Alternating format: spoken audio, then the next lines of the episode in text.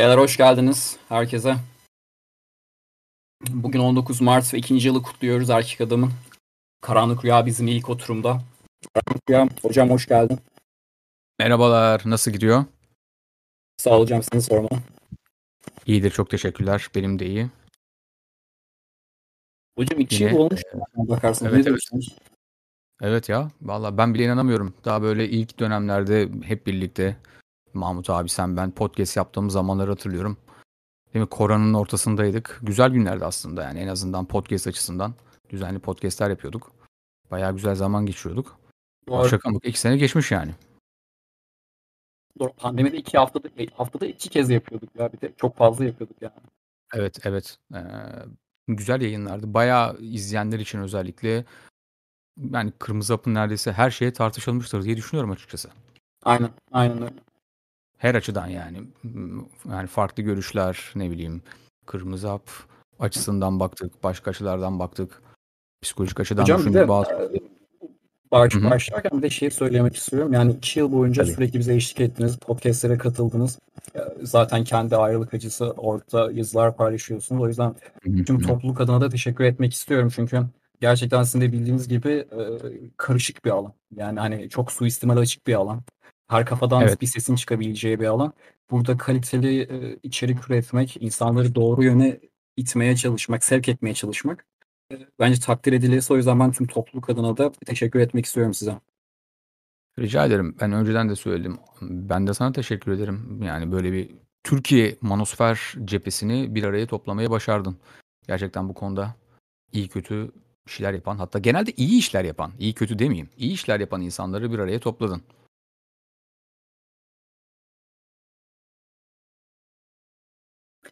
Hocam çok sağ olun. Şimdi açıkçası bugün akşam çok keyifli olacak. Saat 11'e kadar oturumumuz var. Saat 9'da Dr. RedPill bize eşlik edecek. Saat 10'da Mahmut abi bize eşlik edecek. Ve ondan sonra da Erkek Adam grubunda tüm Erkek Adam grubu arkadaşlarımızın katıldığı bir oturum olacak. O yüzden tüm akşam buradayız. O yüzden kimse fikrini söylemekten çekinmesin arkadaşlar. Erkek Adam tartışmadan kısmı sizin tartışma ve muhabbetiniz için ve sorular kısmı da konuşmacılara soru sormanız için var. O yüzden olabildiğince verimli, keyifli ve güzel geçsin istiyorum.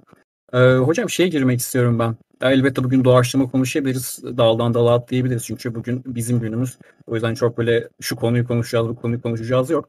Ama aslında ben özellikle senin de ilgi alanına biraz girmek istiyorum. Daha doğrusu çalıştığın alana da. Yani Kırmızı Hap'ın aslında temelleri. Mesela biz Kırmızı Hap'ta çok fazla... evrimsel psikolojiden yararlanıyoruz. Sosyal psikolojiden yararlanıyoruz. Ben bu konu hakkında sana sormak istiyorum. Neden sence Kırmızı Hap literatürü bu kadar evrimsel psikolojiden bu kadar kaynağını alıyor? Sence bunun sebebi ne? Aslında biraz başlangıç noktası olur diyebiliriz. Çünkü kadın ve erkeğin cinsel temelleri biraz evrimsel süreçle şekillenmiş. Yani erkek tarafı bir şey yapıyor, ona karşılık kadınlar bir şey yapıyor ve sonuçta evrim gelişiyor. Hatta bunun üzerine Miller'ın güzel bir sentezi vardır. Kitabı var hatta, Sevişen Beyin. Öneririm de arkadaşlara. Orada şöyle açıklar. İnsanlar normalde, yani ilk daha evrimleşmeden önce primatlardan çok da farklı değillerdi. Ve evrim öngörülemez şekilde her cinse farklı nitelikler kazandırdı. Goriller farklı şekilde evrildi, şempanzeler farklı şekilde evrildi ve bu tesadüfilik herkes için dediğim gibi farklıydı. Bizde de zeka tarafında evrildi. Yani erkekler özellikle aynı primatlarda olduğu gibi, yani insan erkeklerinden bahsediyorum, hiyerarşiye uyum sağlıyorlardı ve uyum sağladıktan sonra kadınları etkilemek için kur yapmayı öğrendiler. Ve bu kur yapma kadınları farklı şekillerde erkeklerin zekasına veya yaptıklarına diyelim hayran kalmasına sebebiyet verdi ve böylece erkeklerin de zekası gelişti. Erkekler zekası geliştikçe sanatta, bilimde, zanaatta gelişmeye başladılar ve bu yüzden daha iyi kur yapmaya başladılar. Daha iyi kur yaptıkça kadınlar da bu kurları anlayabilmek için evrimleşti ve sonuçta baktığımızda böyle evrimsel bir süreç ortaya çıktı. Yani insan zekası evrimleştikçe kur evrimleşti. Yani kur yapma yeteneğimiz iyileşti. Bu da kadınlara karşı daha çekici olmamızı sağladı ve belli bir süreden sonra tabii erkekler bunu hiyerarşik olarak kullanmaya başladılar. Çünkü erkeğin doğasının daha kapitalist olduğunu biliyoruz. Hep Kırmızı Hap camiasında Rollo da aynı şeyi söyler. Erkek daha kapitalist doğaya sahiptir, kadın daha komünist doğaya sahiptir. Yani ortada bir kaynak olsa mesela, erkekler bu kaynağı hak edene bölüştürerek verirler. Yani az çalışmış kişi 1 birim alır, çok çalışmış kişi 5 birim alır. Ama kadın hiyerarşisi böyle değildir. Kadınlar eşitlik üstüne kurulmuştur. Bir adaya düştüler diyelim. Yapan da yapmayan da eşit miktarda alır. Bu yüzden kadınlar birbirlerine daha çok yardım ederler ve bu evrimsel süreç sonuç olarak bizim cinsel devrimimize de yansıyor. Cinsel yaşamımıza da yansıyor. Ve belli bir süreden sonra... Pardon bir dakika arkadaşlar. Belli bir süreden sonra garip şekilde kadınlar evrimsel psikolojide bahsedilen daha güçlü, kaynaklara daha çok ulaşan erkekleri tercih etmeye başladı. Ve bu şekilde bizim cinsel aslında seçimimiz de evrimsel psikolojisine kurulmuş oldu. Bunu reddedenler olabiliyor tabii. Özellikle hipergamiyi reddedenler olabiliyor. Ne bileyim böyle şey olur mu diye düşünenler olabiliyor. Fakat bunların çoğunluğu gerçekten yani kaynakları yanlış okumaktan ortaya çıkan sonuçlar. Çünkü şey gibi algılıyorlar. Yani erkek her zaman daha üstündür. İşte kadınlar hiçbir şey başaramaz. Kadınların hiçbir şey yapma şansı yoktur falan gibi algılanıyor ve bu kadının sosyal yaşamına da yansıtılıyor ama gerçek bu değil. Kadın erkek hiyerarşisinde sadece ilişkide geçerli bir durum. Yani ilişki içinde kadın daha güçlü erkeği arzuluyor. Yoksa gerçek hayatta erkekle kadın iş dünyasında yakın niteliklere sahip olabilir. Çünkü kadın CEO'lar da var. Ama burada bile mesela şeye geliyoruz. Yine bize evrimsel psikolojinin özellikle sunduğu o güce çekilme durumunu görüyoruz. Çok güçlü kadınlar, özellikle CEO'lar, CEO olduktan sonra kocalarını boşuyorlar.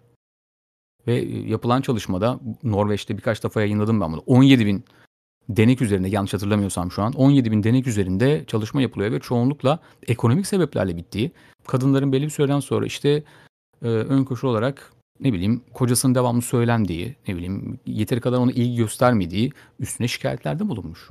Bu araştırma Norveç'te yapılıyor. Yani eşitliğin en yüksek olduğu yerde yapılıyor. Başka araştırmalar da var elimizde mesela. Örneğin kadınların özellikle feminen kültüre rağmen, daha doğrusu eşitlikçi kültüre rağmen daha feminen işler seçtiği, kadınların bunları seçerken erkeklerin de tam tersi daha maskülen işler seçtiği üstüne elimizde çalışmalar var ya. Yani o kadar çok kaynak var ki elimizde. Hatta orada bile demin bahsettiğim gibi kadınlar tam da Kırmızı Hap'ta bahsedildiği gibi güçlendikten sonra kendilerinden daha güçlü erkeklere yöneliyorlar ve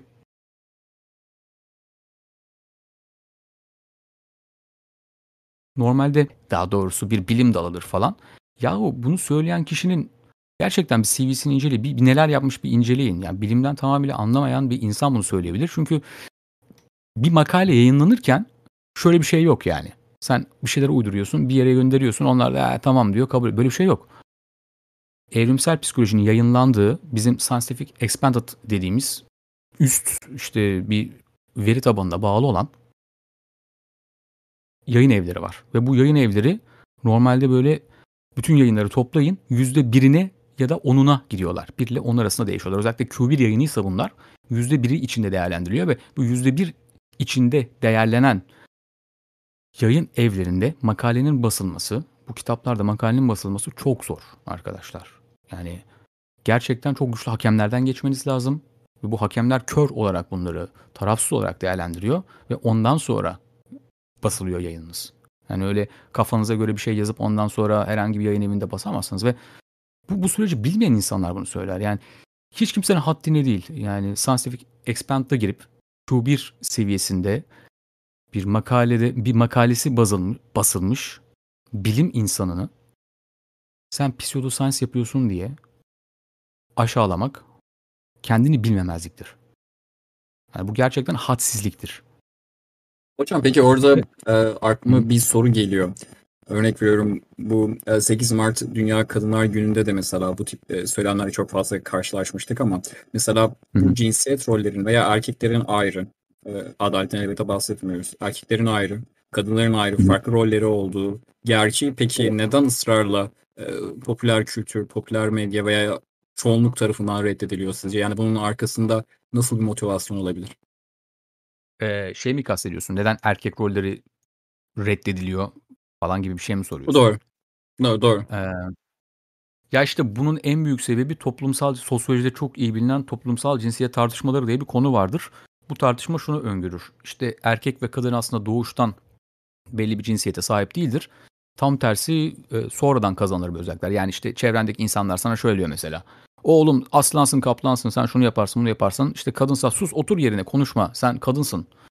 Ve bu toplumsal cinsiyet tartışmaları yüzünden insanların aslında biyolojik rolleri reddedilmiş oluyor. Şimdi toplumsal cinsiyet tartışmaları tamamıyla yanlış demiyorum. Zaten hani bu konuda iyi kötü eğitim almış biri olarak da diyemem. Ama toplumsal cinsiyet kuramı içinde çok sert düşünen insanlar vardır mesela. Bunlar şey derler. Seks diye bir şey yok falan. Pardon, gender diye bir şey yok derler mesela. Yani bu biyolojik değildir derler. Yani senin maskülen ya da feminen olman tamamıyla toplumsal bir süreçtir. Aslında erkek maskülen değildir derler. Anlatabildim mi? Ve bu tamamen yanlış. Çünkü artık modern, bunlar 70'lerde savunuluyordu bu arada. Yani 80'lerde daha doğrusu savunuluyordu. Bu geçti artık. Günümüzde bilimsel çalışmalarla erkek ve kadın beyninin tamamen farklı çalıştığını biliyoruz. Net olarak bunu özellikle çeşitli fMRI yöntemleriyle incelendiğini biliyoruz. Bunun üzerine de ben makale paylaştım. Zamanında hangi yazımdaydı hatırlamıyorum ama net olarak bunu biliyoruz. Kadın ve erkek beyni farklı düşünüyor. Erkek beyni daha rasyonel düşünüyor. Daha böyle matematiksel konularda iyi. Kadın beyni daha duygusal, daha iletişimsel konularda iyi. Ve o yüzden Steven Pinker hep aynı şeyi söyler mesela. Kadınlar iletişimde, erkekler şeylerde iyidir der. Bu arkadaş da bir evrimsel psikolog ve bu konu üzerine birçok çalışması var. Ve sanırım bu APA'nın zamanda geleneksel masküliniteyi kötülemesi esnasında da onlara karşı duran biriydi. Öyle söyleyeyim, birçok psikolog gibi. Yanlış hatırlamıyorsam Steven Pinker İngilizdi. Ve İngiliz Psikoloji Derneği de bu tarz böyle maskülen, feminen rollere karşı acımasızca sıfatlar yüklenmesine karşı. Mesela Amerikan Psikoloji Derneği şey söylüyor. İşte maskülenite kötüdür, iğrenç bir şeydir. İşte eril zihniyeti oluşturur. İşte erkeklerimizi maskülen yetiştirmemeliyiz şeklinde açıklamalar yapıyor. Hatta genç oğlanlar ve erkekler üzerine bir tane böyle yayını var. Ben biraz abarttım tabii de o yayında daha net okuyabilirsiniz. Yani bu tarz mesela söylemleri vardır ve anında İngiliz Psikoloji Derneği'nde buna şey geldi. Yanıt geldi. Steven Pinker de mesela buna benzer şekilde yanıt veren kişilerden de. Yani bunu kabul etmediler. Çünkü gerçekten biliyoruz. Nörolojik araştırmalardan özellikle erkeklerin ve kadınların beyninin farklı çalıştığını biliyoruz ama bunu hala bilmeyen ve bu toplumsal cinsiyet rollerini kendi için kullanmak isteyen bir grup var. Ve bu gruplar haliyle erkeklerin maskülen rollerini küçümsüyor. Hayır ya, böyle bir şey yapamazsınız. İşte böyle bir şey yok aslında. İşte maskülenite diye bir şey yoktur. İşte bunlar sizin hep toplum tarafından öğrendiğiniz gerçeklerdir falan diye erkeklerin üstüne gidiyor ve işte sonuç olarak hep aynı şey söylerim. Toplumsal, özellikle sosyoloji bunu söyler. Toplumsal değişimler bireyleri çok yakından ilgilendirir ve onların hayatlarını değiştirir, modifiye eder.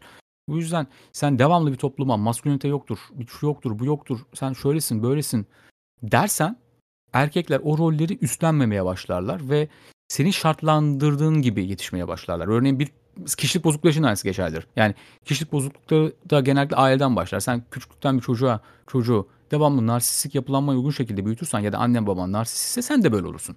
Benzer şekilde eşcinsel bir ailede büyürsen sen de eşcinsel olursun. Genellikle yani mesela bunu savunan insanlar bunu açıklayamıyor mesela. Neden madem öyle tamamen cinsiyetçi bir ailede yetişen bir çocuk tamamen maskülen bir rol seçmiyor? Çünkü bu öğretiliyor şu anda. Hatta geçen gün gördüm erkek adamın Twitter'ında bir tane şey paylaşılmıştı. Bir tane dergi paylaşılmıştı. İşte dergide çocuk ve çocukların işte cinsiyeti üzerinden yorumlar yapılmış falan işte.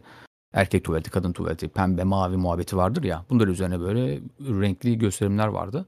Sen daha ergenliğe girmemiş bir çocuğa devamlı bunu empoze edersen o çocuk masküliniteden uzak büyür. Yani erkek olmanın kaidelerini, gerçekten biyolojik karakterini kaybetmeye başlar. Sen istesen de istemesen de doğuştan senin testislerin var ve testosteron üretiyorsun. Ve bu testosteron vücutta bazı değişikliklere sebebiyet veriyor. En başında kas gücüne sebebiyet veriyor mesela. Ve bu kas gücü senin daha agresif olmana sebebiyet veriyor. Ve sen bu kas gücünü geliştirmeye başlarsan otomatik testosteron hormonun artıyor. Daha maskülen durmaya başlıyorsun. Ve son 70 senede bize şu dayatılıyor. Yani böyle bir şey yok aslında. Sen istediğin gibi olabilirsin, sen şöyle olabilirsin, böyle olabilirsin. Erkekler haliyle masküliniteye yönelik hareketler yapmayı bıraktılar. Yani bizim erkeksi olarak tanımladığımız hani o şu an eril zihniyet diye yaftalanan şeyleri yapmayı bıraktılar. kas geliştirmeye bıraktılar. Ne bileyim, kendini geliştirmeye bıraktılar. Ve bu yüzden obezite artıyor devamlı olarak. Devamlı olarak erkekler feminenleşiyor. Kadın gibi düşünmeye başlıyor. Eşit partnerliği mesela savunmaya başlıyorlar. İlişki içinde evliliği değil, yani bizim evlilikten anladığımız, normalde geleneksel evlilikten anladığımız süreci değil, equal partnership dediğimiz ev arkadaşlığını artık yapmaya başlarlar ve bu yüzden de evlilikler çok çabuk bitiyor. Çoğu da evliliğe dönüşmüyor zaten. Ve bu gerçekten en güzel çıkırsa 80'lerdir bunların. 80'lere bakın. 80'lerde inanılmaz bir boşanma oranı vardır. Böyle pik noktasına ulaşmıştır. Çünkü tam bu hem toplumsal cinsiyetin hem feminizmin doruk noktasıydı 80'ler. Toplumlar derinden etkilendi ve bu yüzden çok ciddi de boşanma oranları gerçekleşti. Yani özetle sebebi bu. Toplumsal değişimler bireysel değişimlere sebep olur. Bu yüzden de 8 Mart'ta sen erkekliklerini bile küçümseyen erkekler görürsün. Ondan sonra ya da erkek gibi davranmaya çalışan kadınlar görürsün. Ve garip şekilde bu bir aslında gynosentrik düzendir. Yani kadın ön seçim, kadın cinsel seçilimine uygun bir dönemde yaşıyoruz. Neden? Çünkü kadınlar kendilerini geliştiriyorlar, statü sahibi oluyorlar, ne bileyim işte daha güçleniyorlar. Erkekler tam tersi feminen düşünüyorlar ve şöyle davranıyorlar. Yani ben çalışmaya gerek yok, beni işte olduğum gibi sevsin. Adam kaç yaşına gelmiş, daha düzgün eğitim yok, ondan sonra spor yapmamış hayatında falan.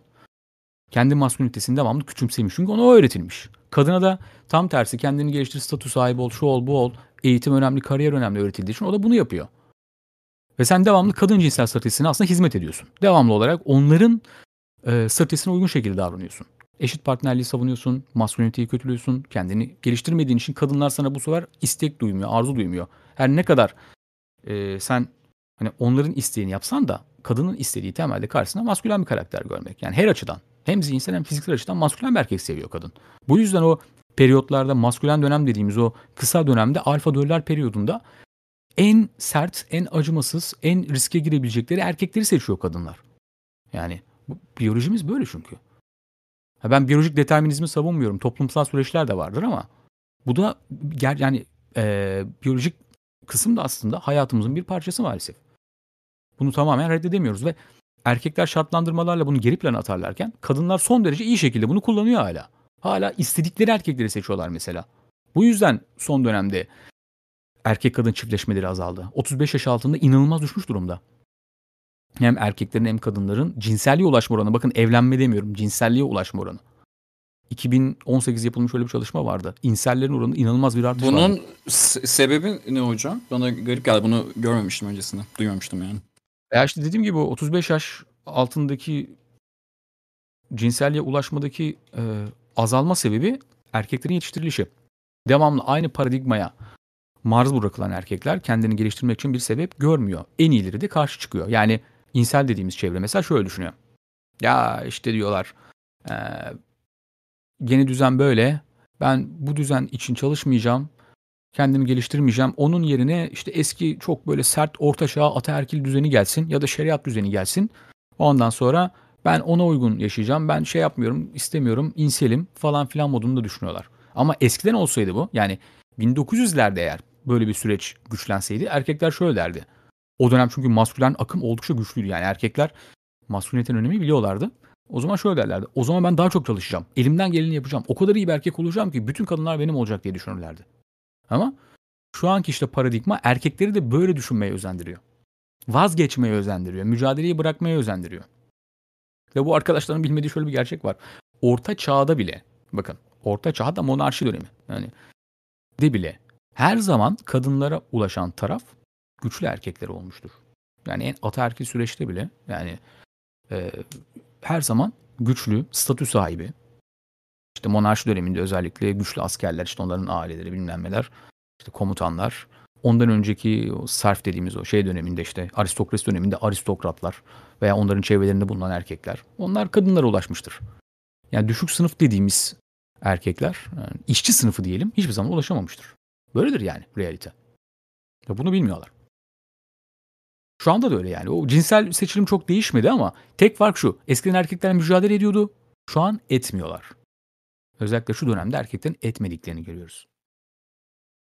Çünkü hocam paradigma. Peki, yani modern zamanda bir erkeğin sizce mücadele etmesi nasıl tekrardan kazanılabilir? Yani sorunu aslında tanımladık. Olan durumu da gördük. Peki sizce çözüm nedir? Şimdi şöyle söyleyeyim. Bir kere şunu iyi anlaşılması lazım. Sizin bireysel olarak toplumu değiştirme şansınız pek yok. Sadece kendinizi değiştirebilirsiniz.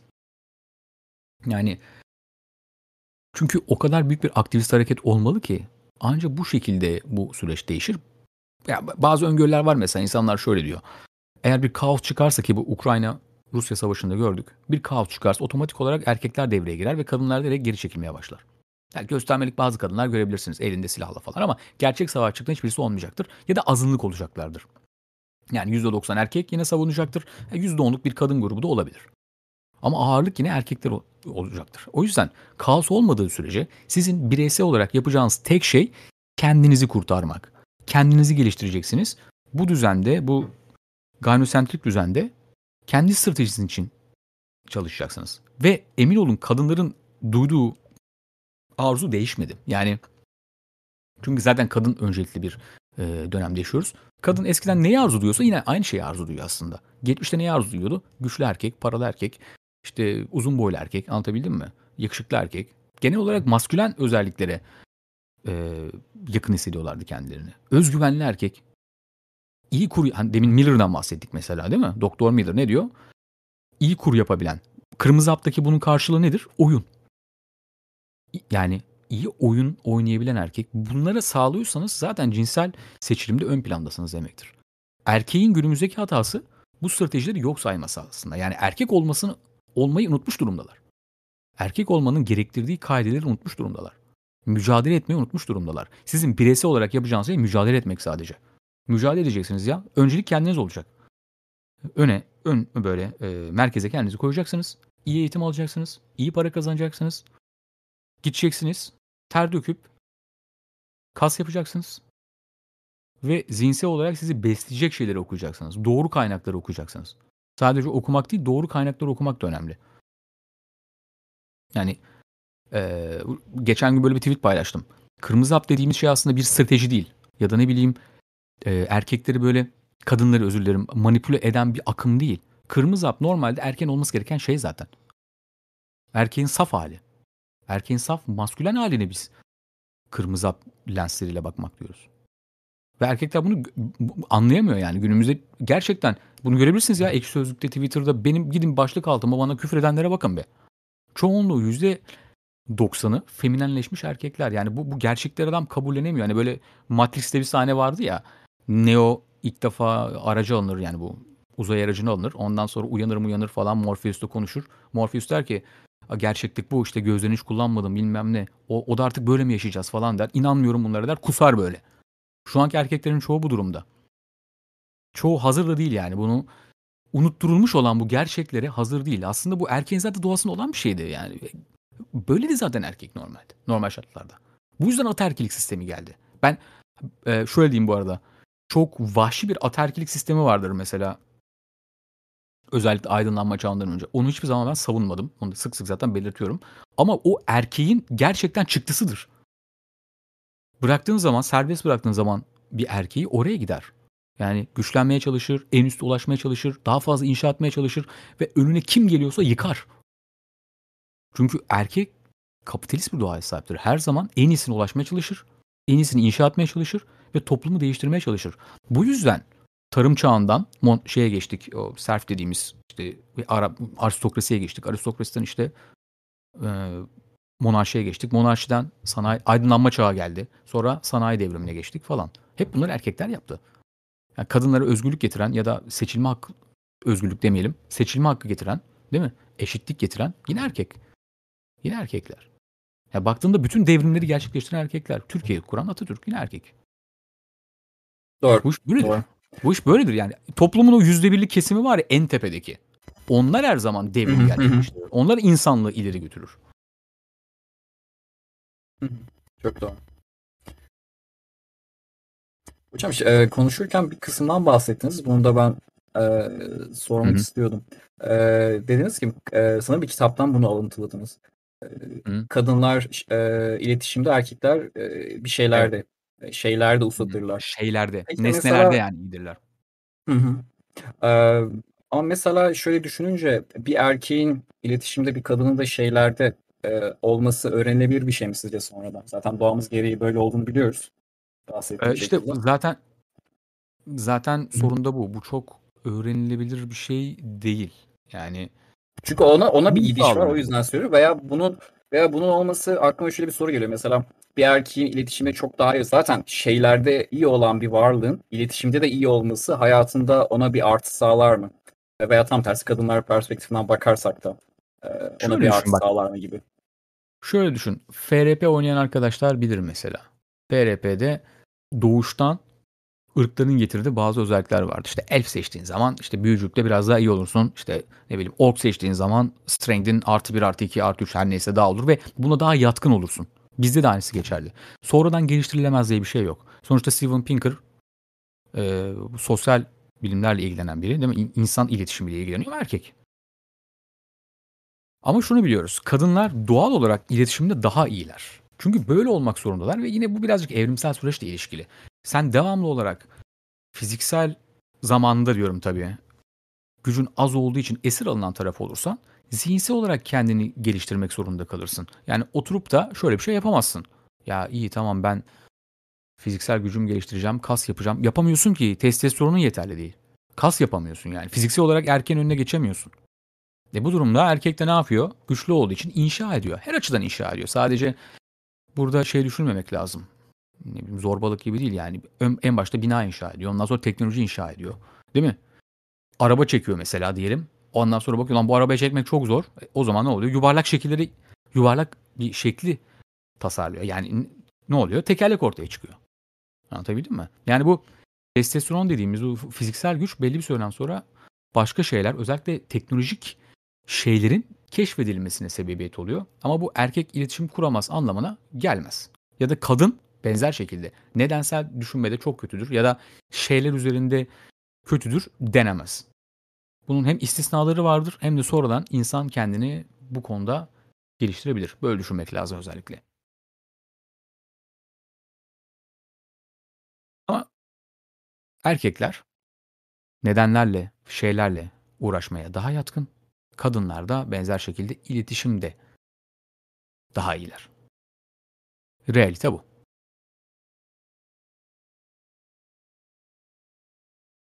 Çok doğru. Çünkü şeyi okuduğumu hatırlıyorum. Sanırım Warren Buffett'ın bir sözü vardı.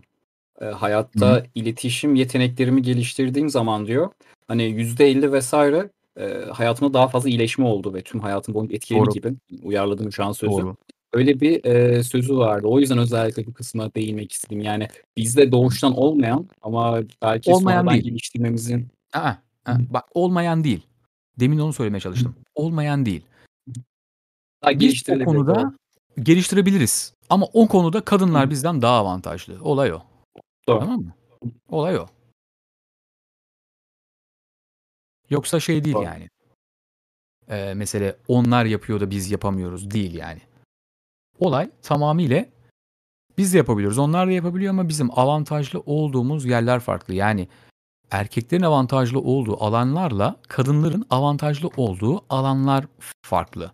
Ve bu ilişkilere de yansıyor. Bu yüzden mesela erkek kur yaparken yorulur. Bunun için enerji harcar ve evlendikten sonra kadın şöyle der belli bir süreden sonra. Ya işte Hikmet bana eskisi kadar yakın davranmıyor. Hikmet bana eskisi kadar iyi davranmıyor. Çok ilgisiz bir adama dönüştü. Bütün kadınlardan bunu duyarsınız. Ya boşanma sebeplerinde bile vardır bu. Ayrılık sebeplerinde bile vardır bu. Niye böyle? Ya anlatabildim mi demek istedim? Niye böyle? Çünkü erkek için iletişim maliyetli bir şey. Erkek sevmiyor bunu. Bir kere elde ettikten sonra yatırım yapmaya devam etmek istemiyor. Elde etmiş çünkü onu. Sahiplenmiş artık onu. Nesne gibi görüyor karşısındaki şeyi. Neyse artık aldığı şeyi. Ve onu o an kaybetse üzülmeyeceğini düşünüyor ama kaybettiği zaman çok üzülüyor. Ayrılık acısı yaşıyor. Ya işin dinamiği bu. Kadınlar tam tersi. Tamam, iletişim kurabiliyor mesela. Her durumda erkekle birlikte işte ilk günkü gibi iletişim kurabilmeyi istiyor. Ve olmadığı zaman söyleniyor. Bu yüzden kadınlar küçük şeyleri takıyorlar mesela. Erkekler takmıyorlar. Erkek çoğunlukla ayrılık zamanında, terk edildiği zaman ne yüzden bu duruma ulaştığını bile bilmiyor. Ne oldu diyor ya, her şey çok güzel gidiyordu ya diyor. Çünkü erkeğin düşünce tarzı ile kadın düşünce tarzı aynı. Hatta bir şiddet testleri erkekten anlayamadığından bahsederiz. İşte şiddet normalde kadının rahatsız olduğu zaman gösterdiği tepkilerdir. Ama anlaşılmaz. Değil mi? Şey yaparlar. İşte adam, kadın mesela şöyle der, adam demeyeyim, kadın şöyle der. Terliklerini orada bırakma, işte sofrayı temiz bırak, ne bileyim işte diş macunu ortasından sıkma. Aslında burada bu kadın söylemek istediği, ben ilişkiden memnun değilim şu anda. Bunlar sadece semptom. Başka sebeplerle sana tepki gösteriyor. Ama erkek arkasındaki dinamiği anlayamadığı için hareketlerini değiştirmeye başlıyor. Yani ne yapıyor? Terliğini mesela daha düzenli koyuyor. Çoraplarını katlıyor. Ne bileyim işte tabağını mutfağa götürüyor. Ondan sonra kadın diyor ki benimle işte sevişmek istiyorsan bulaşık makinesine şunları yerleştireceksin. Tamam karıcığım diyor, yerleştiriyor falan. Ve sonuç olarak pazarlık seksi almış oluyor aslında. Ve buradaki dinamiği anlamıyor. Bu şiddetin doğasını anlamıyor. Yani kadının neden rahatsız olduğunu anlamıyor. Kadın rahatsız olduğu sebep aslında tabak, çanak vesaire değil. İlişkinin kendisiyle ilgili bir sıkıntı var orada. Bunlar sadece semptom. Ve semptomlar ortadan kalktığı zaman sanki her şey iyileşecekmiş gibi düşünüyor erkek. Ama iyileşmiyor bir şey. Daha da kötüye gidiyor ve evlilik bitiyor bir süreden sonra. Yani biz arkadaki o küçük ilişkisel boyutları çok fazla göremiyoruz erkekler olarak.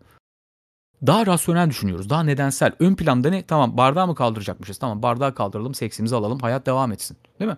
Çünkü mantık budur. Sana bir şey söylüyor mesela. Sen onu yapıyorsun. Tamam, sorun çözüldü. Ama gerçek bu değil. Şiddetin doğası bile çok güzel şekilde erkeklerin şeylerde, kadınlarınsa iletişimde iyi olduğunun göstergesidir. Hocam çok güzel bir yere geldin. Özellikle bu şiddet meselesinde kadınların iletişimi nasıl kullandığını çok daha iyi anlayabiliyoruz, görebiliyoruz yani. Ama senin de değindiğin gibi şey kısmı var. İnsanlar sadece kadın erkek ilişkilerinde değil, herhangi bir şeyde abi ben semptomu düzelteyim işte kaynağı düzeltmiş olurum bakış açısına sahip. Kendi hayatlarında da öyle. Yani hayatta bir sorunla karşılaşıyorlar ve o sorun üzerine aslında çalışıyorlar. Belki de kendilerinden gelen kaynaklanan bir şey vardır.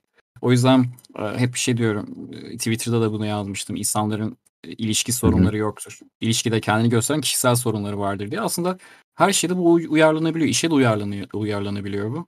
Ya da farklı işsel gelişimimiz de uyarlanabiliyor yani. Doğru. Her zaman aslında biz kendimizle ilgili olan tarafa göre yorum yaparız. İşte de böyledir. Yani iyi ilişkinin sırrı da budur. Biriyle iyi ilişki mi kurmak istiyorsunuz? Onun söylediklerini kişisel algılamayın. Veya ona kişisel saldırıda bulunmayın. Yani biriyle mesela işte fotokopi sırasındasın. Seni de çektirmen lazım. Onu da çektirmesi lazım. Şöyle deme yani. Sen hep böyle yapıyorsun. Bencil bir adamsın. Bencil bir kadınsın. Bak geçen sefer de bunu yapmıştın falan. Bu yanlış bir tepki. Kişiselleştirmiş oluyorsun. Aynı şeyi farklı şekilde ifade edersen o zaman fotokopi sen de bundan sonra rahat kullanabilirsin. Hiçbir tartışma olmaz. Hocam var mı ekleyeceğin? Yoksa arkadaşlarımızdan birçok soru gelmiş. Onları da geçebiliriz. Zaten akşam boyu buradayız. Farklı şekillerde de şey yaparız. Tabii bayağı da konuşuruz bu arada fark etmeden. Aynen şey tabii. Olmuş. 8.45 olmuş. Arkadaşlar tamam, şimdi tamam. Karanlık Rüya'ya sorularınızı iletiyorum. Sorularınız Erkek Adam'dan sorular kısmında var. Ben zamandan kazanmak için ben okuyacağım. Kusura bakmayın o yüzden size söz veremeyeceğim direkt. O yüzden sorabilirsiniz. Hocam geleneksel olarak sizin katıldığınız her yayında bir kitap tavsiyesi geliyor. Var mıdır kitap tavsiyeleriniz? Ben de hep aynı yayınları, aynı kitapları öneriyorum. Hep diyorum ki, doğru. Ben diyorum yani Türkçe kaynak önerebilirim, yabancı kaynak da önerebilirim ama 3 tane kaynağı mutlaka okunması gerek. 3 tane kaynağı bu yüzden devamlı öneriyorum. 1. Rollo Tomassi'nin Rational Male. İlk kitabını okuyun. İngilizce bilmiyorsanız girin Erkek Adam sitesine. Orada Rational Male ya da Rollo Tomassi diye tıklayın. Sırayla o yazıları okuyun. Orada zaten %70'i var. Neredeyse. İlk yapmanız gereken şey bu. İkinci yapmanız gereken, bunu nasıl yaparsınız bilmiyorum. Hiçbir yerde çevirisi yok. Ama İngilizcesi çok ağır değil bence. David Bass'ın The Evolution of Desire kitabını okumak. Özellikle evrimsel psikoloji ve biyolojiyle insan doğasını çok güzel inceleyen bir kitaptır. Ve her şeyin temeli oradadır aslında. Makalelerle, bilimsel kaynaklarla. 3. Yine Türkçe bir kaynak önerebilirim. 2 tane yabancı önerdik ama birisinin Türkçesi var dediğim gibi. 3. Matt Ridley'in Kızıl Kraliçe kitabını okumanız. Özellikle bu 3 kitabı mutlaka okuyun. Ve ondan sonra aklınızda bayağı bir fikir oluşacaktır. Yani bu işin dinamiği nasıl, ne bileyim işte neler oluyor, süreç nasıl ilerliyor, kadın nasıl düşünüyor, erkek nasıl düşünüyor. Tabii yani yan kaynak, yan kitaplar verilebilir ama bu 3 kitabı okumadıktan sonra yani yan kaynaklar çok önemli değil bence. Teşekkürler hocam. Şimdi bir arkadaş biraz uzun yazmış ama ben anladığım kadarıyla özetleyip söyleyeceğim sana. Şeyden bahsediyor. Mesela bir olay gerçekleşmeden önce onun kötü halinin senaryosunu kafamda kuruyorum diyor. Haliyle de hani kafamda kurduğum şekilde vesaire gerçekleşiyor. Bu beni işte zorluyor vesaire diyor. Sizce bu düşünceleri nasıl kırabilirim? Bağlamında bir sorusu var. Bunun adı kendini gerçekleştiren kehanetler. Çoğu erkek veya insan diyelim, kadın da yapabilir bunu. Yapar. Yani önce kötüsünü düşünür. Ondan sonra da kötüsünü düşünmek için çalışır. Yani yapmak, gerçekleştirmek için çalışır. Hiç fark etmeden bu olur. Ondan sonra hocam peki işte, bu neden oluyor? Bunun arkasında nasıl bir mantık var? Neden hani bizim zararımız olacak kötü bir şeyi düşünüyoruz? Çünkü insan kötüsünü de düşünebilen bir varlıktır yani. Bunu herkes yapar. Aslında şu da bir gerçektir yani. Sen ne kadar kötüsünü düşünürsen düşün, genelde en kötüsü olmaz. Bu arkadaş bayağı şanssızmış anladığım kadarıyla. Ben şimdiye kadar kendi hayatımda ya da çevremdeki insanlarda en kötüsünü düşünmelerine, hatta yapmak için uğraşmalarına rağmen yaşadıklarını görmedim. En kötüsü her zaman akla gelir ama asla gerçekleşmez. En iyisi akla gelir, o da gerçekleşmez. Her zaman ortalamada bir şey alırsın. Mesele iyiye yakın olanı gerçekleştirebilmek. Bunun için de hani kuantumculuk gibi olacak ama her zaman arkadaşlar iyiye odaklanın. Gerçekten pozitif düşündüğünüz zaman pozitif şeyler oluyor. Bunun üzerine hatta Rob Henderson bir tane makale paylaşmıştı geçen. Twitter'da takip ediyorum kendisini. Bu da sosyal bilimci bir arkadaş. Her ne olursa olsun pozitif düşünen insanların hayatlarında daha başarılı oldukları görülmüş. Hatta buna fake it to until make it diyoruz değil mi? Şeyde de, İngilizce'de de sanırım böyleydi tabiri. Aynısı. Eğer kötüsünü düşünüyorsanız düşünmemeye çalışın. Çünkü zihninize aslında bunu öğretiyorsunuz. Yani devamlı negatif düşünmek sonraki seferlerde de negatif düşünmenize sebebiyet veriyor. Bunu engellemenin en güzel yolu da bunları düşünmemeyi çalışmak. Düşünmemeyi başarmak daha doğrusu. Zor bir şey ama doğru, gerçekten bir çözümü yok. Bir şey yapılabilir. Mesela bir terapiste gitse arkadaş, mesela bilişsel psikoloğa gitse, bilişsel terapi alsa ya da diyelim. Onun önereceği şu olacaktır. Yani işe yararsa uygulayabilir. Bir kağıt alıp ne düşündün? Kağıda yazmasını istiyorlar genellikle. Yazsın kağıda. Desin ki işte ben şunun işte sınıfta kalacağım, şu olacak, matematikten işte 10 puan alacağım, 20 FF'le kalacağım falan. Rezil olacağım, işte bir konuşmaya çıkarsam herkes beni yuvalayacak, üzerime tükürecek falan. Böyle bunları yazsın. Kaygı seviyesini yazsın. Ondan sonra da o olayı gerçekleştirsin. Ondan sonra tekrardan olanı yazsın ve ikisini karşılaştırsın. O zaman realitede aslında düşündüğü kadar kötü şeyin olmadığını görecektir. Ve bu yavaş yavaş o arkadaşın pozitif düşünmeye doğru yönlendirecektir. Kesinlikle. Ben de şeyi söyleyebilirim hocam dediklerine ek olarak. Hani bu bilinç ve bilinçaltının etkileşimiyle alakalı olabilir. Çünkü ben de özellikle son zamanlarda bilinç ve bilinçaltının çalışma sistemine yönelik okumalar yapıyorum. Belki sen de okumuşsundur. Bilinçaltının Gücü adlı bir kitabı okumuştum birkaç ay önce. Joseph Murphy. Yani okuduğum zaman bende birçok şeyi değiştirdi. Çok da makul geldi. Bu tip bir şeyleri tavsiye edebilirim. İlgileniyorsa arkadaşımız bu alanda. Çünkü gerçekten de kafada ne varsa dışarıya da o yansıyor. Nasıl insan düşünüyorsa öyle oluyor. Kendi gerçekliğini insan bir şekilde kendisi yaratmış oluyor. Bir şey çok kesinlikle güzel bir örnek vermiştim. Yani mesela bir arabaya bindiniz. Arabada gideceğiniz yön belli değilse oradan oraya dolaşır durursunuz. Aynı şey insanın bir zihni içinde geçerlidir. Hani belirli bir resim olması, belirli bir hedef olması gerekiyor ki insan o hedefi gerçekleştirebilsin. O yüzden ne kadar kafamızdaki resim netse alabileceğimiz sonuçta o kadar net oluyor. Senin de dediğin gibi kendini gerçekleştiren kehanet de burada ortaya çıkıyor aslında. İnsan o korkunç olayı, kötü anıyı düşünüyor sürekli. Haliyle o oluyor. Çünkü yön, direction o tarafta. O yüzden yani aslında bu böyledir. Bu şekilde oluyor. Adam bu kadını kaybedeceğim diyor. Ondan sonra hep o kadını kaybedecek hareketler yapmaya başlıyor hiç fark etmeden. Aynen. Devamlı ilişkiyi kötüye götürecek hareketler yapıyor. Ya da öyle hamleler yapıyor ki karşı tarafın onu yapmasını sağlıyor. Yani ya bir deyim vardı şu an hatırlayamadım. Karşı tarafın aklına karpuz kabuğu sokmak vardır ya. O onu yapıyor yani. Karşı tarafın aklına o sokuyor karpuz kabuğunu. Tamam diyor ya ben. Bu adam niye bundan korkuyor ki? Hele ki kadınlar özellikle erkeğin korkusunun üzerine gitmeyi severler. Eğer sen korkunu belli edersen kadın bunu kullanır. Yapar yani. Gider onu yapar. Senin korktuğun şeyi yapar. Senin gerçekten güçlü bir erkek olup olmadığını test etmeye çalışır yani. Kesinlikle öyle. Şimdi hemen bir soru daha soruyorum. Hocam yine klasik bir sorumuz var ama bu yayındaki dostlarımıza da cevabı olmuş olsun kısaca. 20'li yaşların başındaki arkadaşlara ne gibi tavsiyeler verirsiniz diyor. 20'li yaşların başındaki arkadaşlar. Bunun üzerine podcast yapmıştım ben zaten. Onu özellikle baştan öneririm ama onu özetleyeyim çok kısa. Eğer bu durumdaysanız bir kere arkadaşlar öncelikli olarak iyi bir üniversiteye kapak atmanız önemli. Ne yaparsanız yapın, her şeyi geri planda bırakın. Bir üniversiteyi kapağı atın. Çünkü eğitiminiz olmazsa iyi statü sahibi olamazsınız. İyi statü sahibi olamazsanız ileriye yatırım yapmamış olursunuz. Statü ileriye yatırımdır. Fiziksellik özellikle şimdiki zamanda yatırımdır.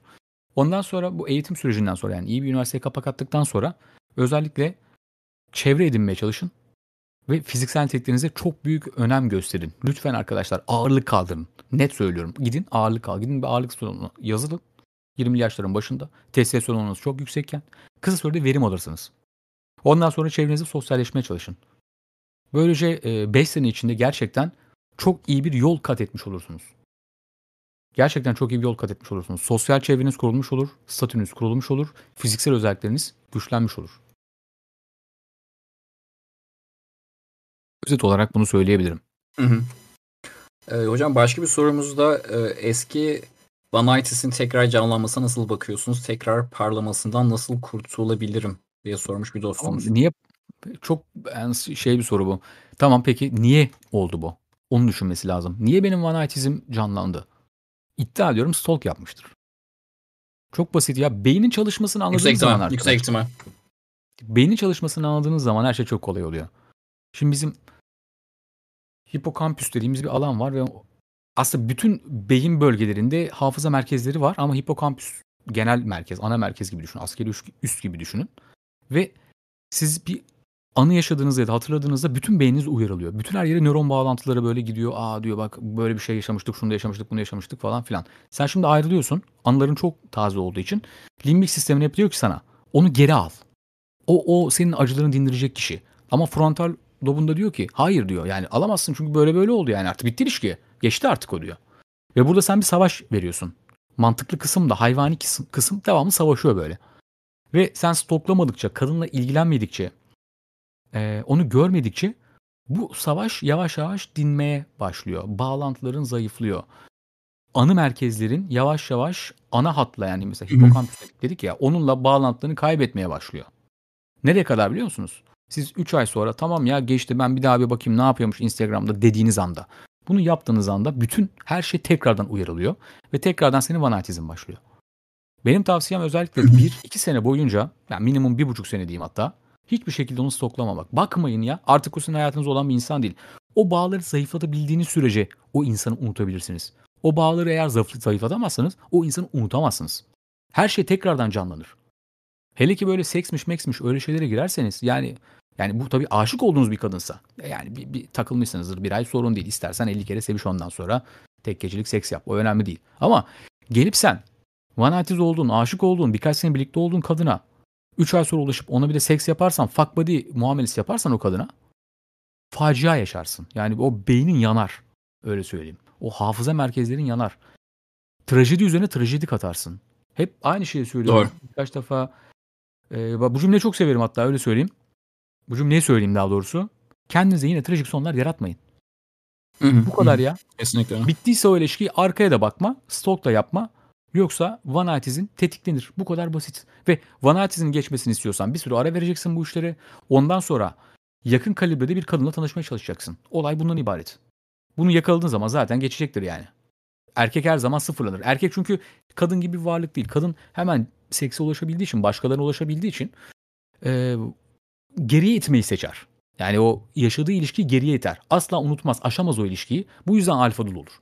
Ama erkek böyle değildir. Erkek ulaşamaz, acı çeker, tekrardan bir kere yapısal olarak inşa etmeyi seven bir varlık dedik ya. Elindekini kaybediyor erkek abi. Elindeki gidiyor ve diyor ki ben bunu tekrardan geri kazanmalıyım. O benim diyor ya. Ben inşa ettim onu diyor.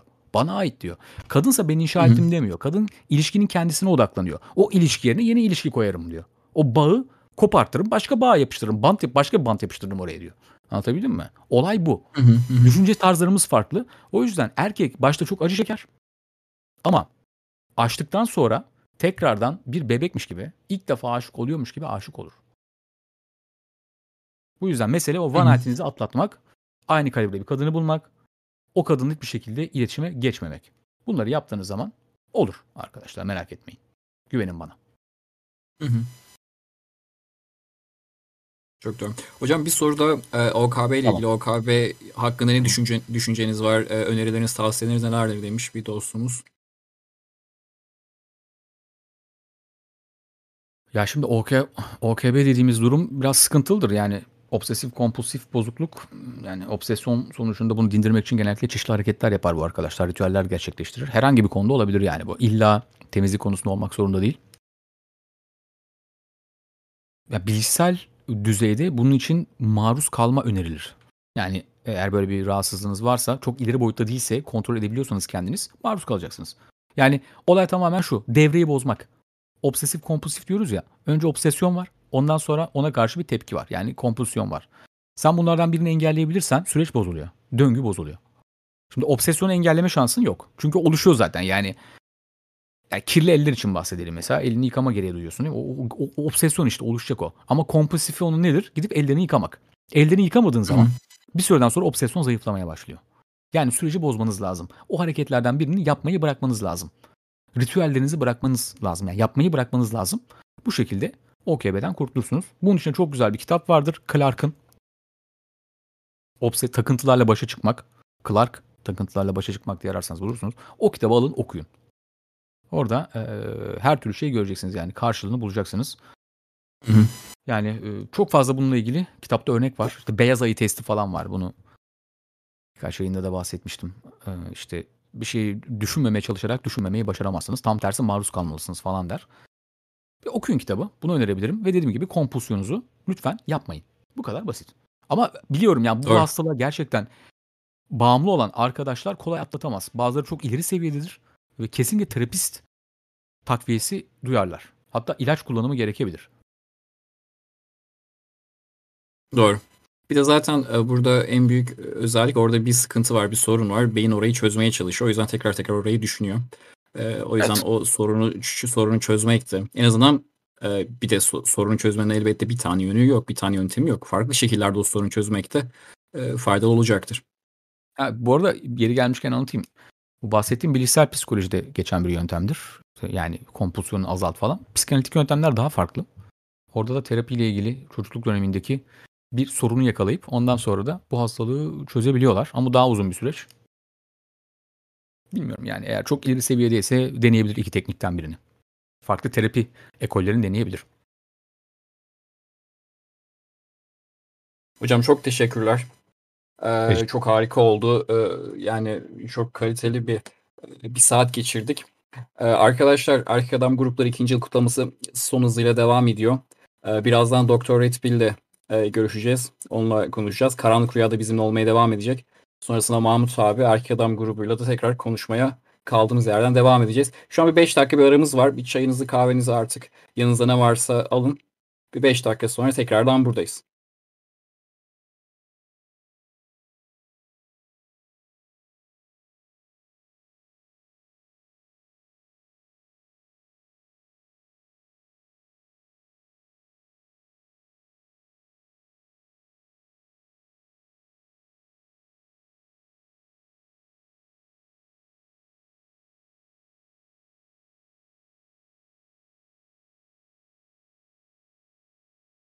Beyler tam gaz devam ediyoruz. Şu an saatler 9'u çeyrek geçiyor ve ikinci oturumda, Erkek Adam Grupları'nın 2. yılının kutlamasının 2. oturumunda Dr. RedPill bizimle. Dr. RedPill hocam, hoş geldiniz. Duyabiliyor musunuz beni? Beni duyuyor musun? Evet hocam, gayet iyi geliyor sesin. Benim de iyidir umarım, senin için. Geliyor. Sıkıntı yok. Hocam hoş geldin öncelikle. Merhabalar. Nasılsın hocam? Keyifler yerindedir umarım. Her şey yolunda. Hocam harika. Bugün tabii şu an geliyor. 2. yılını Erkek Adam'ı kutluyoruz. O yüzden de akışta seninle güzel bir oturum yapmak istedik. Çünkü geçen seneki oturum arkadaşlar hatırlıyorlardır.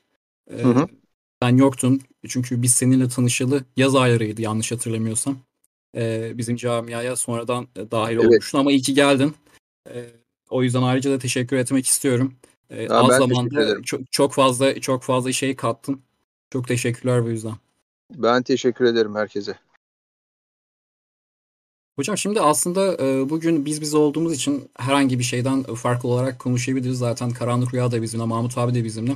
Onlar da evet, gerektiği yerlerde eklemeler yapacaktır. Ama aslında bir sistemle başlamak gerekirse bir şeyde başarılı olmak için aslında nasıl başarısız olunur bunu da anlamak lazım. Ve nasıl başarısız olunurdan kaçarsak da aslında başarılı olabiliriz. Aslında bir tersten gelin şeklinde.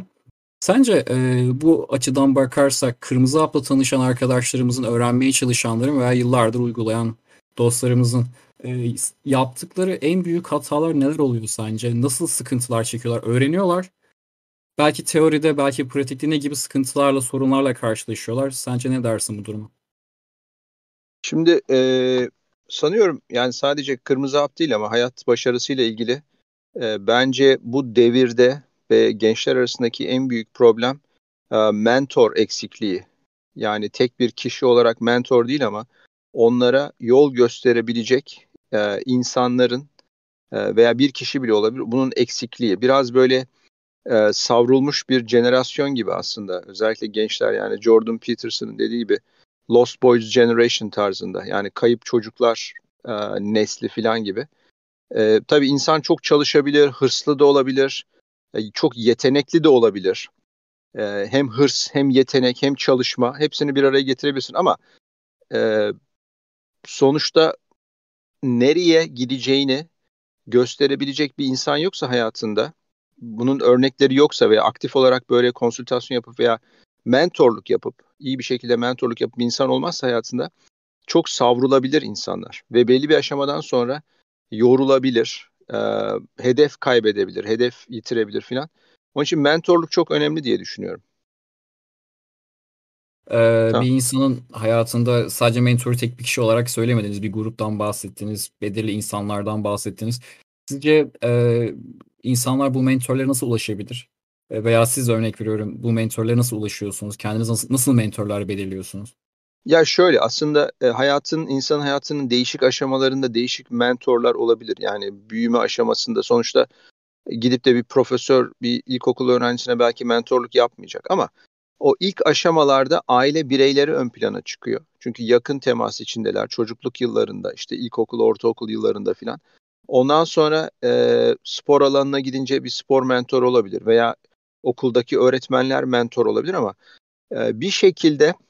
Belki şöyle olması lazım. İnsanın ilerledikçe hayatta o mentorluk flamasını birileri başka birilerine devrediyor olması lazım. Anlatabiliyor muyum? Yani benim mesela şimdi lisedeki mentorlarım veya çocukluktaki mentorlarım benim sonuçta ailemdi. Yani aile yol gösteriyor. Tabii onun bilinçli olması lazım. Bak böyle yap ki şöyle olsun demesi lazım.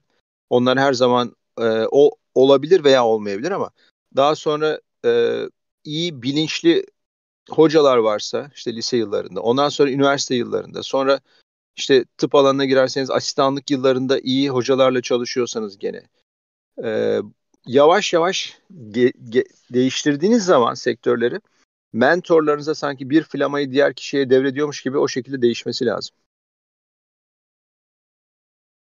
Bu şekilde. Doğru. Hocam peki sen Kırmızı Hap'ı öğrenen, uygulayan arkadaşlarımızın aslında bir mentoru olarak gerek kendi Dr. RedPill YouTube kanalına videolar çekiyorsun, gerek burada bizim de katıldığın yayınlarda bilgiler veriyorsun arkadaşlara. Sence genel olarak gördüğünde bu kadar konsültasyon yapıyorsun. Dostlarımızın en büyük sıkıntı çektiği yer neresi? Yani ortak bir payda belirlemen gerekirse ne gibi yerde en fazla soru geliyor? Yani şimdi sonuçta benim mentorluk yaptığım alanlar, yani Kırmızı Hap'ı ben daha çok kadın erkek ilişkileri üzerinde tutuyorum ama tabii erkeğin kendini geliştirmesi de var ama en çok böyle bir genel olarak baktığın zaman en çok sıkıntı, yani bana gelen hem e-postalardan hem de Instagram'dan filan, sanıyorum manitis, yani bir kadınla kafayı bozup ona çok takılmak ve tabii bunun getireceği komplikasyonlar. En büyük komplikasyon da, yani insan tabii acı çekiyor, şunu yapıyor, üzülüyor bilmem ne falan, bunlar değil. En büyük komplikasyon zaman kaybı. Çünkü zaman hayat birimidir. Büyük bir zaman kaybına uğruyor insanlar. Tabii ikincil olarak geliyor ama bir kadına kafayı takıyor ve ondan sonra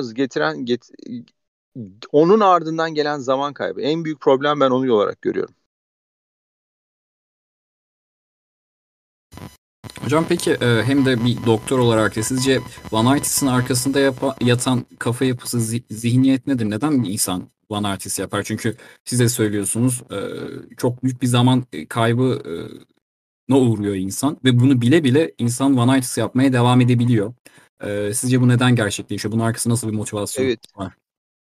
Şimdi şöyle tabii Van Artist... Şimdi en kötü şey zaman kaybı abiciğim. Bak zaman hayat birimidir. Gidince gelmeyen bir şey.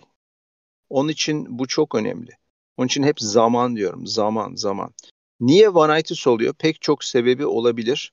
Kişiden kaynaklanan sebepler, kadından kaynaklanan sebepler ama sonuçta bütün problemlerimizin altında biz kendimiz yatıyoruz. Bizim kendi bazı konularda kendimizi belki yetersiz hissetmemiz, belki bağlanmayla ilgili problemlerimiz, sosyal koşullandırmalar, toplumun bizi yani insanları, erkekleri beta olarak koşullandırması ve onlara böyle bir Disney hayali sunması, işte bir kadına ulaşmanız lazım, işte o sizin ruh ikiziniz falan diye koşullandırma ve insanın özellikle erkeğin çok duygusal olarak güçlü olmayan erkeklerinki çok gene işte duygusal olarak güçlü olmayan bir jenerasyon yetişti. Ve gene mentor eksikliğinden aslında maskülen mentorların eksikliğinden ve maskülen rol modellerin eksikliğinden oluşan bir şey bu. Bir kadın da bütün çözümü bir kadın olduğu zaman çözebileceğimizi düşünüyoruz pek çok şeyi. Ve eğer de kadın çok manipülatif bir kadınsa karşımızdaki o duygusal olarak güçlü olmayan erkeği elinde çok rahat oynatıyor. Ve kadınlar da birazcık buna evrilmeye başladılar yani daha da manipülatif olmaya başladılar. Tabii işin içine bir de cinsellik girince hem genç erkeklerin özellikle ulaşmak istediği şey hem de o gözlerinde büyüttükleri kadının o cinselliği başkasına verebileceği korkusuyla o kadınla kafayı tamamen bozuyorlar. Ve sonuç olarak yani kafayı bozmuşsun kadın girmiş çıkmış işte ona gitmiş falan bunlar önemli değil. Sonuç şu: zaman kayboluyor. Hayat birimi kayboluyor. En büyük problem bu.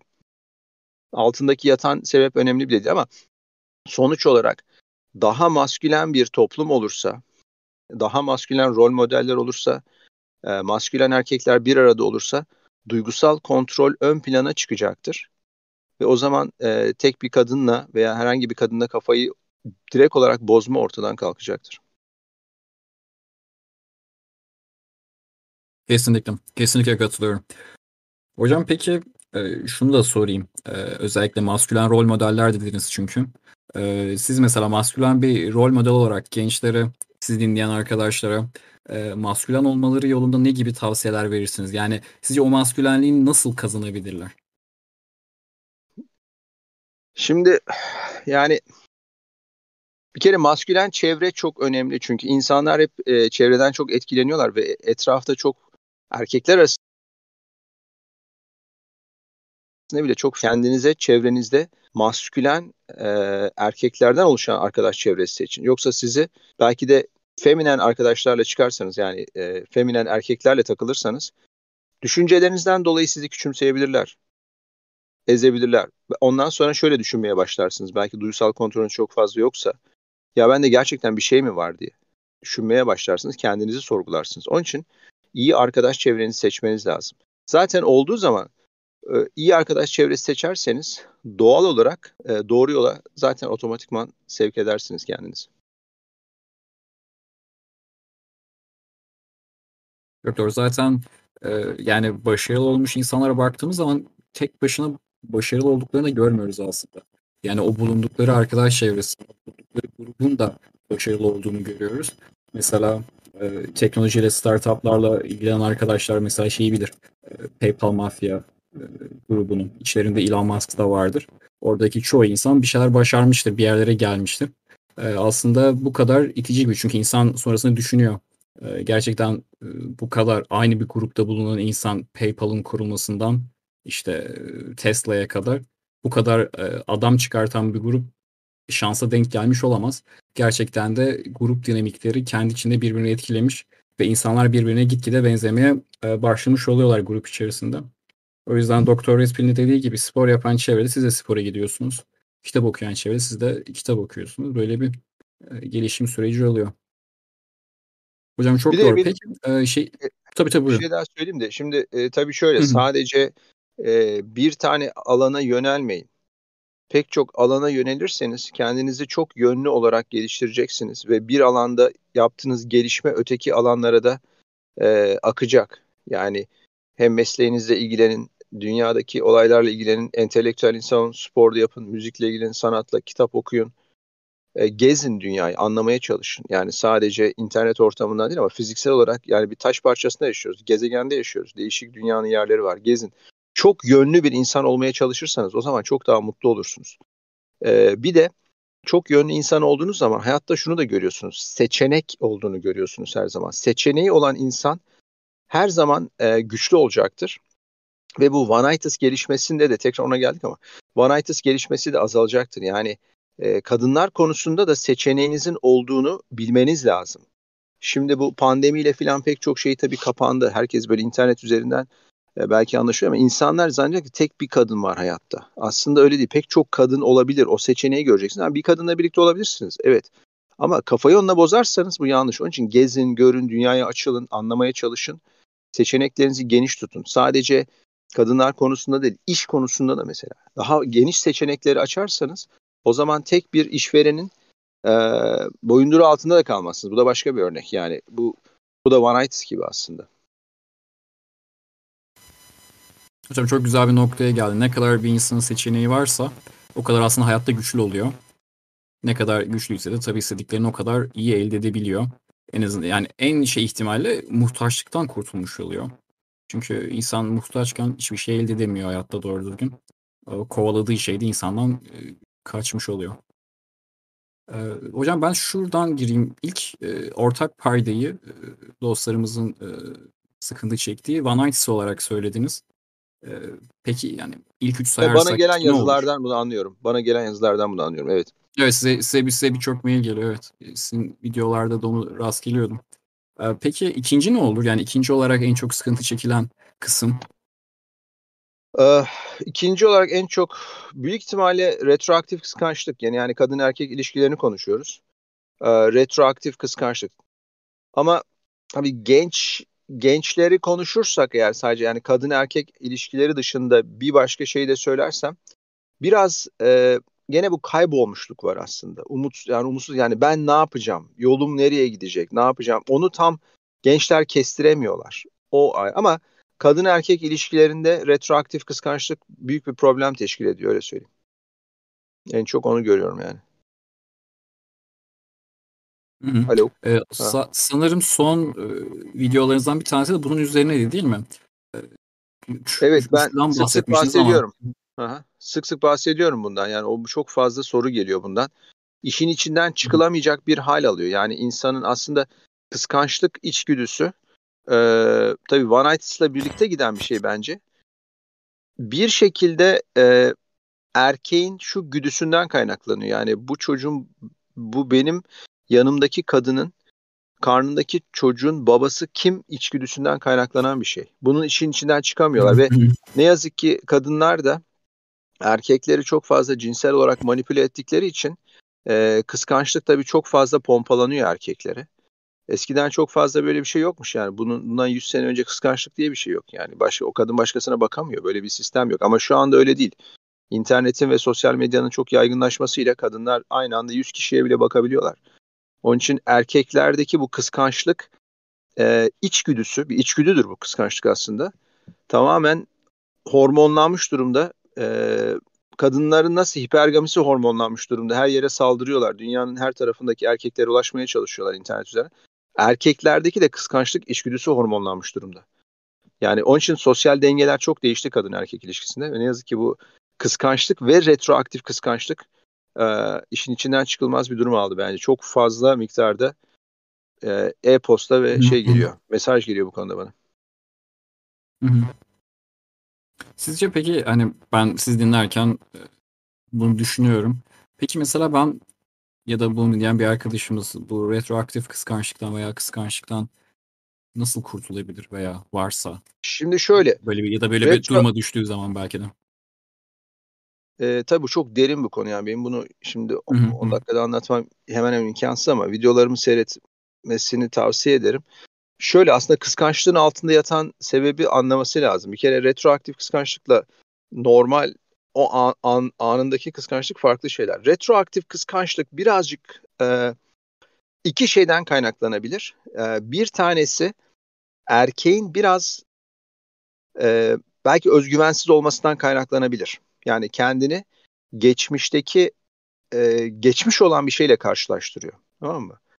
Böyle durumda yapılabilecek iki şey var retroaktif kıskançlıkta. Bir, ya tamamen ortadan kaldıracaksın retroaktif kıskançlığı. Yani böyle bir şey olmaz, olmayacak diyeceksin ve o şekilde kadını kabul edip o şekilde devam edeceksin. Veya dayanamıyorsan retroaktif kıskançlığa o kadından ayrılacaksın. Başka seçenek yok yani. Bir şekilde obsesif kompulsif bir hareket yani retroaktif kıskançlık. Birlikte olduğunuz kadının geçmişindeki bir adamı düşünüyorsun falan. Çok saçma bir şey aslında. Ama genel kıskançlıktan nasıl kurtulunur? Şöyle kıskançlığın yani anlık kıskançlık mesela niye ortaya çıktığını anlamaya çalışırsın dersin. Yani acaba bu benden kaynaklanan bir şey mi yoksa kadından kaynaklanan, kadının bir davranışından kaynaklanan bir şey mi? Kadının davranışından kaynaklanan bir şeyse orada bir kırmızı bayrak olabilir. Yani kadın çünkü içgüdüsel olarak ya sizi aldatmaya yönelik hareketler içinde olabilir. Potansiyel bir aldatma içinde olabilir filan. Sana bir kırmızı bayrak veriyor aslında orada. O kıskançlık içgüdüsü. Spidey senses der buna Richard Cooper. Yani böyle bir işte nasıl diyeyim içinden böyle bir şeyler diyor ki ya bir gariplik var bunda. Onun için ona karşı yani kadından kaynaklanıyorsa eğer çok iyi değerlendirmen lazım. Çünkü aldatılma bir erkek için en büyük sıkıntıdır. Ama insanın kendisinden kaynaklanıyorsa hiç ortada bir şey yok. Kıskanıyorum onu, kıskanıyorum. O zaman erkeğin kendini sorgulaması lazım. Acaba onun erkeğin özgüveniyle ilgili bir problem olabilir orada. Ama sonuç olarak çok yapıcı bir şey değil. Onun için kıskançlık olmaması lazım. Ama ne olması lazım biliyor musun? Erkekten kadına karşı sahiplenme, territorializm gibi. Yani bu kadın benim, bu kadına bakılmasını ve dokunulmasını istemiyorum. Bu normal maskülen bir davranıştır. Kıskançlık değildir bu. Mutlaka sana ait olan bir şeyi korursun. Doğada da böyle. Aslan da kendi dişi aslanları koruyor bir şekilde. Onun için o normal bir davranış. Ama böyle saçma bir kıskançlık işte yok bugün kimsenin aradı bilmem ne filan. Bu kadar sorgulanıyorsa ya kadın gerçekten aldatıyordur ve aldatma içindedir ya da erkekte özgüven problemi vardır. Ha, bu çok derin bir konu. Çok kısa bir şekilde anlatmam zor ama kabaca anlatmaya çalıştım. Doğru. Zaten genel hatlarıyla aslında arkadaşlarımıza birçok şeyi çıkarmışlardır diye düşünüyorum yani burada. Hı. O yüzden daha detay isteyen arkadaşlar da Dr. RedPill'in videolarına göz atabilir arkadaşlar kendi YouTube kanalından. Hocam şey dedik, manitis dedik. Kıskançlık ve retroaktif kıskançlık özelinde. Peki sizce üçüncü ortak payda ne olabilir? Pardon, üçüncü ortak problem mi? Evet. Üçüncü ortak problem yani şöyle bir de şu çok geliyor. Borderline ve toksik kadınlarla olan ilişkiler. Çok fazla mesaj geliyor yani bu konuda. Bu da üçüncü olabilir. Hatta yani bu ikinci bile olabilir. Retroaktif kıskançlıktan daha önce bile olabilir. Böyle şey de çıkartabilir miyiz? Yani aslında toplumda borderline ya da kişilik bozukluğuna sahip kadınların insanların sayısında arttığına işaretler gösterebilir miyiz? Kesinlikle. Yani bence çok artış var. Özellikle kadınlar arasında narsizm çok büyük yükselişte. Kendini çok yani sevme demeyeyim ama narsist bir şekilde kadınlar kendilerine tapıyorlar artık ve tapılmasını istiyorlar. Ve tabii ileride ben şunu da demiştim aslında arkadaşlara bir kere. Şimdi ilişkiler o kadar yani son 20-30 senedir aslında boşanmalar falan o kadar arttı ki tabii boşanmalardan dolayısıyla baba idolünün ortadan kalkması, baba imajının ortadan kalkması, babanın evden ayrılması ve kız çocuklarının da tabii erkek çocukların da gerçi ama kız çocukların da tek anneler tarafından büyütülmesi, yani bekar anneler tarafından büyütülmesi bu borderline'ı pompalayacak. Onun için şu anda bile bir şey değil. Bence bundan 10 sene sonra büyük bir borderline narsist kadın dalgası geliyor aslında. Gelecek jenerasyonlar daha fazla etkilenecekler. Çok çok bence artıyor. Tabii Instagram'da kadınların bu narsist paternlerini arttıracaktır yani. Ha şunu da söyleyeyim. Narsist ve borderline tarzı davranış biçimi olacaktır. Bir de gerçek borderline kişilik bozukluğu var. O tamamen ayrı bir şey yani, o klinik bir tanımdır. Ama borderline davranış gösteren kadın sayısı da çok artacak. Hocam siz ilk geldiğinizde sizinle beraber ilk yayını yaptığımızda şeyden bahsetmiştik.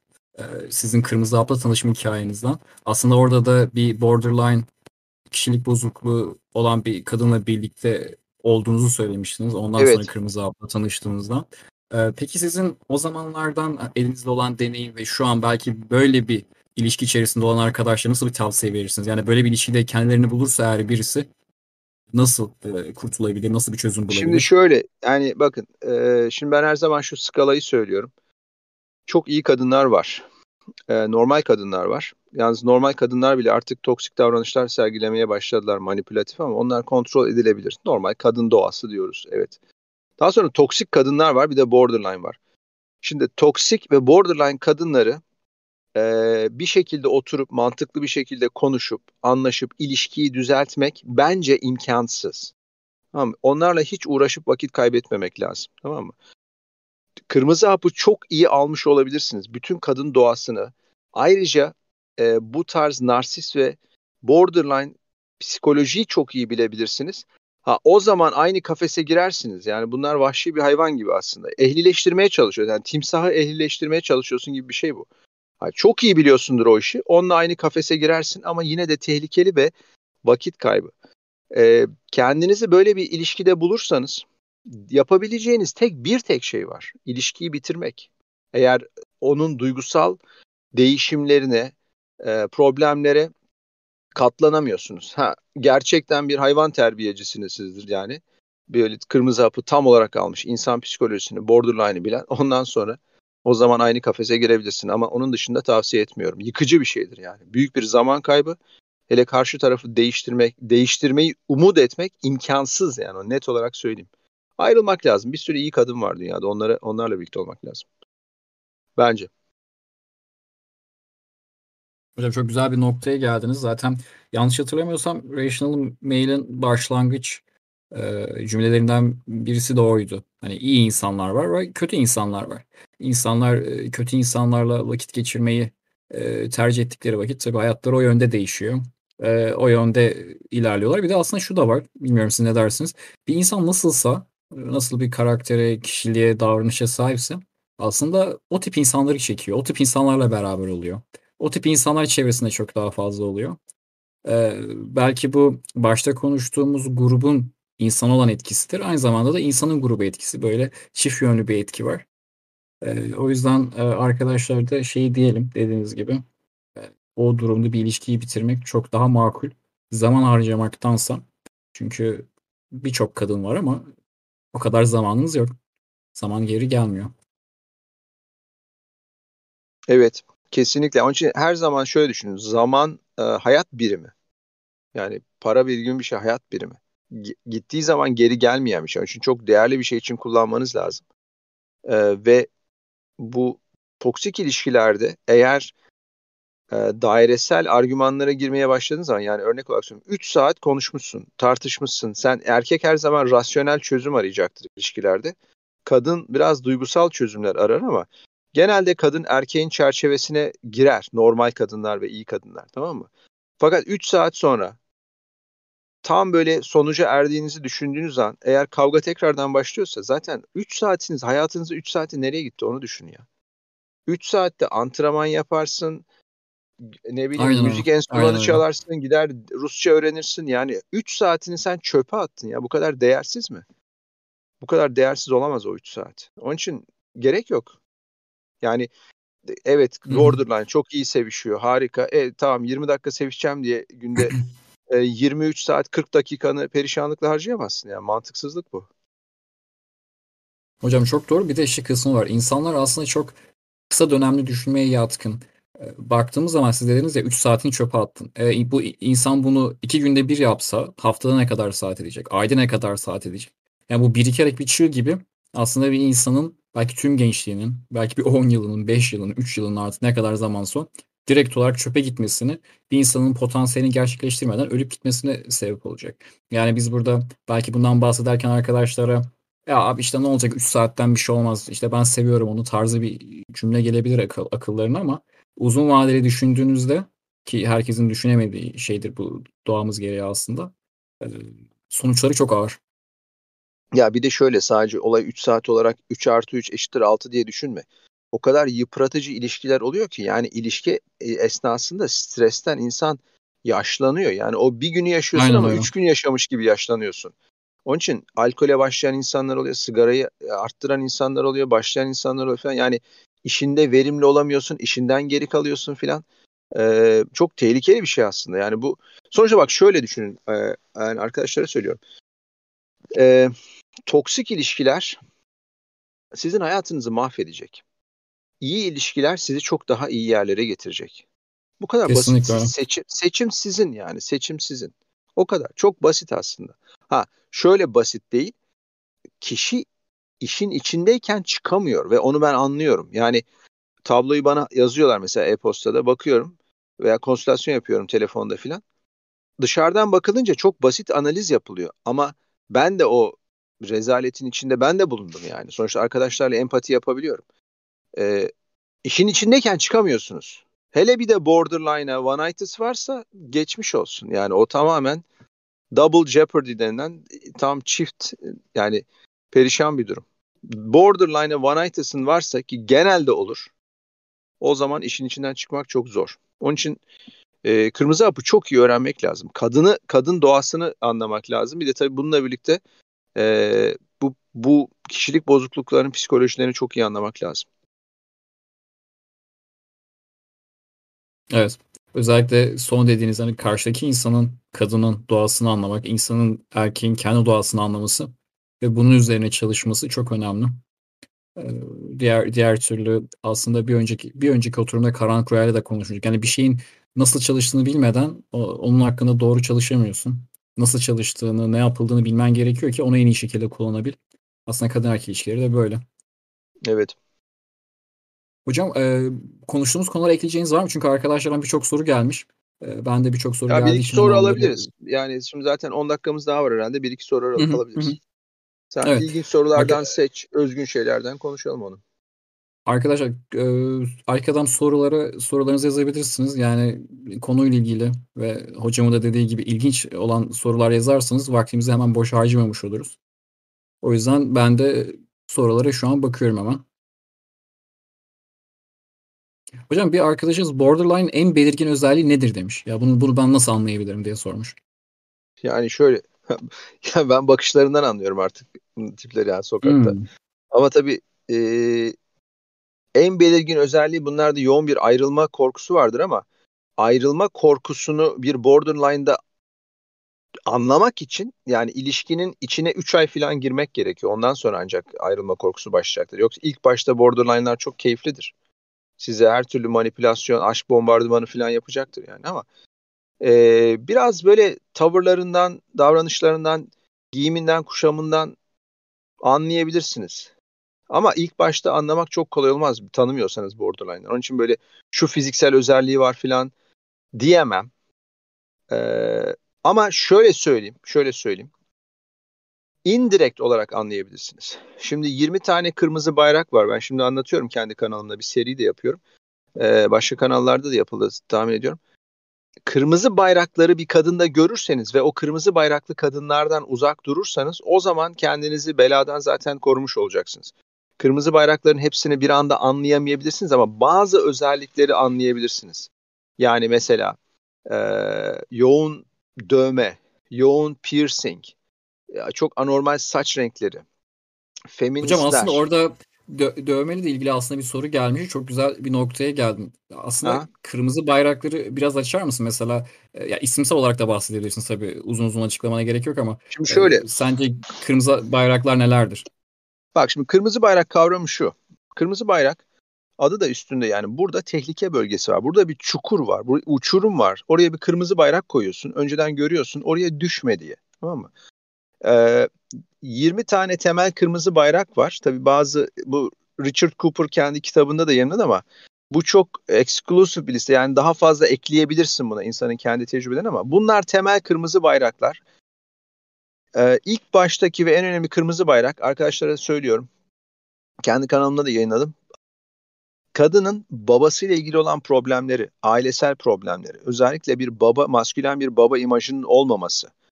Bu çok problemli kızlar yetişebilir bununla. Tabii erkekler de çok problemli, erkek çocukları da yetişebilir. Kriminal erkekler de yetişebilir ama biz kadınları konuşuyoruz. En büyük şeylerden bir tanesi bu ve belki de bir kadını borderline'a dönüştüren şeylerden bir tanesi bu. Onun için en önemli şunu sorabilirsiniz bir kadına, yani babasıyla olan ilişkisi ve annesiyle olan ilişkisi. Tamam mı? Baba imajının olmayışı veya babanın beta oluşu, babanın evi terk etmiş olması, bu tarz şeyler bir borderline'ın yaratılmasında önemli bir faktör olabilir. Tabii annesiyle de olan ilişkisi, eğer narsist bir anne varsa borderline bir kız yetiştirebilir. Çünkü anne hep kendine öncelik vermiş. Kadında bir terk edilme korkusu var. Çünkü kimse sevmemiş, sevgisiz büyümüş kızlar filan. Yani bu tarz şeyler borderline'a dönüştürebilir. Kırmızı bayraklar.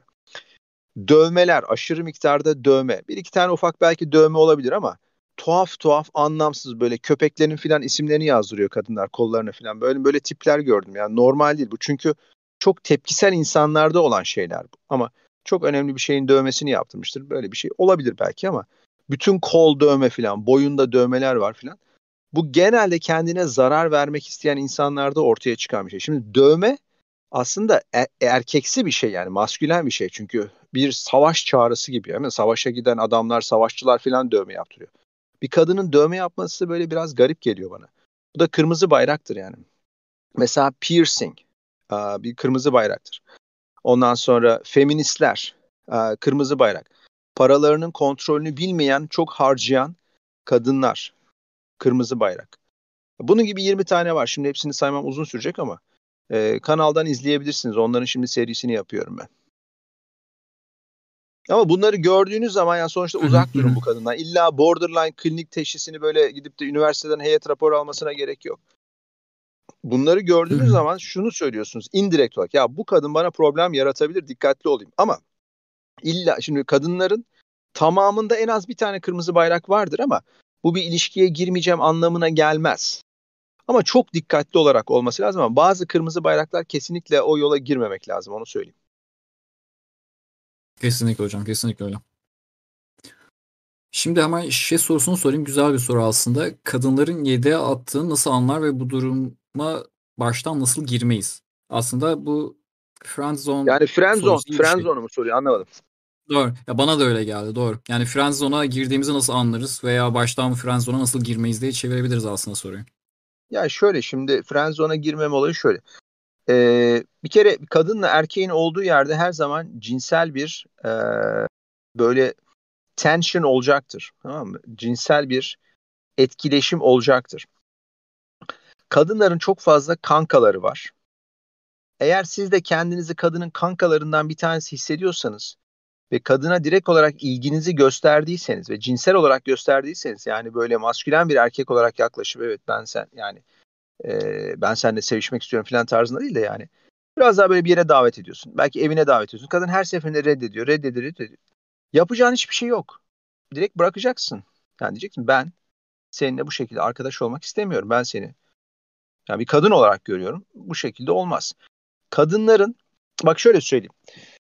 Bir kadının bir erkeği friendzone'a koymasıyla bir erkeğin bir kadını fuck buddy olarak aynı yere koyması aynı şey. Bunu Rollo Tomassi de dedi.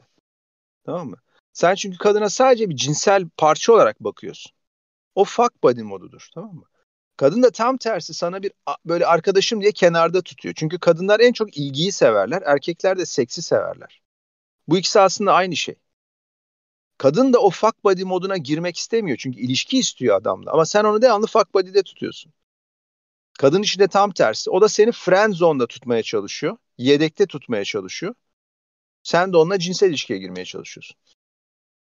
Zaten eğer yani friend zone'a böyle aylardır kadınla görüşüyorsun, ediyorsun, hala tık yoksa ondan bir şey yapmamak lazım. Yoluna devam etmen lazım. Çünkü bu bir şekilde yani nasıl fuck buddy modunda erkek kadını bir şekilde kullanıyor aslında.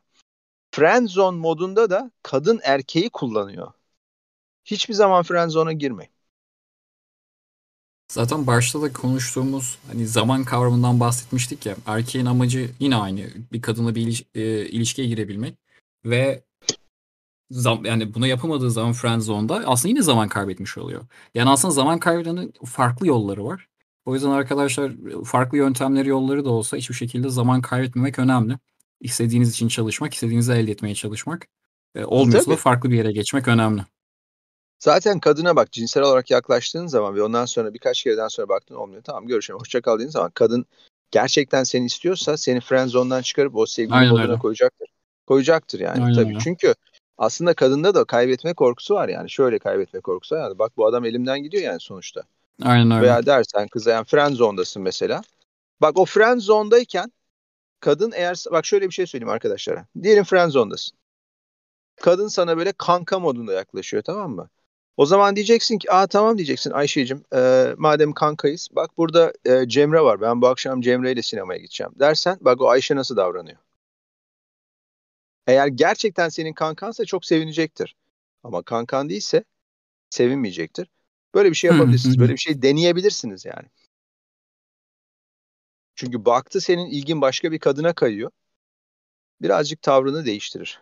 Friendzone'da olmayın arkadaşlar. Çok yani erkeklerin kullanılmasıdır friendzone'da olmak. Öyle söyleyeyim. Aynen öyle. Bir de şöyle bir şey var hocam, siz konuşurken aklıma geldi. Hani insanlar belki bizim içinde bulunduğumuz bu internet çağıyla alakalı olabilir. Karşıdaki insanın hani sanki biraz aklı yokmuş gibi davranıyor. Hani sürekli şöyle davranayım, böyle davranayım. Karşıdaki insanın zaten bir şekilde bir sana karşı bir ilgisi varsa, senin de açıkladığın gibi, o bir şekilde yolunu bulacaktır ve seninle konuşacaktır. Senin istediğin bir şekilde davranmaya çalışacaktır. O yüzden arkadaşlarım biraz da dışarıdan bakıp, bu kutunun dışından bakma olayı mı deniyordu buna? O şekilde şimdi bakmalarını tavsiye edebilirim. Doğru. Hem öyle hem de şöyle bir şey var bak. Genuine desire cannot be negotiated der Rollo Tomassi. Yani gerçek ilgi hiçbir zaman anlaşmayla ortaya çıkmaz. Kadının gerçekten sana ilgisi varsa onu sana gösterir ve seninle birlikte olmak için yani böyle zamanı ayırır. Başka bir yolunu bulur yani. Eder, bir yolunu bulur abicim, tamam mı? Yolunu bulmuyorsa işte hani bu akşam çıkacaktık sinemaya, ya işim var işte, bunu da iptal ettin, onu da hani bugün şeye gidecek, onu da iptal ettin. Kadının size ilgisi yok. Kesinlikle peşinden koşmayın. Kesinlikle. Bir kere, belki iki kere sorarsınız. Bak cevap bitti. O kadar. Gerek yok. Kesinlikle. Kesinlikle. İlgiyi yaratamazsın. İlgiyi nasıl yaratırsın? Aynen. İşte orada kendin olursun. Yani kendin olsa kendini geliştirirsin. İlginç bir adama dönüşürsün. Yüksek değer bir insana dönüşürsün. O zaman kadının sana ilgisi olur. İlla yüksek değer adamım ben, bütün kadınlar böyle yukarıdan bana yağacak. Bu da yok. Çünkü her kadın her adamı beğenmek zorunda değil. Yani dünyanın her kadınına ulaşamayacaksınız zaten. Yaşına göre, ilgisine göre, alakasına göre farklı kadınlar gelecektir. Ama gerçekten sizi isteyen kadının ilgisini görürsünüz. O çok daha sağlıklı bir ilişki olacaktır. Yani insanların böyle kafa oyunlarının olmadığı bir ilişki olacaktır. Çok aynen. Daha rahat tabii ki. Zaten Puk da şeyden bahsediyordu. Puk'un kitabı diye bir kitap var. Erkek Adam sitesinde çevirisi var belirli bir kısmının. Evet, iyidir o kitap. Zaten önemli olan aslında çok böyle damıtılmış saf bir eser. Yani arkadaşların okumayan arkadaşların okumasını tavsiye ederim. Hani zaten önemli olan bir başarı. Sana ilgisi olan kadınlarla birlikte olmak, ilgisi olmayan kadınlarıysa gözden çıkarmaktır diyor. Yani her kadını elde etmektir vesaire demiyor.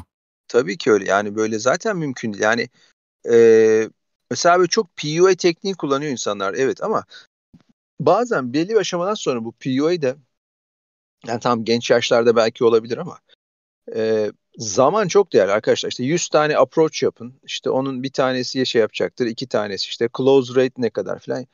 Ya ben 100 tane approach yapsam, her kadınla 10 dakika konuşsam 1000 dakika. O kadar büyük bir zaman dilimi ki aslında. Yani zorlayarak yapılmaması gereken bir şey diye düşünüyorum. Ava çıkıyormuş gibi değil. Bence öyle. Çünkü zaman çok değerli arkadaşlar. Yani hayatınızda iyi kadınlar olur ondan sonra. Çok fazla da abartmamak lazım bence. Doğru. Çok fazla abartmamak. Çünkü o zaman bir insan olarak, bir erkek olarak kaybetmeye başlarsınız yani. Bu kadar zaman ayırdığınız zaman şeye, başka şeylerden kalmaya başlarsınız. Yani yapın yani. Tamam, yine keyfinizi alın. İşte tatile gittiniz, şunu yaptınız filan veya hafta sonu çıktınız filan. Güzel. Ama çok fazla kadınları bu sefer hayatınızın odak noktasına ve amacınızı kadına ulaşmaya koyduğunuz zaman hayatın başka şeylerinden çok fazla kaybetmeye başlıyorsunuz. Zaten orada kaybedilen de yine kadın erkek ilişkilerine zarar veriyor. Yani tabii ki. Böyle çift döngü şeklinde, doğru. Tabii ki. Yani bakıyorsun böyle, evet ben tamam 300 tane kadınla birlikte olmuşum. Başka hayatım hiçbir alanda gelişmemiş. Yani büyük bir zaman kaybına dönüşüyor aslında. Yani çok PUA'yı çok iyi yapıyorsanız bile belli bir aşamadan sonra geri dönüş olmayan bir zaman kaybına dönüşmeye başlayabilir.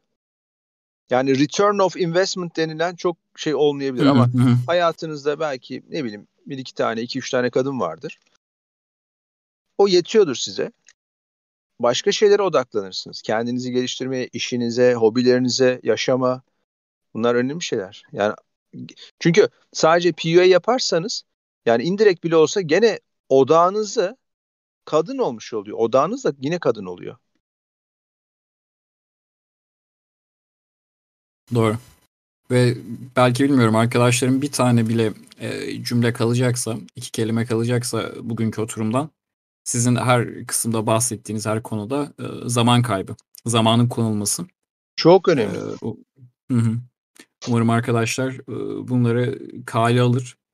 Her şeyi zaman bakış açısıyla bakar. Ya ben bunu 10 dakika vereceğim, yarım saat vereceğim, 1 saat vereceğim ama bu 1 saatimin karşılığını bana verecek mi? Bu insan olsun, arkadaş olsun, kız olsun, iş olsun fark etmez. Çünkü her şeyde böyle yani yaptığınız bir iş eğer size yarar sağlamıyorsa devam etmenin alemi yok. Ve şöyle bir şey var, güzel bir düşüncedir. Arkadaşlara örnek veriyorum Naval'dan. Çok güzel bir şey var. Böyle ilk gençlik yıllarında şey uyguluyor. Zamanını belirli bir para birimiyle işliyor. Diyor ki benim saatim $10,000 diyor. Ve yapacağım iş eğer bu $10,000 denkse ben o işi yaparım diyor. Ama $10,000 etmezse diyor ben onu birisine delege ederim diyor veya yapmam diyor. Aslında tabii bu çok da doğru. Evet, mantıklı bir yaklaşım. Mantıklı bir yaklaşım. Evet. Hocam çok sağ olun. Çok teşekkürler. Yani bilmiyorum farklı bir şey ekler misiniz ama. Valla hayırlı olsun yani. Kanalın 2. senesi olmuş sizin. Güzel. İyi işler oluyor. Artık yani Türkiye'de kırmızı hap daha böyle bir bilinçli olarak yükselmeye başladı. Tabii yani bir erkekleri kurtarıyoruz diye bakıyorum ben olaya. Gençlere bir yardım ediyoruz. Böyle kolektif biçimde gene çok zor. Ama ben yani mutluyum insanlara yardım ettiğim için. Siz de iyi işler yapıyorsunuz. Hayırlı olsun. Evet.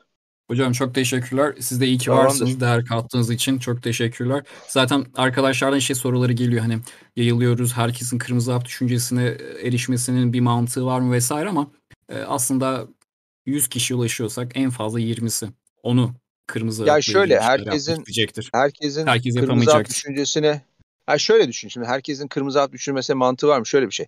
Yani sonuçta Google'da bilgi var değil mi? Herhangi bir şey de olabilir. Mesela ne bileyim, astronomi bilgisi de olabilir. Kimse gidip açıp astronomiyi okumuyor bile. Anlıyor musun? Veya fizik bilgisi de var. Kaç kişi oturup da açıp fizik kurallarını okuyor internetten? Kırmızı hap da internette var. Kimse okumuyor. Çok az bir miktar insan okuyor. Onun için zaten insanlara ulaşmamız böyle bir kişi olacaktır. Bir kişi artacak. Anlatabiliyor muyum? Ama o da bu kesinlikle şekilde bilecek. Başka bir şey. Yani bilgi orada diye adam gidip bilgiyi açmıyor. Başka bir şey gidiyor, oyun oynuyor filan. Öyle doğru. Düşün. Zaten az ve öz bir kitle olduğu zaman da kesinlikle akıllı adam grubunda da doğru şimdi tabii bakıyorum. Erkek Adam grubunda da Discord'da da 6.000 kişiye yaklaşmışız. Yani şimdi bu şekilde olduğumuz için zaten şu an soru soranları direkt cevaplayabiliyoruz. Birebir ilgilenebiliyoruz, konuşabiliyoruz. Aslında az olunca insan birbirine çok daha fazla ilgi verebiliyor, zaman gösterebiliyor.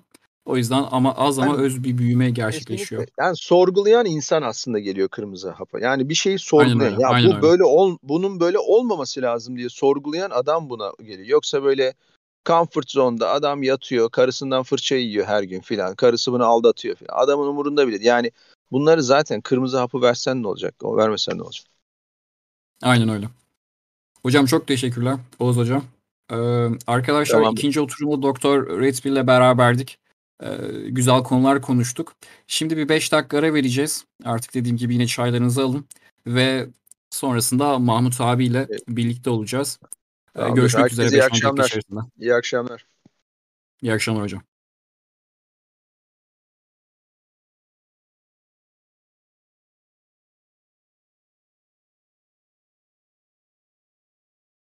Herkese selam tekrardan. 3. oturumdayız. Erkek Adam Grupları 2. yılını kutluyoruz bugün. Önce Karanlık Rüya ile sonra Dr. RedPill'le güzel ve keyifli 2 oturum gerçekleştirdik arkadaşlar. Şimdi de erkekadam.org kurucusu Mahmut Abi ile birlikteyiz. Abi hoş geldin. Hoş bulduk. Ne haber?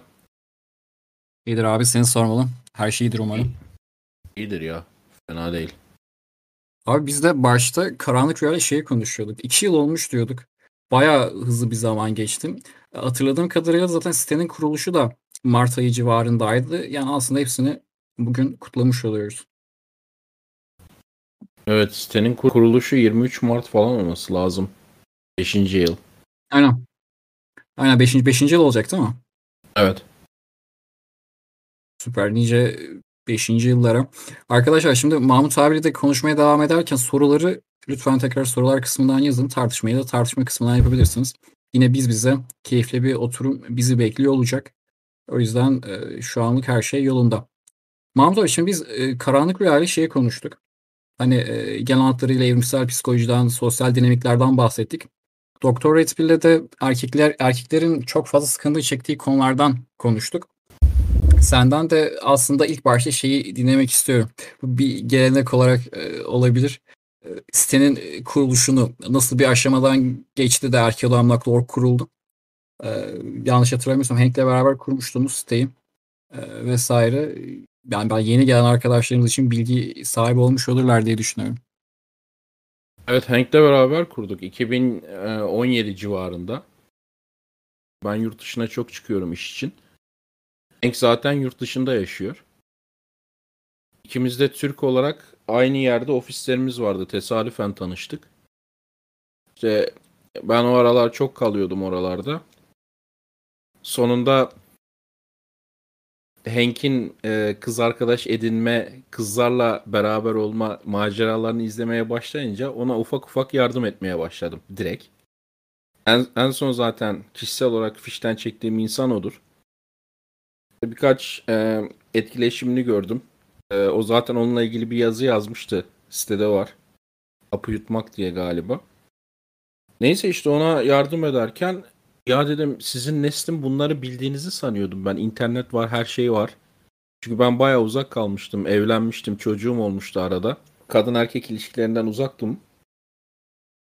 Gördüğüm kadarıyla daha beter olmuş dünya.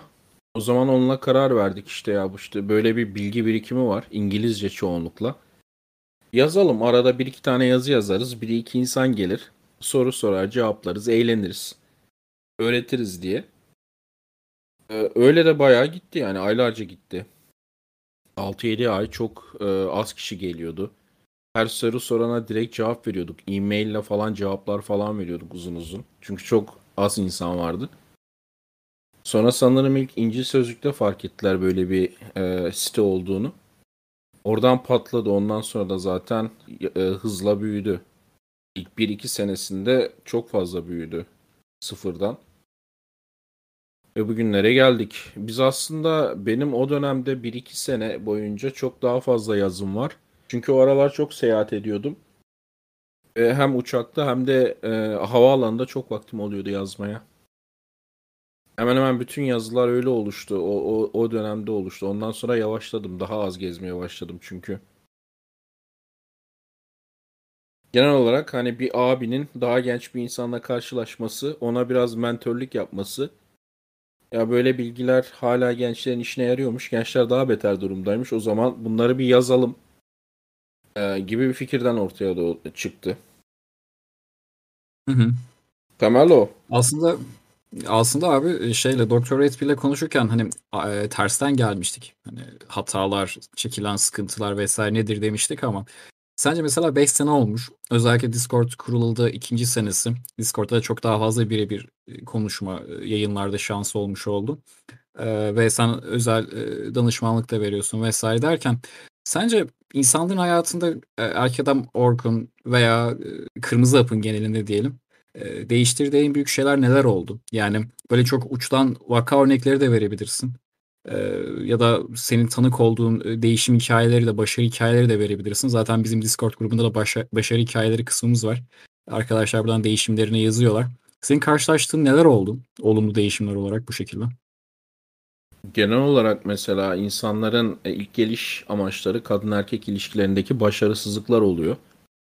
Bunun daha genel bir problemin aslında bir belirtisi olduğunu düşünmekten ziyade direkt onu çözmeye geliyorlar. Bazıları başarılı oluyor, bazıları başarısız oluyor ama genellikle gördüğüm en azından hayatlarını düzene sokmak konusunda birçok insan başarıya ulaşıyor. Yani bir eski sevgili problemi için geliyor adam. 1-2 ay sonra işte spor salonuna başlamış, daha fazla ders çalışan, daha fazla işine odaklanan biri haline geliyor. Bunu yapmak kolay değil. Ama en çok gördüğüm değişimlerden, en yararlı değişimlerden biri o. İkincisi birçok erkek kadın erkek ilişkilerinde acı çekiyor. Önemli bir kısım izleyici, özellikle Discord'dakiler çok genç insanlar. Öyle kız arkadaşımdan ayrıldım, ay bir kızı seviyorum olmadı, ay uzaktan seviyorum, beni seviyor mu gibi şeylerin çok büyük problem olduğunu düşünen insanlar. Yani bunlar tabii o yaşlarda problem de. Genelde en büyük değişiklik gördüğüm aile babası adamlarla yaptığım danışmanlıklar. Onlar çünkü çok daha ciddi. Adam evlilik içinde, çocukları var. Ve hani evlilik çok kötü gidiyor. O evliliğin kurtarılması ya da adamın kurtarılması, çocukların en az zararla kurtarılması falan. O tür değişiklikler mesela benim en çok sevdiğim değişiklikler. Çünkü hani birçok erkek evliliğin içinde kalırken bizim Kırmızı Hap'ta bir şey vardır. Ben onu çok doğru bulmuyorum işte. Boşanmaların çoğunu kadınlar başlatıyor. İşte %80'ini falan. İşte bunun sebebi erkeklerin daha idealist olması falan. Aslında tam olarak öyle değil. Çoğu erkek aslında beraber olduğu kadını sevmiyor mesela. Öyle büyük bir aşkla bağlı falan değil. Çocuğundan ayrılacak, evinden ayrılacak. Çocuklar babasız kalacak korkusuyla kalıyor çoğu erkek. Yani o adamlarla yaptığım görüşmeleri de ve o adamların hayatlarındaki değişiklikler. Bazıları mesela düzeltiyorlar. Sonra böyle aile fotoğrafı gönderiyorlar bana. Ya bu bak bu tablo sizin eseriniz falan diye. O çok güzel bir şey. Bazen adam boşanıyor ve şey diyor yani yıllardır acı çekiyordum. Böyle daha iyiymiş. Çocuklar için de daha iyi diyor. Çünkü babanın özellikle ya da annenin aslında ikisinde işkence çektiği kötü evliliklerde büyüyen çocukların durumu hiç iyi değil. Yani illa çocuklar için aynı evde kalmak mantıklı bir şey değil. Ben aslında burada girecektim. Seninle benim Freddy kanalında bir şey yapmıştık. Yayın yapmıştık. Video kaydı ve orada bir soru gelmişti. Hani sen daha doğrusu bu şekilde cevaplamıştın. Erkeklerdeki bu aşk acısının hani bir şeye yönlendirilmesi ya da bu cinsel enerjinin bir şeye yönlendirilmesi ve bir şey inşa edilmesi üzerine. Benim de aslında sen konuşurken bunun arka planında yatan kısma aklım gitti. Yani sence bu değişim mesela siteye geliyorlar kadın erkek ilişkileri yüzünden ve derslerin çok başarılı bir insan olarak çıkıyorlar veya aile hayatları değişiyor vesaire. Sence bunun arkasında yatan sebeple bu söylediğim sebep aynı mı? Yani o cinsel enerjinin doğru yere artık aktarılması mı? Daha fazlası var. Birincisi o. Eskiden mesela hüsran çok ciddi ve güçlü bir enerji, duygu. Yani birçok erkeğin hayatı özellikle çok gençken hüsrana uğramakla geçecek. Özellikle kadın erkek ilişkilerinde. Çok az erkek. Çok gençken çok şanslı bu konuda. Bu hüsranı iyi bir yere kanalize etmek birçok erkeğin aslında ileriki hayatında daha yüksek yerlere gelmesi yani mesleki olarak değil sadece daha da yetişkinleşebilir mesela acıyla ya da hüsranın verdiği hırsla ve bir şeyler başarması ve böylece kadınlar konusunda da daha başarılı olması. Yani genellikle erkeklerin yaratıcılığının arkasındaki şey budur. Hani komik bir laf vardır. Her başarılı erkeğin arkasında bir kadın vardır. Onu terk etmiş bir kadın diye. Bu dönemde daha önce çok konuştuk bunu. Bu hüsranı enerjiyi çoğu erkek bilgisayar oyunlarında veya şeyle yakıyor. Daha kötüsü pornoda yakıyor. Ve o sebeple bu hüsranı kullanamıyor. Geriye de gidiyorlar sürekli olarak. Çünkü siz aynı yerde kalsanız bile büyüyorsunuz. Yani hiç aynı yerde kalsanız büyüdüğünüz için aslında geriye gidiyorsunuz. 22 yaşınızdaki halinizle 25 yaşınızdaki haliniz aynıysa aslında geriye gittiniz demek bu. Doğru. Abi özellikle şey kısmına katılıyorum. Sen onu düşünürken hani 22 ile 25 yaşındaki halin aynıysa şey kısmı var ya. Gerçekten de öyle. Çünkü hayat değişiyor, zaman değişiyor, birçok şey geliyor. Ve Dr. RedPill'le de aslında bir önceki oturumda konuştuğumuz zamanın kaybı olayını aslında bu çok güzel özetliyor. Yani sen demek ki oradaki 3-4 seneyi kaybetmişsin. Kayıp bir zaman var orada. O yüzden aslında sen aynı yerde olsan bile aslında geridesin. Çünkü zaman ilerledi. Şimdi burada şöyle bir şey de var. Hani erkeklerin kendi başlarına da suçları değil bu. Böyle propaganda altındalar. Çünkü benim mesela sitede gördüğüm birçok erkeğin, birçok sorununun, sadece kadın erkek ilişkilerinde değil, hayatta birçok sorununun, %99'unun, %90'ının diyelim, hadi çok abartı yapmayalım, çözümü herhangi bir sorun çıktığında ya da hayata bakış açılarında kadınlaşmamak. Temel problem erkeklere popüler kültür tarafından kadınlaşmak öğretiliyor. Daha ilişki merkezli olmak, daha az kendi başarı merkezli olmak öğretiliyor. Daha az maskülen olmak öğretiliyor. Eskiden ilk başladığında feministlerin sloganı toksik masküleniteye karşıyızdı ve hani bir toksik maskülenite bir de iyi maskülenite var şeklindeydi. Özellikle son 10 yıldır feminist propaganda için maskülenite toksik. Tamamen. Erkeklere de popüler kültürden kadın gibi davranmaları öğretiliyor. Yani çaktırmadan öğretiliyor. Böyle açık açık oje sürün, ruj sürün falan şeklinde kadın gibi davranmak değil. Ama mesela daha ilişki öncelikli olmak, daha az ben merkezli olmak, daha az işte bir hedef, hayat peşinde koşmak, daha çok böyle ilişki peşinde koşmak, uzun süreli ilişki peşinde koşmak. Bunlar öğretiliyor. Çoğu erkeğe bunlar öğretiliyor. Az önce Dr. RedPill mentor yok dedi. Doğru. Çünkü hani kendi de görüyordur belki. Birçok erkek durumun ne olduğunu az çok biliyor. Kafasında canlandırıyor. Kimse söylememiş bunu. Ve hani ben mesela 41 yaşındayım şu an. Dr. RedPill benden de büyük. Bizim gibi 2 tane adam çıkıp söyleyince adamlar evet bu diyorlar. Ama birçokları için işlerinde var zaten bu. Kendi kendilerine bir şekilde ürkek de olsa söylüyorlar. Ama çevrelerindeki herkes bütün kültür aksini söylüyor. Doğru mentor eksikliği var ve çok fazla tam tersine erkekleri feminenleştiren, kadınlaştıran propaganda var. Kadınlaşmaktan kastım da şu. Mesela siz iş yerinizde çok erkek olabilirsiniz. Kadın erkek ilişkilerinde kadınlaşmış olabilirsiniz. Daha önceden örnek vermiştim. Adam dağ komandosu, dağa koyuyorsun. 2 ay hiçbir şey verme. Hayatta kalıyor. Hiç korkusuz, cesur. Ama telefonda onsuz yaşayamıyorum diye ağlıyor mesela. Yani adam iş yerinde, işinde alfa ama ilişkiler konusunda tamamen beta. Da betalaşıyor. Abi ben de özellikle bu kısmı biraz açmanı isteyecektim. Mesela kadınlaşma dedin ya, yani böyle bir 4-5 madde artık sana bağlı.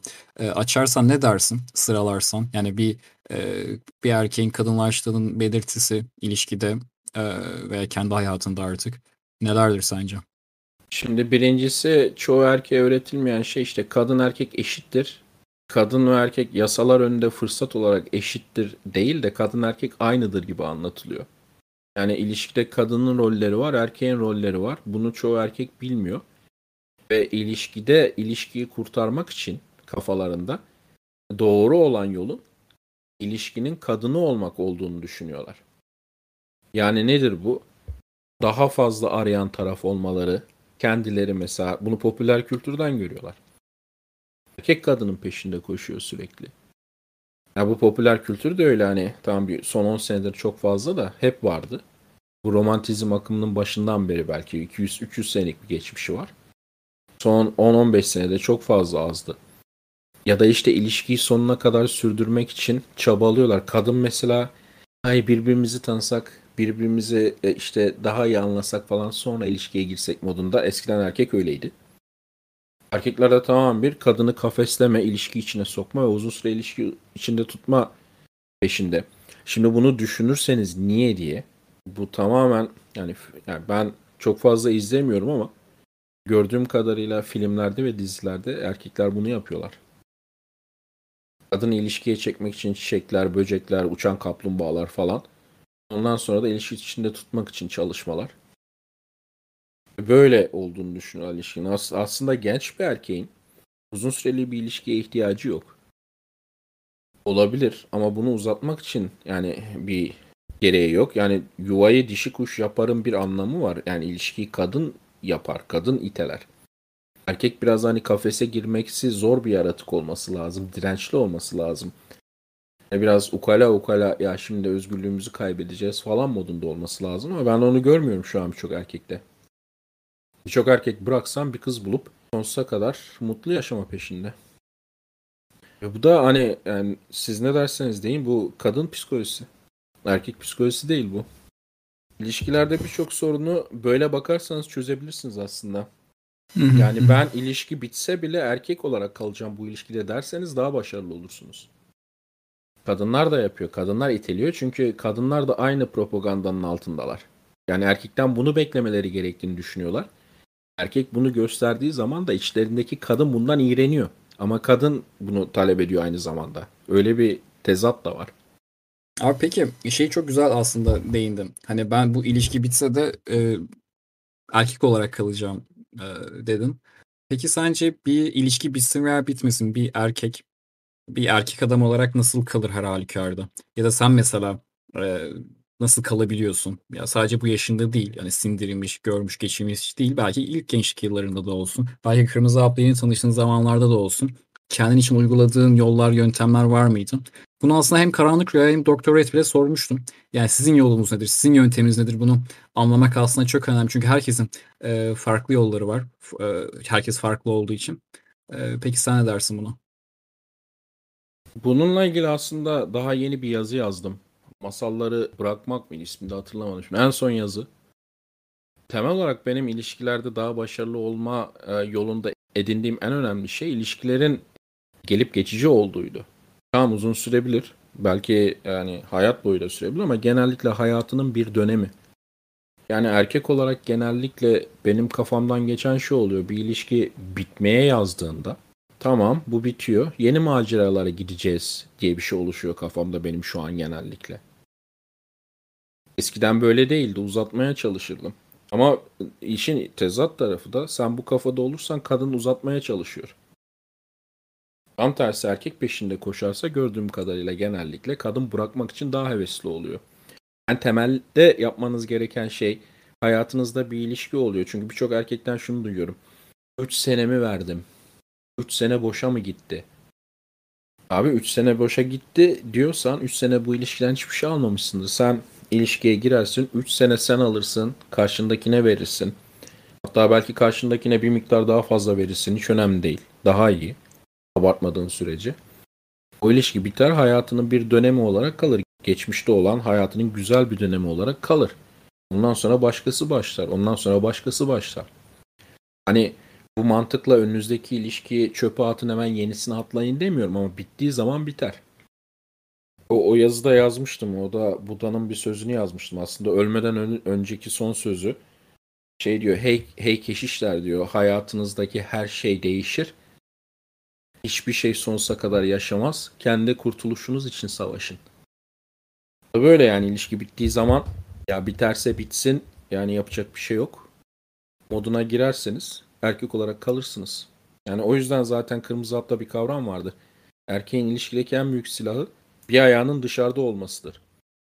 Bu dışarıda çapkınlık yapması, kaçamak yapmasıdır anlamına gelmez. İlişki biterse, kırmızı çizgileri geçilirse içi kan ağlaya ağlaya gitmesi anlamında. Bu kolay mı? Hayır. Yani ben şimdi kız arkadaşım mesela bitti gitti desek tamam yeni maceralara atılacağım çok güzel süper yuppi mi diyeceğim? Hayır. Yani bir ay iki ay acı çekeceğim ondan sonra ama bu kafaya geleceğim. Bu acı çektiğim bir şey yani. Kolay bir şey değil. Ama hani bu acıdan daha güçlü olabilirsin. O kadar da zor değil. Temel benim gördüğüm bu Freddy. Bir ayağın dışarıda olması bu bence.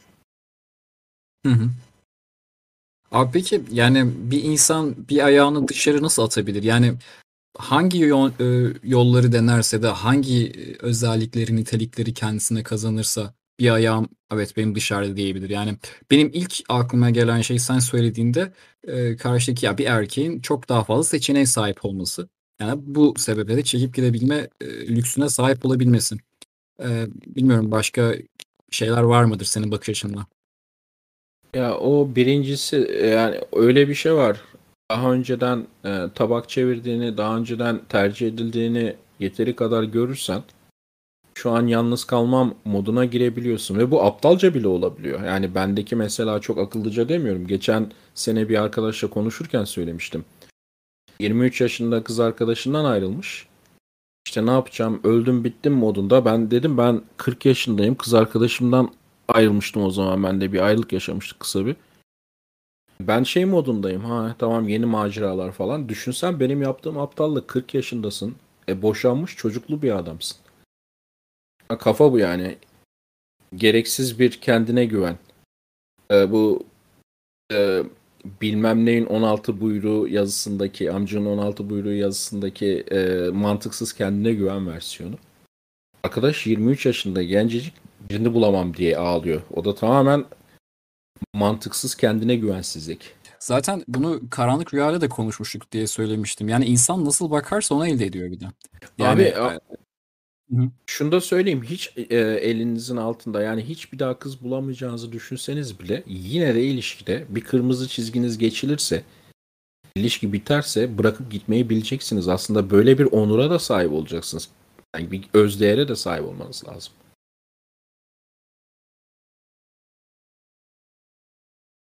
Doğru. Doğru abi. Zaten hani şeyi söyledim ya adam nasıl bakarsa öyle oluyorsa ve ben kimseyi bulamayacağım, öldüm bittim diyorsa da öldüm bittim oluyor.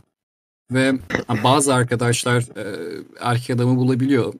Kırmızı hapla tanışabiliyor bir şekilde. Aslında buraya gelme süreci de bu şu an bu oturumu bu saatte dinleme olayı da çok büyük bir başarı. O yüzden ben herkese aslında takdir ediyorum buradakileri. Çünü yani Google'a yazınca direkt çıkmıyor. Yani ben sevgilimden ayrıldım yazınca aslında çıkan şeyler popüler kültür ürünleri genelde. O yüzden bilmiyorum, biz de öyle başlık atıyoruz ya bazı yazılara saçma sapan. Bir tanesini görmüştüm öyle ama hepsini bilmiyorum abi.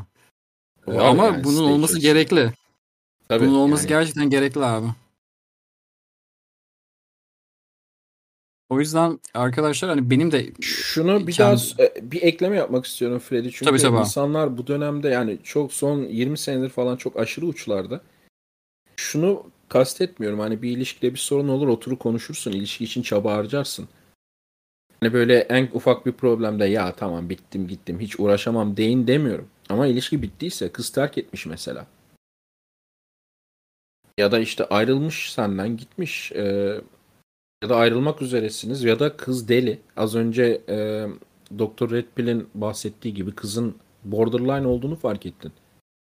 O tür durumlarda bırakıp gitmesini bileceksin. Ya da hani şu da var. Böyle erkeklerle de konuşuyorum. Kız deli gibi aşık. Kendisi kızı istemiyor artık. Ama sırf kızı üzmemek için ya da ben başkasını bulamam diye gitmiyor. O zaman da gitmesini bileceksin. Yani illa terk edilmiyor erkekler. Tabii. Karşıdaki insanın zamanında saygı duymak önemli. Evet. Abi peki sence bunun arkasında yatan mantık ne? Niye yani yani bir borderline olsun veya sevmediği hale gitmemek olsun. Yani burada bir muhtaçlık zihniyeti mi yatıyor sence? Ya da daha iyisini bulamam mantığı gibi bir muhtaçlık mı? Yoksa farklı bir motivasyon var mı? Birkaç tane şey var. Birincisi tabii önüne gelen her beraber olduğun kıza one night is yapmak. Yani bu benim bulabileceğim ruh ikizim dersen tabii onu kaybetmemek için elinden geleni yaparsın. One night is kafası mesela o kültürel bir şey. Filmlerden pompalanan bir şey. O önemli bir şey. İkincisi de erkekler evet daha yokluk içindeler. Az önce konuşuyordunuz bu erkeklerin seks yapma oranları azalıyor. Her geçen sene. 30 yaş altı erkeklerin. Aynen bunu başta Karanlık Rüya söylemişti. Ben çok şaşırdım buna. Bayağı evet, düşmüş ya, vesaire demişti. Tabii bunda şey de var. Artık erkekler geç evleniyor olayı da var. Yani tamamı bekar erkeklerin daha az seks yapmasından kaynaklanmıyor ama büyük bir kısmı ondan kaynaklanıyor. Ya şimdi şöyle düşün. Biz eskiden evde dört duvar arasında ne yapacağız abi? Dışarı çıkardık, buluşurduk. Kızlar birini istiyorlarsa dışarıda mesela buluştuklarında erkeklerle ya da karşılaştıklarında sinyal vermek zorundalardı. Yürüme davetiyesi atmak zorundalardı. Hem dışarıdaydık hem dışarıda o karşılaşmak, tanışmak daha kolaydı. Şimdi kızlar internet yüzünden hani böyle bir sanki internette tanışırız moduna giriyorlar. Eskisi gibi dışarıda değiller. Erkekler de dışarıda değiller. Porno çok yaygın. Kadınların verdikleri sinyalleri kapacak cesarette erkek az. Yani erkekler daha korkaklar. Daha böyle bir dobra yürüme yeteneği yok. O yüzden daha yalnız şu an genç erkekler 20 sene öncesine göre. Hani elinizin altında her türlü imkan var. Ama kusura bakmayın yani 20 sene önce 22 yaşında olan bir adama göre yani ben 20 sene önce 21 yaşındaydım. Muhtemelen şu anki 21 yaşındaki çoğu çocuk benim o zamanki halimden daha az sosyal ki ben çok sosyal bir insan değildim. Abi sence bu neden oluyor? Yani konuştuğumuz bu kadınlaşma, feminen kültür vesaire bunlarla alakalı mı? Yoksa hani öğretilen bu olduğu için mi sence böyle? Onlar var. İkincisi de insanlar izole olmaya başladı. Çok fazla izolasyon, özellikle sosyal medya sonrası izolasyon çok fazla. Hani eskiden bir kızla konuştun mu telefonda ne kadar konuşabilirdin ki abi? Yani şimdi haftalarca mesajlaşıp bir ay mesajlaşıp hiç buluşmayabiliyorlar mesela.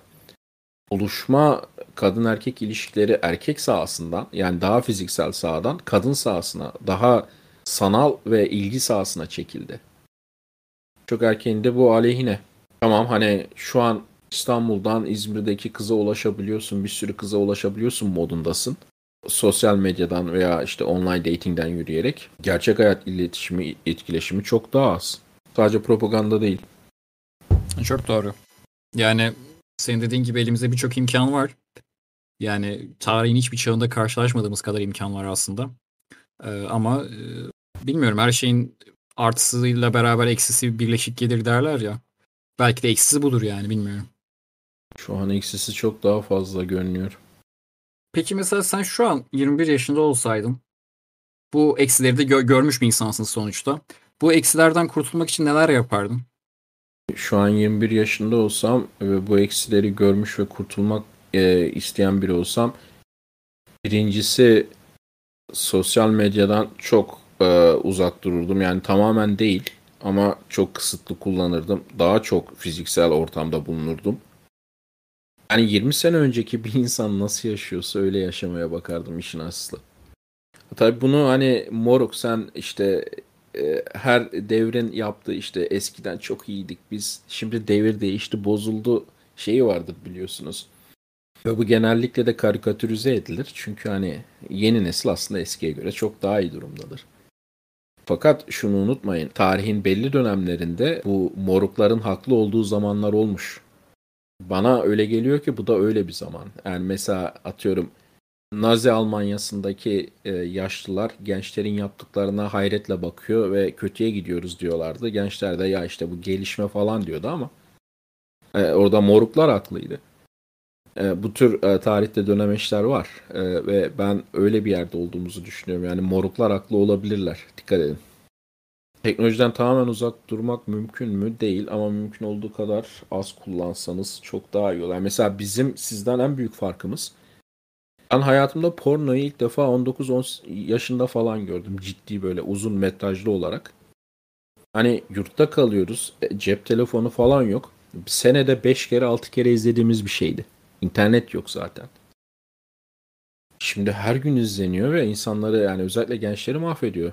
Onun için sitede söylüyorum tamamen uzak durun. Çok doğru, çok doğru. Bulaşmayın. Yani biz şansımıza bulaşmadık. Sizin kendinizi kurtarmanız gerekiyor. Doğru. Doğru zaten hani porno kısmı abi çok ayrı. Sitede zaten bildiğim kadarıyla birçok yazı var. Kim izliyorsa direkt bıraksın yani bunun lamicimi artık yok. Çünkü gerçekten çok fazla zarar veriyor insan zihnine. Bunun belki de uzun vadede abi bilmiyorum şu anda araştırmalar vardır. Belki sen bakmışsındır da hani fiziksel olarak da bilmiyorum zararı vardır. Yani şöyle fiziksel zararı illaki vardır da psikolojik zararı size yeter arkadaşlar. Hani kadınları sosyal medya mahvetti erkekleri porno. Daha önce konuşmuştuk bunu. kadınların ilgi ihtiyacını sanal olarak karşılıyor ve gerçek hayatta kadınlar da tatminsiz arkadaşlar. İşte kadınlar altın çağını yaşıyor falan değil şu an. Yani tamam, kesinlikle böyle öyle. Sosyal medyadan bakmayın siz filtreler altında çok mutluyuz canımla, aşkımla, cicimle falan filan şeylerine. Çoğu hikaye onların. Zaten orada ne kadar mutluysa gerçek hayatta o kadar mutsuz oluyorlar da. Yani bir de öyle bir kural var. Yani istisnaları vardır tabii. Yani kadınların da hayatını mahveden bir şey var. Sosyal medya. Yani daha doğrusu şey işte Instagram falan. Erkeklerde sanal seks, işte porno. Ve iki taraf bu yüzden birbirlerine uzaklaşıyorlar. Çünkü birbirlerine o kadar da ihtiyaç duymadıklarını sanıyorlar. Erkeklerin bir de şöyle bir sorusu oluyor pornoyu bırakın deyince. Kardeşim kız yok. 5 senedir yalnızım. Nasıl olacak o iş? Yani pornoyla mastürbasyon aynı şey değil arkadaşlar. Yani ben pornoyu bırakın derken mastürbasyonu bırakın demiyorum. Mastürbasyon yapın. Yani ben nofapçı değilim biliyorsunuz. Ama porno izlemeyin arkadaşlar. Hayal gücünüzü kullanın. Yani kenarda koltukta oturmuş bir adamın bir kadınla yatmasını izliyorsunuz. Yani güzel bir şey mi sizce? Hayır. Kendi kafanızda canlandırın. Aktörü siz olun. Son olarak Freddy bir şey daha söyleyeceğim. Hani feminizm şu bu falan diyoruz da bunlara genellikle teknolojik değişiklikler de sebep oluyor. Yani eskiden erkek 12-13 yaşında annesinin dizinin dibinden kurtulup babasının yanında çalışıyordu çırak olarak muhtemelen. Ya da hayata çok erken atılıyordu. Liseyi bitiriyordu, hayata atılıyordu. Yani erkek olması bekleniyordu ondan. Şimdi bir de baba ofis çalışanı olmuyordu genelde. Yani daha fazla zamanı olan, daha çok çocukla görüşen biri oluyordu. Daha sonraki nesilde babalar ofislerde çalışıyor, uzun süre çalışıyorlar. Bütün çocuk annenin elinde, erkek çocuk da olsa. Ve ondan sonra öğretmenler arasında mesela kadın öğretmen sayısı çok arttı. Yani bir erkek artık eski nesil bir erkekle daha fazla etkileşim, daha az etkileşim halinde. Bunda babaların da suçu var. Hani bu kadar bırakmayabilirler ama bırakıyorlar. O yüzden hani öyle bir mentor eksikliği, daha önce Dr. RedPill söylemişti de, böyle bir değişiklik sebebiyle erkeklerin bazı şeyleri öğrenememesi de var. Yani duygusal, kendini duygusal olarak regüle etme, kontrol etme, erkeğin erkekten öğrenebileceği bir şey, kadından öğrenebileceği bir şey değil. Yani reddedilmeyle, başarısızlıkla başa çıkma, erkeğin erkekten öğrenebileceği bir şey, kadından değil. Bunlar ise kadınlar öğretemez. Kötü niyetlerinden değil. Anneniz sizi feminen yetiştiriyorsa o annenizin suçu değil. Çünkü anneniz sizi maskülen yetiştiremez. O babanızın suçu, eğer babanız bıraktıysa tabii, hani ölüm veya başka bir şey yoksa tabii ki. Sizin başarısızlıkla baş etmeyi falan öğrenebileceğiniz çok fazla bir ortam yok artık. Burada mesela öğreniyorsunuz. Burada dikkat ederseniz bizim sitenin önemli temalarından biri başarısızlıkla, reddedilmeyle başa çıkmak. Yani bir erkek olmanın en önemli köşe taşlarından biri o. Çocuk gibi oyuncağımı isterim, öğretmenim vermiyor falan diye zırlamak yerine adam gibi başarısızlığı sindirip yolunuza devam etmeyi öğreniyorsunuz. Sitede en çok konuştuğumuz şeylerden biri de aslında bu, dikkat ederseniz. Freddy, söz sende. Abi hemen aldım sözü. Bir yandan da sorulara bakıyordum. Abi süper oldu. Var mı bir şey ekleyeceklerin? Yoksa çünkü arkadaşlar bayağı soru gelmiş. Seni hemen yakalamışken birçok soru yazmışlar. Ben de onları sana yönlendireceğim izninle. Ekleyeceğim bir şey yoksa tabii. Sensiz arkadaşlar bir 10 dakikamız kaldı. Son oturumda Erkek Adam grubu oturumundan önce Mahmut abiyle gerçekleştirdiğimiz oturumda 10 dakika kaldı ve Erkek Adam'dan sorular kısmına sorularınızı yazarsanız, yine ilginç sorular elbette yazarsanız, ben Mahmut abiye yönlendireceğim. Sonrasında yayının kaydını YouTube'da dinleyen arkadaşlar için de faydalı olmuş olacaktır. O yüzden lütfen çok kişisel vesaire değil de daha genel ve herkesin bir anlam çıkartacağı soruları sorarsanız ben de cevaplamış olurum. Lütfen bana şey yapmayın, yani darılmayın sonrasında. Abi şimdi sen en son başarısızlıktan bahsettin. Bir arkadaşımız başarısızlıkla ilgili bir şey sormuş. Daha doğrusu bir şey yaşamış. Ben onu yakaladım. Hemen sana bir özet geçerek iletiyorum aslında onu. Aslında bir iş kurmuş. 25 yaşındaymış. Bayağı zorlanarak işini kurmuş. Ondan sonra işini kapatmış. Sonra bayağı zor zamanlar geçirmiş. Ondan sonrasında da şimdi eğitimci oldum, iyi kazanıyorum diyor. O bir sene bana çok şey kattı. Biraz üzgün hissediyorum diyor. Başarısız hissi yaşıyorum diyor. Sence bu başarı hissiyle nasıl başa çıkılır? Çünkü Mesela startuplarda da vardır ya, 10 tane startuptan 9'u zaten batacaktır. Bir tanesi çıkacaktır olayı. Sence o 9'unda da ayağa kalkma yolumuz ne olabilir sence? Genellikle bu başarısızlık hissinin sebebi artık başarısızlıklardan pek fazla bahsedilmemesi. İnsanların kafalarında hep başarı canlandırılması bekleniyor. Mesela kişisel gelişim kitaplarında başarısızlığı da canlandırmanız lazım. İnsanlar hep başarılı olanlara odaklanıyorlar. Artık başarısızlıkları görmüyor. Senin temel problemin şu. Bir iş kurmuşsun, batmış. Şimdi yeni bir iş kurmuşsun. Yani daha doğrusu kendine para kazandığın bir şey bulmuşsun. Buradaki başarıya bakmıyorsun. Başarısızlığa odaklanıyorsun. Çünkü sanıyorsun ki başka insanlar başarısız olmuyor. Çünkü görmüyorsun artık. Çünkü hani başka insanlar başarısız oluyor ve bu ortada olabilir ama bütün odak başarılı olan insanlarda. O yüzden hani başarısızlık sende psikolojik problem yaratıyorsa, canını sıkıyorsa şunu söyle kendine. Yani ben kimim ki? Herkes başarısız oluyor arada bir. İş batırıyor. Şu an direkt beyaz yaka olmayıp da iş kurmak istese senin gibi birçok insan %90'ı batacak zaten.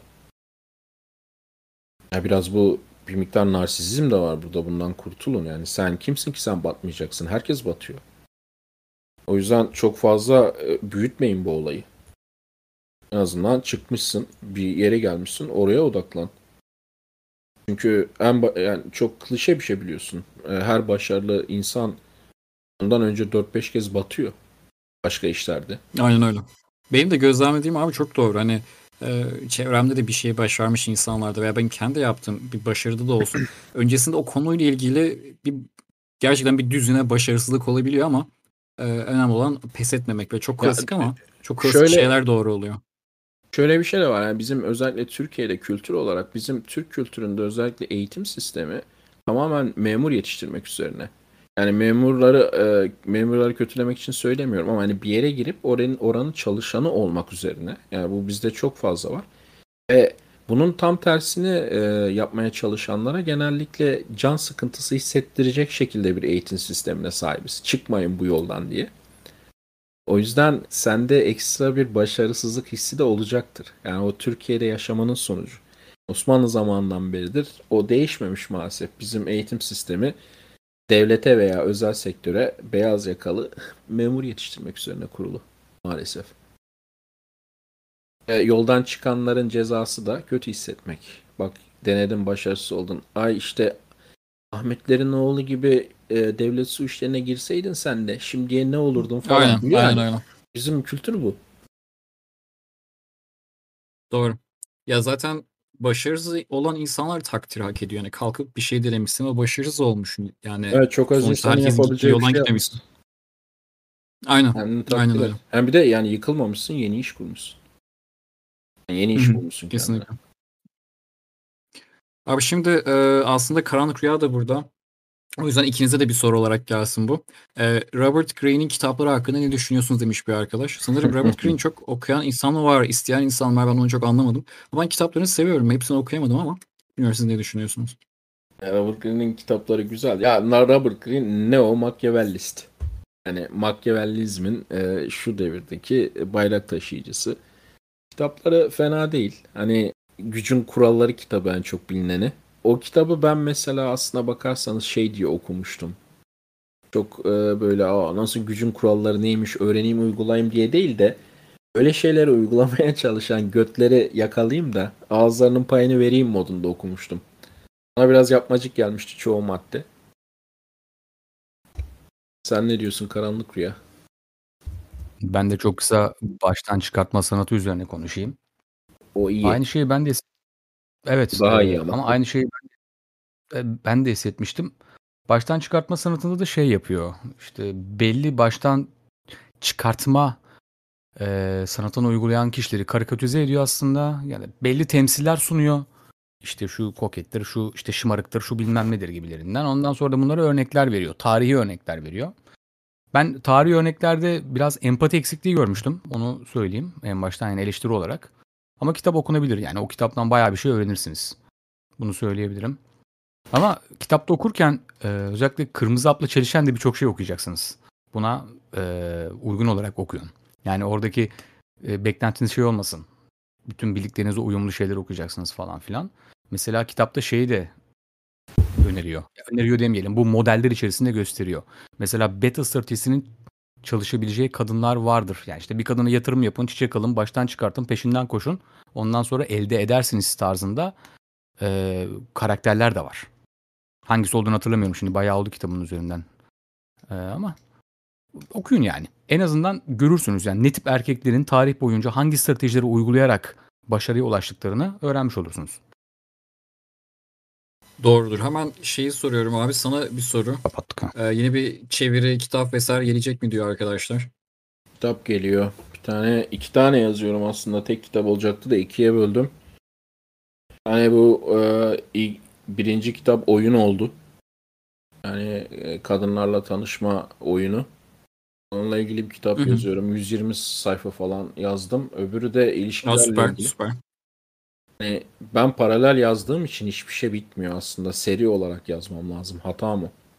Yani bir yandan onlar üzerinde çalışıyorum. Bir yandan da köşede başka bir kitap üzerinde çalışıyorum.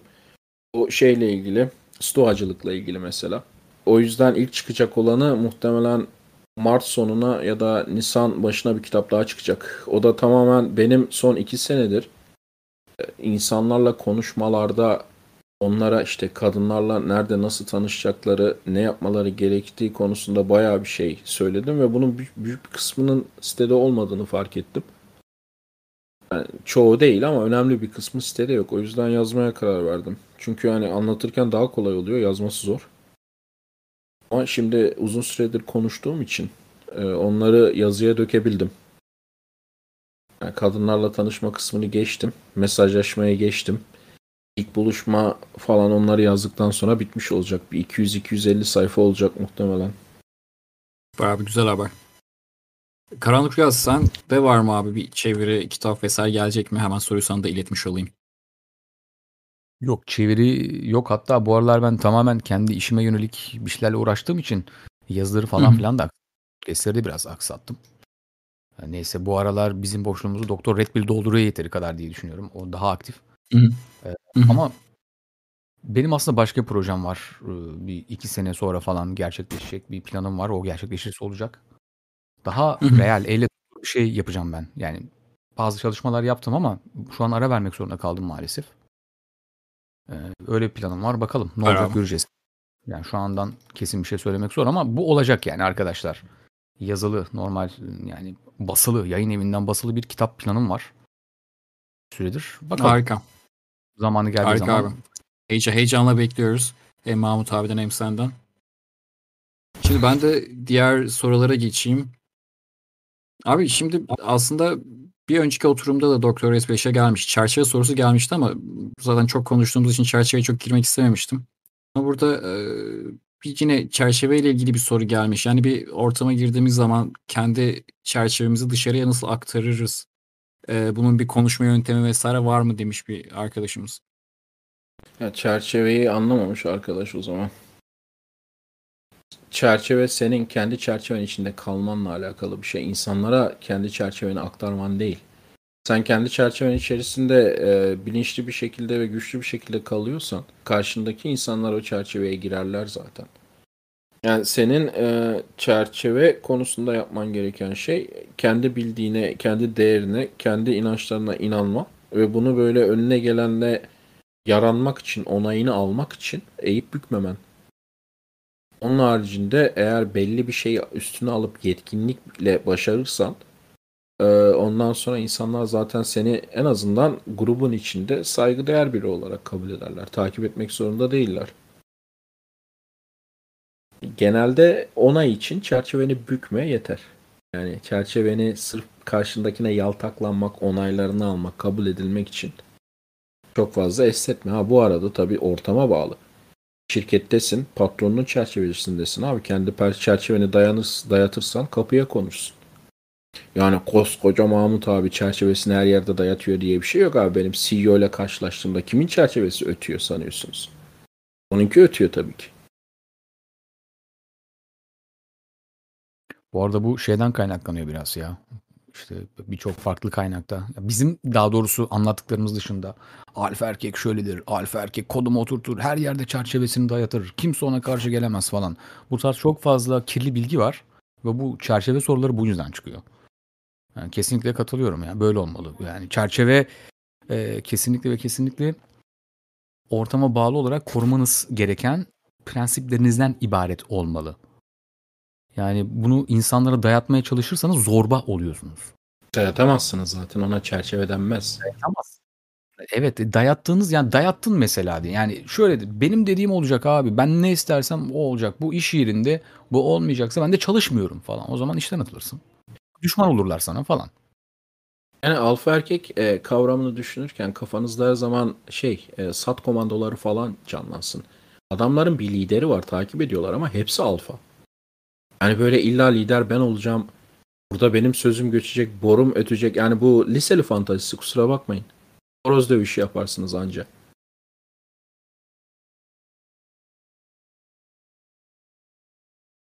İlla işte sosyal medyayla, like'larla falan değil. Yani senin sorunun doğrusu dopamin ihtiyacını gerçek şeylerden nasıl karşılarız daha çok. Aynen öyle.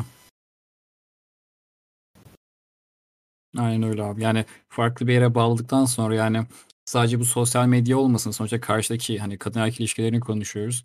Karşıdaki bir kadından gelen bir ona ihtiyacı da olsun aslında. Bu da bir dopamini farklı bir yolla tatmin etme isteğinden gelir. Bunu kesmek, yani, sosyal medyayı kesmek vesaire. Günde 8 saat çalışacağım diye bir hedef koyup da o 8 saati çalıştığın zaman dopamin salgılarsın. Onu salgılarsın. Ondan en fazla ondan salgıla.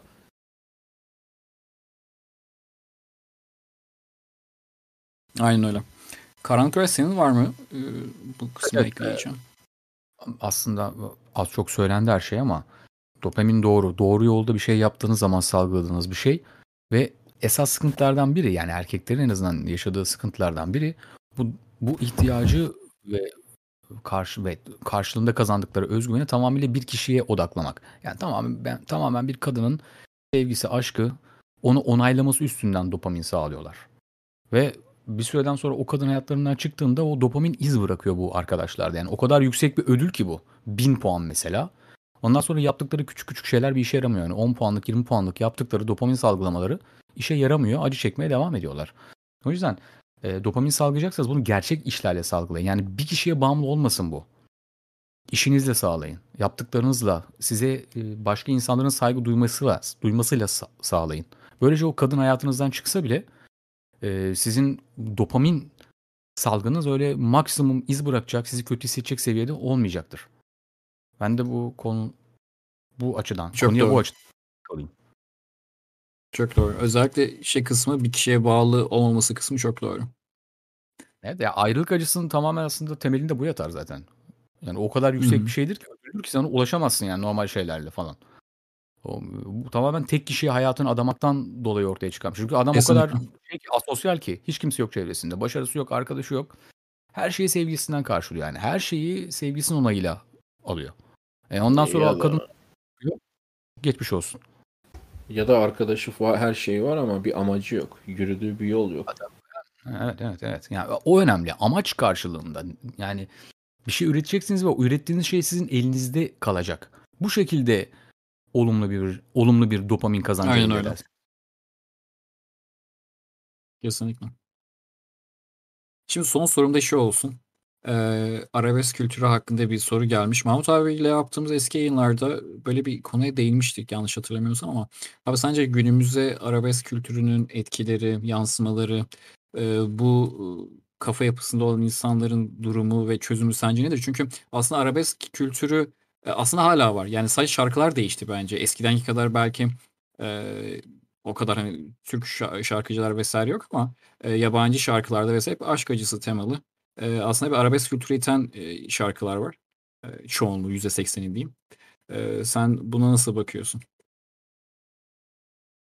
Türkiye'de arabesk deyince aklına insanın 1980'ler falan geliyor da evet dediğin gibi aynen. Şu an birçok şarkıda o var. Biz daha önce konuşmuştuk bunu. Mümkünse arabeskten uzak durun. Şöyle uzak durun. Eğer mesela modunuz iyiyse İnsanlarla böyle hani eğlenmek için falan bir meyhanedesiniz. O zaman çalın söyleyin abi, katlanmayı bilmeyen aşkı çekemez, aşka mahkum edilen garip gülemez diye salın gitsin. Ama hani kendiniz modunuz kötüyse, aşk meşk acısı çekiyorsanız, yalnızsanız o zaman uzak durun. Sizi daha aşağı çeker çünkü. Benim tavsiye ettiğim daha böyle yüksek, insanın psikolojisini yükseltecek, sözü de olmasına gerek yok, şarkılar dinleyin. Yani mesela evet, kendim pek sevmesem de o yüzden aslında rap iyi bir şey. Yani rapte daha az var bunlar. Elektronik müzikte daha az var. Eski metalde daha az var mesela. Yani metalde de çok sulu ağlak şarkılar vardı. Mesela She Has Gone vardı, Still Loving You falan vardı da hani genel olarak metalin şeyi daha, mesela rock'ın daha böyle yüksek seviyeydi. Pozitifti. Still Loving You kötüdür ama ya. Pozitif şeyler. Karanlık Rüya bir şey dedin sanki ama. Evet. Still Loving You dedi de gerçekten kötüdür. Çok ağlak bir parçadır. Ciddi bir metal dinleyicisi olarak mesela playlistlerimde falan tutmazdım. Özellikle bir ilişki falan bir şeyler falan varsa. Gerçekten insanın modunu bozar. O yüzden yani metal hard rock dinleyecekseniz de mutlaka şey yapmanız en iyisidir. Uygun parçaları seçmeniz. Çünkü çok macho parçalar da var. Ama yanlış seçimlerle bayağı sorun yaşarsınız. Evet, She Has Gone da aynı bu arada. She Has Gone kimindi ya? White Leopard neydi Art, o grubun? Art'ın mı? Still Art. Manowar arkadaşlar. Manowar'dan vazgeçmeyin. evet Manowar kesin. Eskiden şeyde benim Fredo listesinde de var Manowar'dan çok şarkı. Yayın öncesi Manowar açıyorduk sürekli. Yani insana güzel bir his veren şarkıydı. Grupta da şey söyleyeceğim. Yani gerçekten ben de ona dikkat ettim. Kendi playlistimde benim moralimi bozacak hiçbir şarkıya yer vermemeye çalışıyorum. Çünkü gerçekten bir düşünce gibi bir şarkı beyine yapışıyor ve çıkmıyor. Yani hiç beklemediğim bir zamanda o şarkı bir anda tekrarlamaya devam ediyor da direkt modunu etkiliyor. O yüzden arkadaşlar da benim de sizin dediğiniz gibi tavsiyem bu olur. Fakat müzikten ziyade şu an daha görsel sanatlar, sinema ve dizi gibi şeyler şu an daha böyle mod düşürücü. Onu da söyleyeyim. Tabii o da var doğru. İlgili dönemde dinlediğiniz şarkıları bile dinlemeyin derim. Özellikle bu sevgili durumu falan filan varsa, eski sevgili ayrılık. Yani o dönemde dinlediğiniz şarkılar bile hafızayı direkt şey yapacaktır, tazeleyecektir. Onlardan da uzak durun. İstediği kadar pozitif olsun şarkı, o şarkılardan da uzak durun. Yeni şarkılar olsun.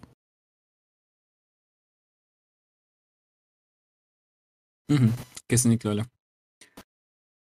Mahmut abi teşekkürler.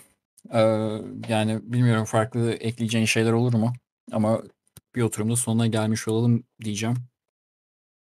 Şu an yok. Abi süper. Ben de yine topluluk adına teşekkür edeyim. Erkek Adam Org için yaptıkların için abi. Grupta da 2. yılı kutlarken bunu dememiz gerekiyordu. Çünkü birçok insanın hayatına dokundum. Birçok insan hayatı değişti. O yüzden ben de ayrıca direkt teşekkür etmek istiyorum. Eyvallah. Umarım bu yayınlarda arkadaşların yani bilincinin artması üzerine etkili olur. Ben saat akşam 11'de bunu dinleyen arkadaşların kendilerine güzel şeyler katma inancında, isteğinde olan arkadaşlar olduğunu düşünüyorum. O kadar fazla içerikte varken buraya gelip dinlemek bir özveri istiyor. Arkadaşlar şimdi son oturumumuz olacak. Orada da Erkek Adam grubundaki arkadaşlarımızla bize muhabbet edeceğiz. Bir 5 dakika sonra oraya geçeceğiz. Oraya geçmeden şey de söyleyeyim. Grupta farklı duyurularımız da olacak. Farklı projelerle ilgili. Bir tanesi de şey var. Grupta kendi aramızda konuşuyoruz. Bunun duyurusunu yapacağız. Böyle bir bağış toplama, bir yerlere yardım etin gibi bir fikirlerimiz var. O yüzden duyuruları şey yapmayın. Sessize falan almayın. Bakın orayı. Birlikte farklı şeyler yapmayı planlıyoruz çünkü. Bunun dışında da 5 dakika sonra buradayız. Artık gece 12'ye kadar muhabbet etmiş olmuş olacağız. Bir 5 dakika sonra görüşürüz o zaman.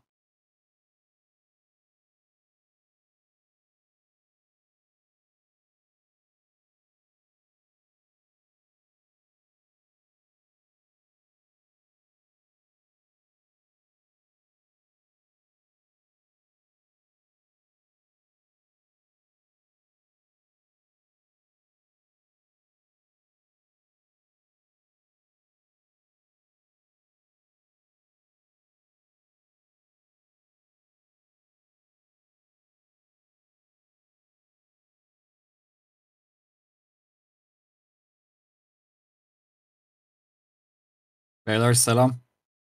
Şimdi son sorumdayız. O yüzden ben hemen kısa bir tanıtım yapıp geriye çekileceğim. Ben yoruldum çünkü. Topu size atacağım. Şimdi arkadaşlar, Erkek Adam grubu tagine sahip olan arkadaşlarımız grupta bizimle hem moderasyonda hem de normal olarak katkı sunan arkadaşlarımızla birlikteyiz. Aramızda keyifli bir muhabbet yapacağız. 12'ye kadar sürecek bu. Ben modere etmeyeceğim. Yani fazla kişi olduğumuz için isteyen söz alıp konuşabilir. Bir ortaya birisi konu atıp onun üzerinden gidebiliriz. Bu şekilde gideceğiz. Sizin yine atıyorum spesifik bir konu hakkında spesifik bir insana sorunuz olursa erkek adamdan sorulardan etiketleyip onu yazarsınız. O da bak bana böyle bir soru gelmiş o yüzden şu şekilde cevaplayayım diyebilir. Bizim de işimizi kolaylaştırmış olursunuz. O yüzden herkese keyifli muhabbetler diyeyim ben şimdi de. Var mı başlamak isteyen? Frank mikrofonu sen açık gördüm ya da Tulpar da şimdi açtı. Selamlar. Ben size topu atıyorum hemen. Selamlar. İyi akşamlar dilerim cümleten. Sesim net geliyor mu? Geliyor. Benim sesim nasıl? Akşamlar. Sizinki de iyi geliyor hocam. Ben şu an bir konuşma metni hazırlıyorum da özelden gelen sorular için kısa şöyle 10 dakikalık bir konuşma yapacağım. 20 dakika ya da işte yarım saat sonra falan. Siz de müsaade ederseniz tabii. Olur tabii. Valla özlemişim bu yayınları herkes. Yok mu gündemi olan yok mu Frank? Ben de onu diyecektim. Gündemi olan varsa açsın konuşalım. Çünkü ben kendimi audience kısmına taşıyacağım birazdan. O yüzden top sizde yani haberiniz olsun.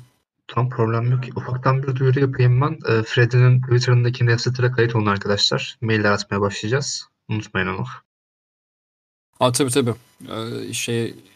Twitter'da Frank'i beni erkek adam bloğuna ve buradaki arkadaşları takip etmen varsa etsin hemen. Ayrıca oradan da newsletter'a kayıt olursanız mail listesine paylaşmaya, bilgi vermeye başladığınız zaman onları görürsünüz. Bu tip küçük uyarıları yapalım. Öncelikle herkese iyi akşamlar. Bu değerli günde beraber olmak çok güzel bir duygu. Nice yıllara. Freddy'yi kaçırdık ya. Şeyi soracaktım. Şu anki konuşmalarımızda YouTube'a atılacak mı? Bilen var mı? Bakalım hemen bir dakika. Bu kayıt atacağız abi arkadaşlar. Ben dinliyorum. Sadece biraz dinleneceğim arkadaşlar. Hepsini kaydediliyor şu anda. Hepsini atacağız merak etme. Boğazın nasıl oldu? Abi iyiymiş sorma. Dün bayağı kötüydüm. Yatakta kaldım dedim. O yüzden bugün yapamaz mıyız falan ama bir şeyi ertelemeden yapmak önemli. Yapınca da çok daha fazla enerji daha iyi hissediyorum kendimi yani. O yüzden sen de eksik olma yardımcı oldun. Geçmiş olsun bu arada. Çok sağ ol abi. Ben de anlamadım sanırım hava değişikliği falan yılda böyle bir kez falan oluyor. İstanbul'daysan normaldir ya. İstanbul şu an çok saçma bir hava yapısında. Sabah güneş açıyor, akşam kar yağıyor. Öğlen de hocam, yağmur yağıyor. Hocam Ankara'da da öyle. Günde 3 defa kar yağıp güneş açıyor.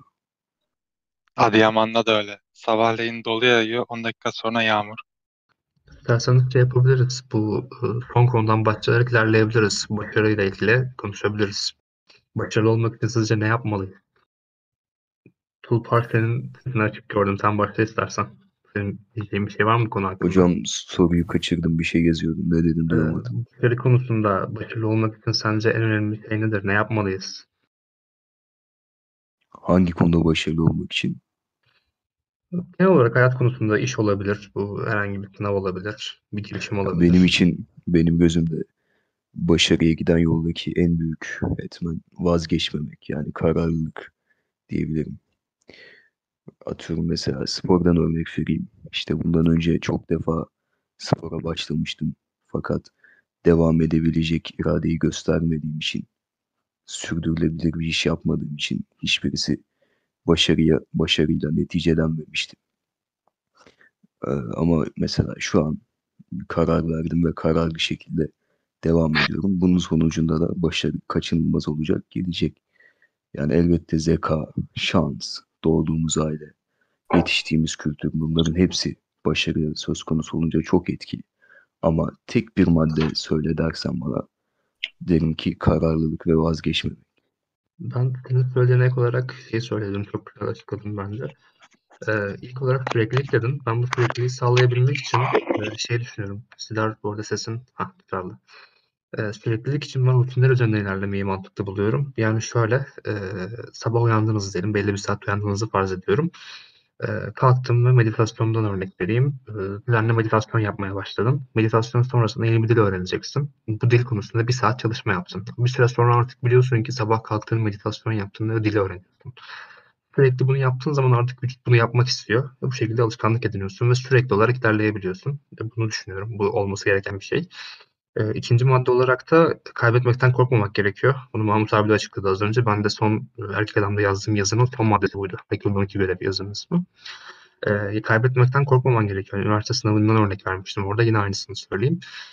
Sınava hazırlandığın zaman çoğu insan şey der, başarısız olan öğrenciler nasıl olsa çalışmamıştım falan derler. Bu risk alamayan korkaklar bunlar. Çünkü düşünsene bir yıl boyunca emek harcıyorsun ve başarısız oluyorsun. Bu korkunç bir şey. Adam onun yerine hiçbir şey yapmıyor. Nasıl olsa çalışmamışsın diyor. Yani kaybetmekten korkmamanız gerekiyor. Bazı riskleri almanız gerekiyor diye düşünüyorum. Bilmiyorum siz ne dersiniz? Başka bir şey eklemek isteyen var mı bu konuya?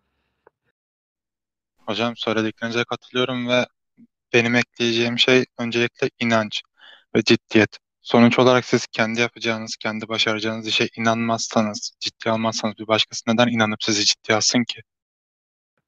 Soru geldi. Heyecanlı olmak şart mı? Yoksa iyi ama gerekli olmayan bir şey mi başarı için?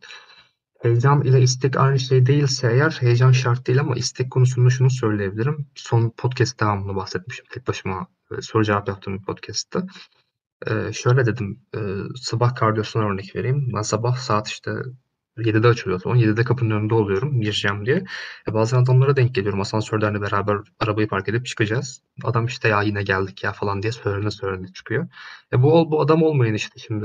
Yani ben oraya utanmasam dans ederek gideceğim. Çünkü o antrenmanı yapmak istiyorum. Bu kadar isteksizseniz bir şey için şunu sormanız gerekiyor kendine. Ben bunu ne kadar istiyorum diye sormanız gerekiyor. Bu kadar isteksizseniz biraz düşünün hedef doğru mu acaba diye. Çünkü ben o antrenmanın beni hedefime bir tık daha yaklaştıracağını biliyorum. Sabah 6.30'da işte 6'da 6.30'da kendim uyanıyorum. Alarm bile kullanmıyorum ve heyecanlı bir şekilde uyanıyorum. Böyle bir buna heyecan mı dersin, istek mi dersin artık sana kalmış. Bence bu olması gereken bir şey. Sürekli söylenerek bir şey yapıyorsan çok bir yere varamazsın diye düşünüyorum. İnsanı harekete geçiren en önemli unsurlardan biri zaten heyecan ve merak. Çünkü kendisini oluşturduğu bir soruyu gidermek istiyor ve bunu da kendisi araştırarak, çalışarak elde ediyor. Ayrıca heyecanla, disiplinle beslenmek yoksa fitil yanan ateş gibi bir durum söz konusu oluyor. Disiplinle bunu ilerletmesi lazım ki faydasını görebilmeli. Kesinlikle. Selamlar. Şu an sesim net geliyor mu? Sizler geliyor. En sonunda. Evet. Soru falan da gelmiyor. Ben sorulardan gideriz diye düşünüyordum. Bu hedefleri gerçekleştirme konusunda kafada çok planlamamak. Yani direkt o hedefe başlamak bence kilit konu. Overthinking olmamak. Evet ya şunu söyleyeyim. Yarında yaşamamak çok önemli o hedefler konusunda. Atıyorum diyoruz ki 5 sene sonra ben şurada olacağım. Ama 5 sene sonrayı bir nevi yarına erteliyoruz. Yani yarın olacağım kafasında oluyoruz. 5 sene sonra orada olmak istiyorsan aslında şu an bir şeyler yapman gerekiyor. 5 sene orada olmanla şu an arasında çok büyük bir doğru orantı var. Ve insanlar genelde şey yapıyor işte 6 sene sonra zengin olurum. Şu an zengin olmak için ne yapıyorsun? İnsanlar şu anın değerini bilmediği için belki de belli başlı hedeflerine varamıyorlar. Yani bir bugün başlamak var, bir de bir gün başlamak var. Evet yani o bir gün ne zaman? Bu zaten konu çok fazla konuşulan bir konu. Ama olabildiği kadar bir anda oturup başlamak yani. 5 dakika bile olsa yapmak.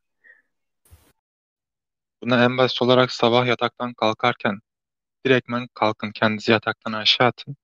Bu en basit bir başlangıç noktası. Yani ben şöyle bir taktik verebilirim. Bende bayağı işe yaradı bu. Sabah biz kalkamıyordum çok fazla. 6'da, 7'de, 8'de falan. Sonra sabah vakitleri kalkar kalkmaz soğuk duşa girme gibi bir şey deneyişim oldu. Daha sonra ya soğuk duşa girerken böyle bir acı çekeceğim diyorum. İçine giriyorum. Soğuk duşu alıyorum. Çıkıyorum, bir anda ayıkmışım, hemen işlerime falan yöneliyorum. Soğuk duş çok işe yarıyor. Özellikle hiçbir şey yapmadan ilk aktiviteniz soğuk duş olursa baya sabah sizi erken kaldırıyor ve ayıltıyor yani. Soğuk duşu alın. Ben kış aylarında da alıyorum ama hani pek önermiyorum. Ama alma şansınız varsa alın yani. Kışın ben bazen mecburiyetten alıyorum. Çünkü kombi sigortası atıyor. Böyle 20-30 dakika falan içeride kaldığında o zorunluluk güzel oluyor. Bazen avantaja dönüşüyor. Yani 5-10 dakika falan buz gibi suda yıkanınca. Yani hasta olmadığım için bir sıkıntı olmuyor mesela bende. Aynen. Soğuğa karşı direnç çok büyük derecede artıyor. Benim soğuğa karşı hiç direncim yoktu. Evet, mesela soğuk duş ala ya da acıya karşı. Bir anda içinde bulmak. Yani şey, bir de bu geçen bir tane şey gördüm. Geçen dedim bir 10 dakika önce falan, işte setle alakalı falan bir sorular vardı. Sette de böyle aslında. 3 saniye 4 saniye önceden düşünmek seni sete karşı daha olumsuz bir şekilde yönlendiriyor. Çünkü ya da yapmıyorsun, açmıyorsun o düşüncelerden dolayı. Sabah soğuk duşa girdiğimde veya spor salonunda siz Frank'le Şivas belki şey yaparsınız. Sağlam bir ağırlık kaldıracakken böyle bir duraksarsınız. Bir 5 saniye dinlenim ya da böyle bir düşünceye dalarsınız. O acıyı düşünürsünüz. Soğuk duşta da bu var. Ya sabahın köründe kalkıyorsun. Bir anda üstüne patır diye su akmaya başlıyor. Buz gibi su. Canın yanınca da aslında bir nevi o kadar kötü olmadığını anlıyorsun. En kötü olasılığı. Ama burada önemli olan, işi yapmadan önce düşünmek yerine direkt yapmak. Yani bir anda başlamak. Bir anda sete girmek. Ya da bir anda o soğuk suyun altına girmek. Bu çok önemli. Büyük ihtimalle zaten o beyin o dopamin algıladığı zaman, yani bir hedefine başladığında gerisi geliyor. Yani bağımlılık gibi düşünebilirsin bunu aslında. O sistemi, ödül merkezini kendine göre ayarlıyorsun. Başladığında da gerisi geliyor. Arkadaş geçince geliyor. Örnek veriyorum, bir tane kız var. Kalkıp bununla ne konuşurum, ne derim diye düşünmektense sandalyeden kalkıp onun yanına giderken zaten zihin ve beyin kendisini ona göre adapte ediyor. Her şey başlamakta bitiyor. Bir tane arkadaş, başarıyı ölçmek konusunda ne düşünüyorsunuz? Yani saati mi yoksa yapılan işi mi ölçmek iyi, yoksa hiç ölçmemek mi iyi? Şimdi aslında yapılan işle başarı bir noktada orantılı bir şey. Yani 1000 saat yaptığım bir şey, eğer hiç ufacık bir yeteneğim varsa ve 1000 saat üzerine çıktığım bir şey, 10.000 saat de olabilir bu. Büyük ihtimalle o işi yapmaya başlıyorsun. Yani saatle yaptığın iş arasındaki bu orantıyı oturtmak gerekiyor. Tabii önemli olan o işe de iyi bir şekilde odaklanmak da var. Ama saatte çok büyük bir orantı var. Yani saatini arttırırsan başarın da artıyor. Tabii bazı işler için geçerli bu. Atıyorum ders çalışmak. Ayrıca şöyle bir durum var. Başarı uyuşturucu gibidir. Bir kere tadına baktın, hep dahasını istersin. İlk başta 10 soru seni başarı hissiyatı tatminini veriyorsa, bu zamanla 15 soru olur, 20 soru. Bir nevi kendine challenge okuyorsun. O duyguyu tattıktan sonra kendisi artıyor. Ama o çok zararlı işte. Olay orada. Onun sürekli başarıya yeltenmek de bir nebze anlam arayışına girmek istediğin zaman sıkıntı yaratıyor. Yani narsizme kadar gidebiliyor bunun sonuçları. Bence bu noktada fazla başarıdan ziyade ölçülü olmalıyız. Ölçülük bu konuda bayağı bizim işimize yarar. Çünkü fazla başarı bir noktadan sonra dediğim gibi hem biricikliğe gidiyor, hem de psikolojik olarak sana çok daha fazla zarar verebiliyor. Çünkü orada bir ego artışı da yaşanıyor. Tabii bu biraz da kafa yapısıyla alakalı. Aynen. Ona değinecektim ben de. Bu kişinin iradesine bağlı. Şiva sanırım bir şey diyecektin. Sözünü kesmişim. Yok sen devam et. Yok. Bu dediğim gibi kişinin iradesine bağlı. Demiş bir tane arkadaş. Zihne gelen düşünceler nasıl başa çıkmalıyız? Yani, zihne gelen düşüncelerle çok mücadele etmemeye çalışmak lazım. Bu konuda şöyle bir örnek verebilirim. Atıyorum eski sevgilinizle yeni ayrıldınız. İşte kız sizi terk etti. Ve ertesi hafta vizeleriniz var. Sınava çalışmak zorundasınız. Oturdunuz masanın başına ama bir türlü odaklanamıyorsunuz. Burada eskiden şu televizyonda bir dadı programı mıydı neydi? Yaramaz çocukları böyle eğitmeye çalışıyorlardı. İşte çocuk bir hata yaptıkça onu tutup yeniden işte bunların bir ne deniyor ona bir halısı vardı oraya bırakıyorlardı. Tıpkı siz de bunun gibi düşünce geldikçe böyle yılgınlık göstermeden, teslim olmadan alıp onu getireceksiniz ısrarla ve kesinlikle bu düşünceye karşı koymaya çalışmayacaksınız. Yani işte kız aklıma geliyor, bir bok beceremiyorum, ben zaten şöyle kötü bir adamım demeyeceksiniz. Bu çok normal bir şey. Her insan bazı şeyleri kafasına takar. Çünkü insanız yani, insan olmanın gereği bu. Bu düşüncelerle mücadele etmek yerine onların varlığına alışmaya ve onları itibarsızlaştırmaya, önemsizleştirmeye çalışacaksınız. Bu konuda şunu söyleyebilirim. Artık belli bir şeyden sonra düşünceler ve fiziksel aksiyonun arasındaki bağı koparmanız gerekiyor. Ne düşündüğünden ziyade o an onu yapman gerekiyor. O bağı koparmanız gerekiyor yani. Ya ben de şunu açıklayayım. Aslında burada çok fazla şey oluyor. Özellikle meditasyon kanalında biraz daha aktif olduğum için orada işte meditasyonun faydaları nelerdi, işte ne gibi değişiklikler oluyor ki aslında meditasyonun en büyük faydalarından biri bu. Meditasyonda da bir nevi düşünceler geliyor aklımıza ve bu düşüncelerin bu düşünceleri kontrol etmeyip bir bulut gibi gidişini izliyoruz. Gün içerisinde de aklımıza böyle düşünceler gelebiliyor. Önemli olan o düşünceleri fark etmek ve Tulpar'ın dediği gibi çok kontrol etmeye çalışmamak. Çünkü düşünce gelip gidici. Sadece şunu anlayın beyler. Gelip gidici olduğunu anladığınız anda belli başlı şeyler oturuyor. Gerçekten çok fazla yararı oluyor. O yüzden meditasyon yapmanızı bu konuda çok öneriyorum. Çok büyük bir farkındalık geliştiriyor ve bu düşüncelerin farkında olmak da işte meditasyonla oluyor bir nevi. Ya ben bu düşünce gelen zararlı düşünceler hakkında değişik bir benzetme yapıyorum. Şey gibi düşünün arkadaşlar. Shit test gibi düşünün böyle düşünceleri. Ya umursamadan geçin. Ama onun varlığını da bilin. Yani nereden geldiğini bilin. Kaynağını öğrenin. Ya eğlenin. Yani hayatınıza devam edin. Eğlenceli bir şekilde bakın bu gelen düşünceye.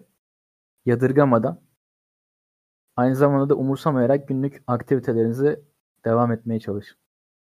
Hocam o kahvenin özü de bir nevi bu aslında. Yani şimdi baktığınız zaman şiddetse de öyle yapmıyor muyuz? Hani bir kadından geldiği zaman. Şimdi zararlı bir düşünce geldi. Ne yapacaksın? Bunu kafana takarak veya 15-20 dakika düşünerek aynı bir aktiviteye başlar gibi. Yani bir işine yaramayacak. Aynen evet. Katılıyorum buna. İlişkiye dair konular da olabilir. Bu ya da farklı bir düşünce de gelebilir. Bir travma da olabilir ya da herhangi bir laf sokulduğunu düşünebilirsiniz. Bu genelde insanlarda çok oluyor. Buna da şöyle bir yaklaşım yapmanız gerekiyor. Stoa'yı çok söyledik burada. Aslında o sözden ne beklediğinizi değil de onu nasıl yorumladığınızı bir ölçmeniz gerekiyor. Yani aslında sizin bir nevi yorumlayışınızla alakalı düşünceler. Düşüncelerinizi nasıl yorumladığınızı bilin. Ya da yorumlama şeklini değiştirin bir nevi. Bir de şöyle bir durum var. Stoa demişken bahsedeyim. Yani stoacılıkta bir şey var. Herkes burada aslında biliyordur diye tahmin ediyorum. Bilmeyenler için bir tekrarlayayım. Şöyle bize olaylar üzmez. Olaylar hakkındaki düşüncelerimiz üzer. Yani önemli olan şey bizim düşüncelerimizdir. Yani bunun dışında ekstra bir şey söylemem gerekirse bir başkasının bir hareketinden dolayı eğer kendinizi kötü hissediyorsanız veya ona karşı bir öfke hissediyorsanız Marcus Aurelius'un Kendime Düşünceler kitabında şunu söylüyor. Ona kızma. O bu kadarını bildiği için onun için üzül diyor. Yanlış olan şeyi bildiği için onun için üzül. Yeterli olanı bilmiyor diyor. Buna kesinlikle katılıyorum. Başkaları için genelde kızmıyorum. Onlar için üzülüyorum çünkü daha iyisini bilmiyorlar. Ama genelde hani başka birinin yaptığı şey hakkında bir şey düşünüyorsam ben şunun farkında oluyorum. Yani beni üzen şey bu düşünce. O adam beni üzemez, o adam bana dokunamaz veya kadın işte. Beni üzen şey benim kendi düşüncelerim. Bunları kontrol edebilmeniz gerekiyor. Ya kontrol etmekten kastım bu kötü düşüncesi de etkileyip hayatınızda bir şeyleri sizden götürmemeli. Yani siz spora devam edebilmelisiniz. Bugün aklımda işte biri benimle dalga geçti örnek veriyorum. Sonra spora gitmeyeyim, moralim bozuk demek yerine böyle bir olay oldu. Ve evet, spora gideceğim yine. Bu hani sıralı olaylar gibi düşünün bunu. Yani sonuçta bunu kontrol edemezsiniz. Evet. Ya bir nevi aslında burada disiplin ve motivasyon ilişkisi şey oluyor. Çünkü bazen bu sporda çok oluyor. Motivasyonumuz kalmıyor. Ya motivasyonum bitti, spora gitmeyeyim diyen çok fazla kitle oluyor. Bir de motivasyonu bitse bile disiplinli bir şekilde spora gidebilen bir kitle oluyor. Aslında burada önemli olan düşünceler değil de yaptıklarınız. Motivasyonla disiplin de bununla alakalı aslında bir nevi. Bir dostumuz, hata yapma korkusunu beyinde hayal ederek halledebilir miyiz? Yani zihinde hata yapsak yeterli mi, yoksa illa hata yapmalı mıyız diye sormuş. Öncelikle benim bu konudaki fikrim şu: hatalar bir nevi sonraki oluşumda gerçekleşecek hataları önlememize yardımcı olan eylemlerdir. Şöyle örnek veriyorum, bir olay oluyor. Burada bir hata yaptınız. Bir sonraki durumda aynı olay yaşadığınız zaman bir önceki yaptığınız hatayı ve çözümünü bulduğunuz için o hatayı yapmazsınız. Ama bu sefer farklı bir hata yaparsınız. Yani bu bir nevi bitmeyen bir gelişim süreci gibi. Hatta bir sonraki hataları değil, farklı hataların kaynaklarına ulaşırsınız ve onların çözümünü bulursunuz. Bu sonsuz bir döngü. O yüzden hiç hatasız olmayın, uğraşmayın, mükemmelliğe uğraşmayın. Akışına bırakın, yaşadıkça öğrenin. Şimdi Spartaküs'ün sorusunda şöyle bir şey var. Hem kızlarla arkadaş olduğum için kullanmış hissediyorum demişsin. Sevgilim olduğu halde oluyor bu olaylar.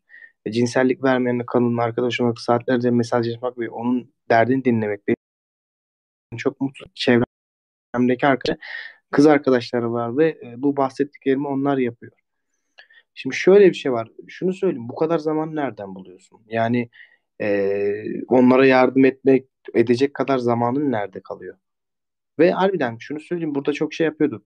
Bir tane iki tane kız arkadaşınız olabilir ama gerçekten hani kız arkadaşın arkadaş olarak kız arkadaşın hiçbir faydası yok. Yani pek yardım etmenizi önermiyorum. Tabii ki yardım edebilirsiniz. O sizin insaniyetinize bağlı ama çok bir yararı yok size. O yarardan o zamanı farklı şeylere yönelseniz çok daha fazla hayat için bir şeyler katabilirsiniz kendinize. Hocam kız arkadaşların şöyle bir faydası var. Tabii bu söylediğim fayda genellikle üniversite çağlarındaki gençler için.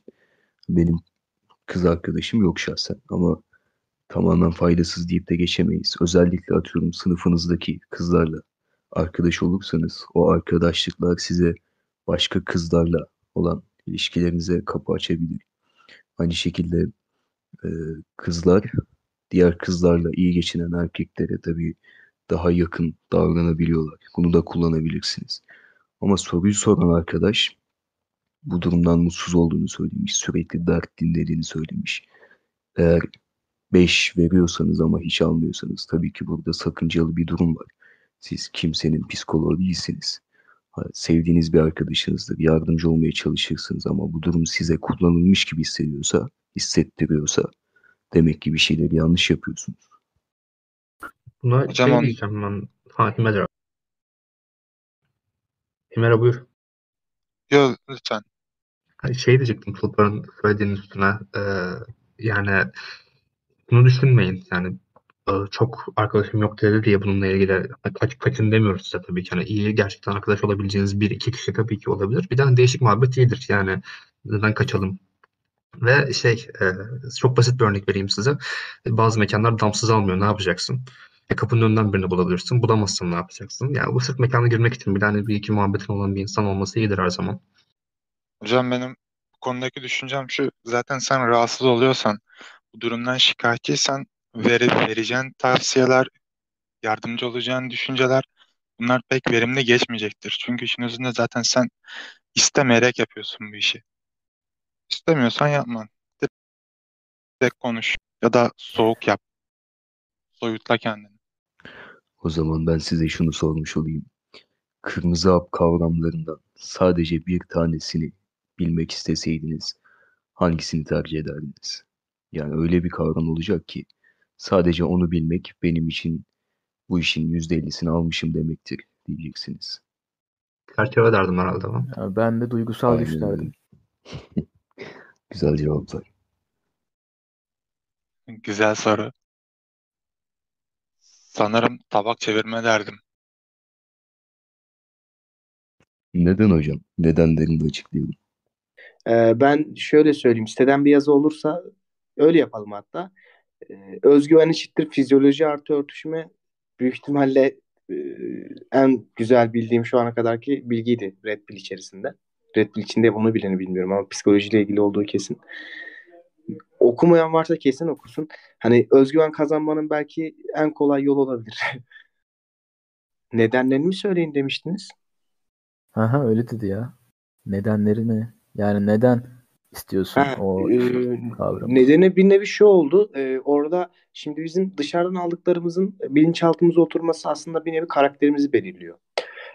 Ve dışarıdan arabesk alırsam saçma sapan o feminen propagandayın pompaladığı filmleri alırsam ya da saçma sapan aşk kitapları alırsam ne oluyor? O, daha depresif bir halde oluyorsun. Şimdi bu özgüven eşittir fizyoloji artı örtüşmede sana diyor ki daha metal tarzı müzikler dinle mesela. Daha macho şarkılar dinle. Filmlerini değiştir. James Bond filmlerini falan. İzlemeyen varsa kesin izlesin. Yani rol modeli olarak James Bond bayağı sağlam bir karakter.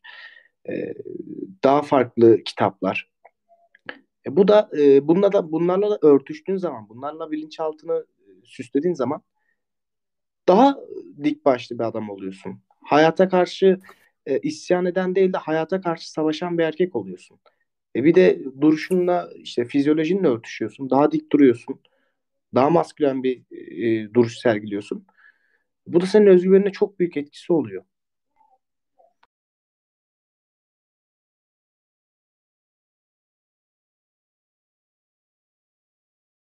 O yazıyı bu arada mutlaka koyun. Benim de aldığım en güzel bilgilerden biriydi. Fizyoloji özgüven eşittir fizyoloji artı örtüşme mi? Öyle bir şeydi sanırım ismi. Ya yazı okunuş çok zor ya. Karıştırıyorsun sürekli. Fizyoloji.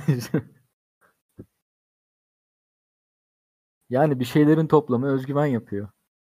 Ya özgüvenden ziyade bu şey için de iyi. Yani kendimi kötü hissediyorum falan diyen arkadaşlar için, depresyondaki arkadaşlar için falan da bu çok geçerli bir şey. İnsanlar şey zannediyorlar. Depresyondayım, işte kendimi kötü hissediyorum. İyi hissedip sonra spora gideceğim. İyi hissedip sonra dışarı arkadaşlarımla buluşmaya gideceğim. Hayır, bu hiçbir zaman olmayacak. Bu olabilir ama uzak bir gelecekte bu olacak. Sen şunu yap. Sen çık, arkadaşlarına dışarıya çık. Sen spora gitmeye devam et. Sonra kendini iyi hissedersin. Bunları yap. Önce bunları yap, sonra kendini iyi hisset. Yani zaten bir süre sonra beynin buna ayak uyduracak. Bir de adamlar şey zannediyor. Yani depresyonu işte böyle zamanla geçebilecek. Hani zamandan kastım. Hani bir hafta sonra geçecek. 2 hafta sonra geçecek falan sanıyor. Yani sen zaten o çukurdaysan hiçbir zaman çıkmadığın sürece düzelmeyecek yani. Çıkamayacaksın sonuçta. Ya bu aksiyon almadan bir şeylerin geçmesini beklemek çok feminen bir hareket bana sorarsanız. Bir erkeğin aksiyon alması gerekiyor. Yani ben bunu söylediğim zaman depresyon öyle bir hastalık değil. Depresyon çok kötü falan diyen arkadaşlar çıkıyor. Evet biliyorum depresyon çok kötü bir şey. Ama bundan çıkmak için sen adım atmadığını söyleyince sana kimse yardım edemez. Bir de yani bence majör dışındaki hiçbiri şey değil. Günlük hayatını etkileyebilecek düzeyde majör depresyon öyle. Hani ilaç tedavisi gerekebilir. Ama ötekilerde ben inanmıyorum. Yani sen zaten hormonlar belli değil mi? Belli. Hani zihinsel anlamda dopaminin, serotonin, endorfin ve oksitosin hormonlarını sağladıktan sonra ilaca gerek yok ki. Duymazsın ki ilaca gerek. Şunu da söylemiyorum. Hani depresyon evde oturup çikolata yiyeyim, dondurma yiyeyim öyle bir hastalık olduğunu ben düşünmüyorum. Yani küçümsediğimi düşünmeyin. Sadece kötü bir şey olduğunu biliyorum. Dışarı çıkıp bir şeyler yapmamız lazım. Buyursun. Evet. Bu Frank çok güzel bir noktaya değindi. Mesela bu internette genelde o sahte psikologlar şey yapar işte. Hep bir şey vardır ya kızların bir depresyon dönemi. Sevgililerinden aylar eve kapanlar. Paso abur cubura dayanırlar. Saçma sapan aşk filmleri izlerler. İşte 6 ay sonra kurtulurlar. Aslında bu internette de, çok popüler bir dolaşan. Bir nevi insanlar 6 ayda ya da 12 ayda geçeceğini buradan varsayıyorlar. Böyle internette depresyondan nasıl çıkarız diye çok araştırma yapmayın. Öneriyorum bunu. Çünkü çok fazla yanlış bilgi var. Hani doğru bilgiyi bulmak çok zor. Depresyondan en iyi çıkma yolu gerçekten savaşmak yani. Ayağa kalkmak. Hatta bu bilgiler gerçekten hani temizlenmesi gerekiyor. Umarım bir gün temizlenir. Hiç sanmıyorum ama yani 6 ay falan sürüyor, böyle saçma sapan şeyler yazılıyor. Sürebilir. Sen bir şey yaptığında 6 ay sürecekse bir şey yapmadan belki 4 yıl sürecek yani. Öyle düşünüyorum. Yani bir de o şekere, Nutella'ya falan boğulma olayı şey geçici değil de tam tersi depresyonu artırır aslında. Çünkü şeker tüketiyorsun sen yani. Şeker evet. Başlı başına bir depresyon sebebi. Yani senin hormonlarını şey yapıyor. Kesiyor resmen. Azaltıyor. Tabii de bir şey demişti ya arkadaş, ruh halimi her zaman stabil tutabilir miyim? Yani şey, orada da bu örnek var mesela. Ya yediğin yiyeceğe kadar ruh halin değişebiliyor. Badem yediğin anda bazı şeyleri daha az takabiliyorsun. Takıntılarınız yani, oradan mı? Bir iki badem iyi gelir aslında. Nasıl sabit tutabilirim demişsin, tutamazsın yani. Ben de mesela az önce şeyi söyledim, hani istekli bir şekilde gidiyorum diyorum ama bazen mesela gün içinde modum düşebiliyor benim de. Ben yine kendimi zorluyorum gitmek için. Gittiğim zaman da diyorum ki salonda iyi ki gelmişim diyorum. Hani evde oturup yatsaydım akşam daha kötü hissedecektim. Niye antrenman yapmadım diye. Yani bir şeyler için böyle durumlarda bir tık zorlamak iyidir her zaman. Her zaman stabil olamazsınız zaten. İnsanın doğasına aykırı. Aslında bir tık hayırlı olan bu yani. Öyle durumlar olmasa sen disiplinli olduğunu nasıl anlayacaksın? Disiplinli olma hissiyatı insana bir nebze mutluluk sağlatıyor. Böyle anlardan dolayı sen disiplinli olduğunu anlayacaksın.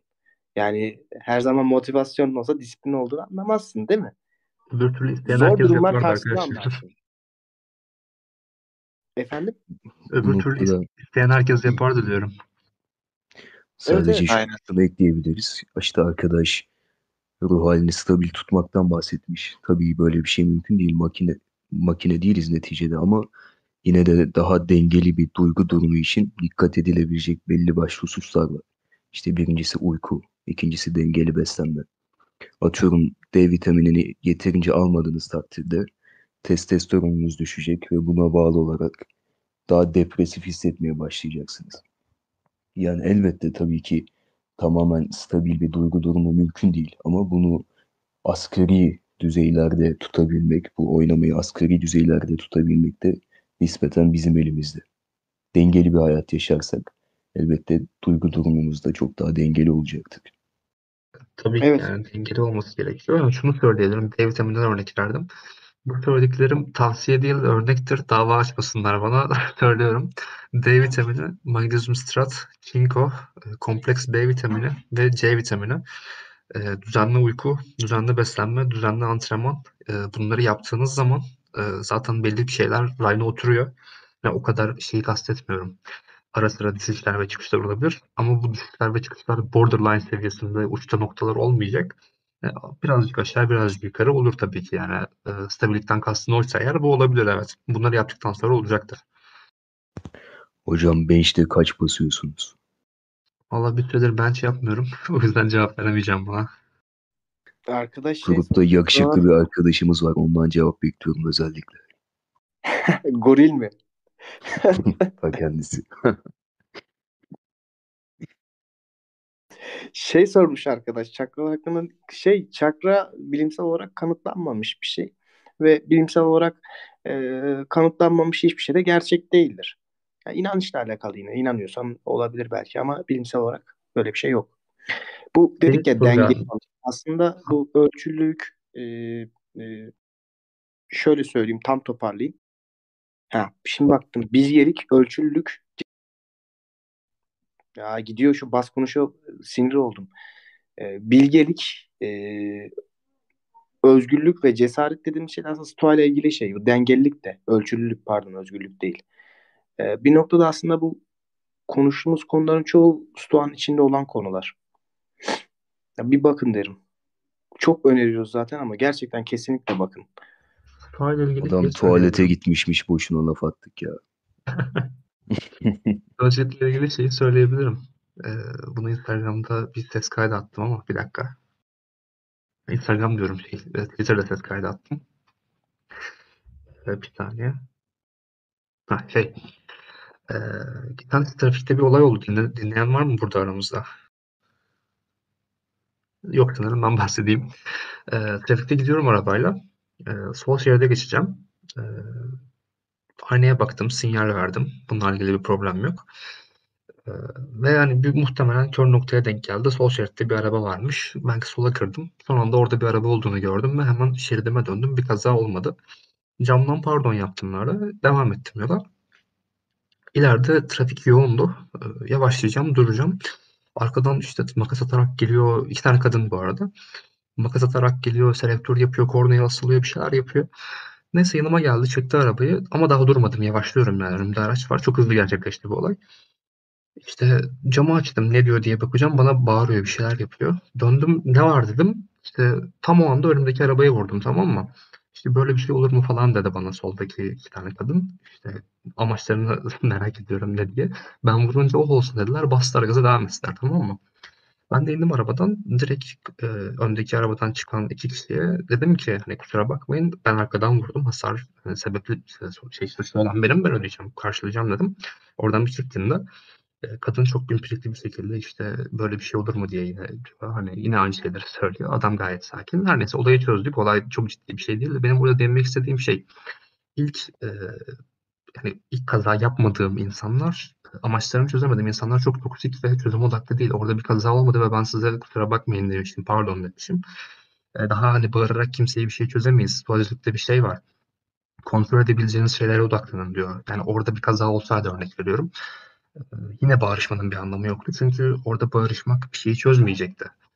Geçmişe dönüp o kazanın olmasını engelleyemezdik ki kaza da olmadı. Daha sonra millete bağırmanın ve kaza yapan birine, senin yüzünden kaza yapan birine o olsun demenin yine bir anlamı yok ki ben yine sinirlenmedim. Yani psikolojikte biraz insanların içi dışı olması gerekiyor. Yani duygusal güçle ilgili bir soru sormuştu arkadaş, nasıl davranmalıyız diye. Bence benim şu an davrandığım gibi davranmalıyız. Ben kimseyi sinirlenmedim. Olayı çözüm odaklı yaklaştım. İlkinde kaza yapmadım. İnsanlar durup dururken gerildi. İkincide kaza yaptım. Güçlü benim dedim. Hasar karşıladım. Yine sinirlenmedim. Stoğacılıkla ve duygusal güçle bence bu şekilde günlük hayatınızı uygulayabilirsiniz. Ya Marcus Aurelius Kendime Düşünceler üstündeki duygusal güç yazısından çok daha etkili ya o konuda. Yani duygusal güç bazı yazılar böyle çerçeve yazı özellikle ya da duygusal güç yazısı falan çok anlaşılabilir yazılar değil. Çerçeve yazısını önereceğim bir kitap yok maalesef. Ama bu duygusal güç yazısını daha iyi anlamak istiyorsanız Epiktetos ve Seneca ve Marcus Aurelius'u okumanızı öneririm. Ben onu sorayım. Şöyle sorayım. Çerçeveyle alakalı çok soru geliyor. Bir nevi bazen anlıyorlar, bazıları anlamıyor. Ve çerçeve çok önemli bir konu. Yani çerçeveyi biraz açıklayabiliriz bence. Ya da çerçeveyi daha iyi anlayabilmek için örnekler verebiliriz diye düşünüyorum. Hatta ilk soruyu sorayım. Çerçeve nedir? Moderatör grubuna göre. Çerçeve aslında demin Mahmut abi de yayındayken anlatmıştı. Yani bana göre zaten kendi de bunu söyledi. Senin hayata karşı biriktirdiğin değerler ve bunu nasıl koruyabildiğindir bence. Yani biri sana bir şey dayatıyorsa onu değiştirmemek. İşte kendi fikirlerini koruyabilmek. Yani insanın kendisini ve isteklerini hayatının merkezinde tutması. Bence bu özetle yani. Ve bu merkeze giderken ki bazı engelleri merkezi feda etmeden, yani şöyle söyleyeyim. Çerçeve çok bir konu ya. Bir amacım var ve bu amaca giderken bazı engeller çıkıyor karşına. Bu engellere takmadan gidiyorsan çerçeveni korursun ama bu engellere sürekli takılıyorsan işte orada bir çerçeve sarsılır. Oluşturduğun hayat görüşünü kendinden ödün vermeden devam ettirebilmek işte. Evet. Aslında şimdi aklıma geldi. Bu konuda insanlar Nietzsche'yi okuyabilir. Üst insan dinamiği bir nevi kendi çerçevelerinde yaşayan bir insana anlatıyor. Kendi doğruları var çünkü. Herhangi bir dine bağlamıyor, herhangi bir toplum kuralına bağlamıyor. Kendi doğrularını, kendi erdemli bulduğu hayatta yaşıyor. Bu bas konuş çok gıcık. Kafaya takmama sanatı şöyle söyleyeyim baya güzel bir kitap. Özellikle içerisinde çok güzel hikayeler var.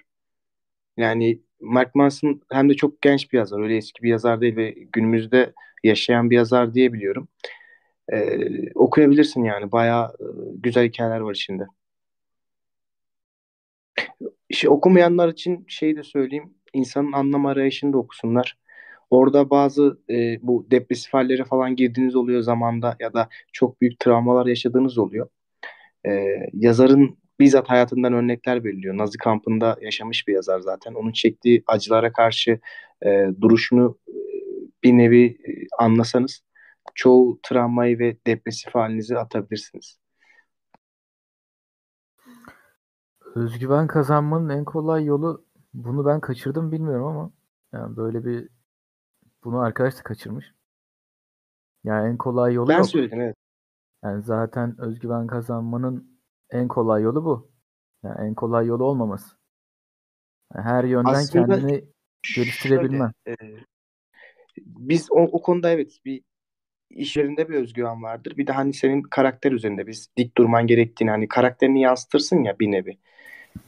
Çok kolay kazanılan bir yol yani. En kolay yolu derken sürekli bu yoldan gidince bu senin bütün özgüvenini ortaya çıkaracak değil de hani kolay bir şekilde özgüven yapmak istiyorsan küçük adımlarla böyle başlayabilirsin kafasında oldu. Ya sanırım şeyden bahsediyor bir de. Hani özgüven yani değişiyor dediğin gibi.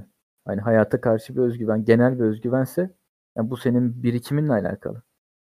Atıyorum birisi gitar biliyordur. Bir ortama girmiştir. Gitarcıların arasında özgüveni onlarla yakındır.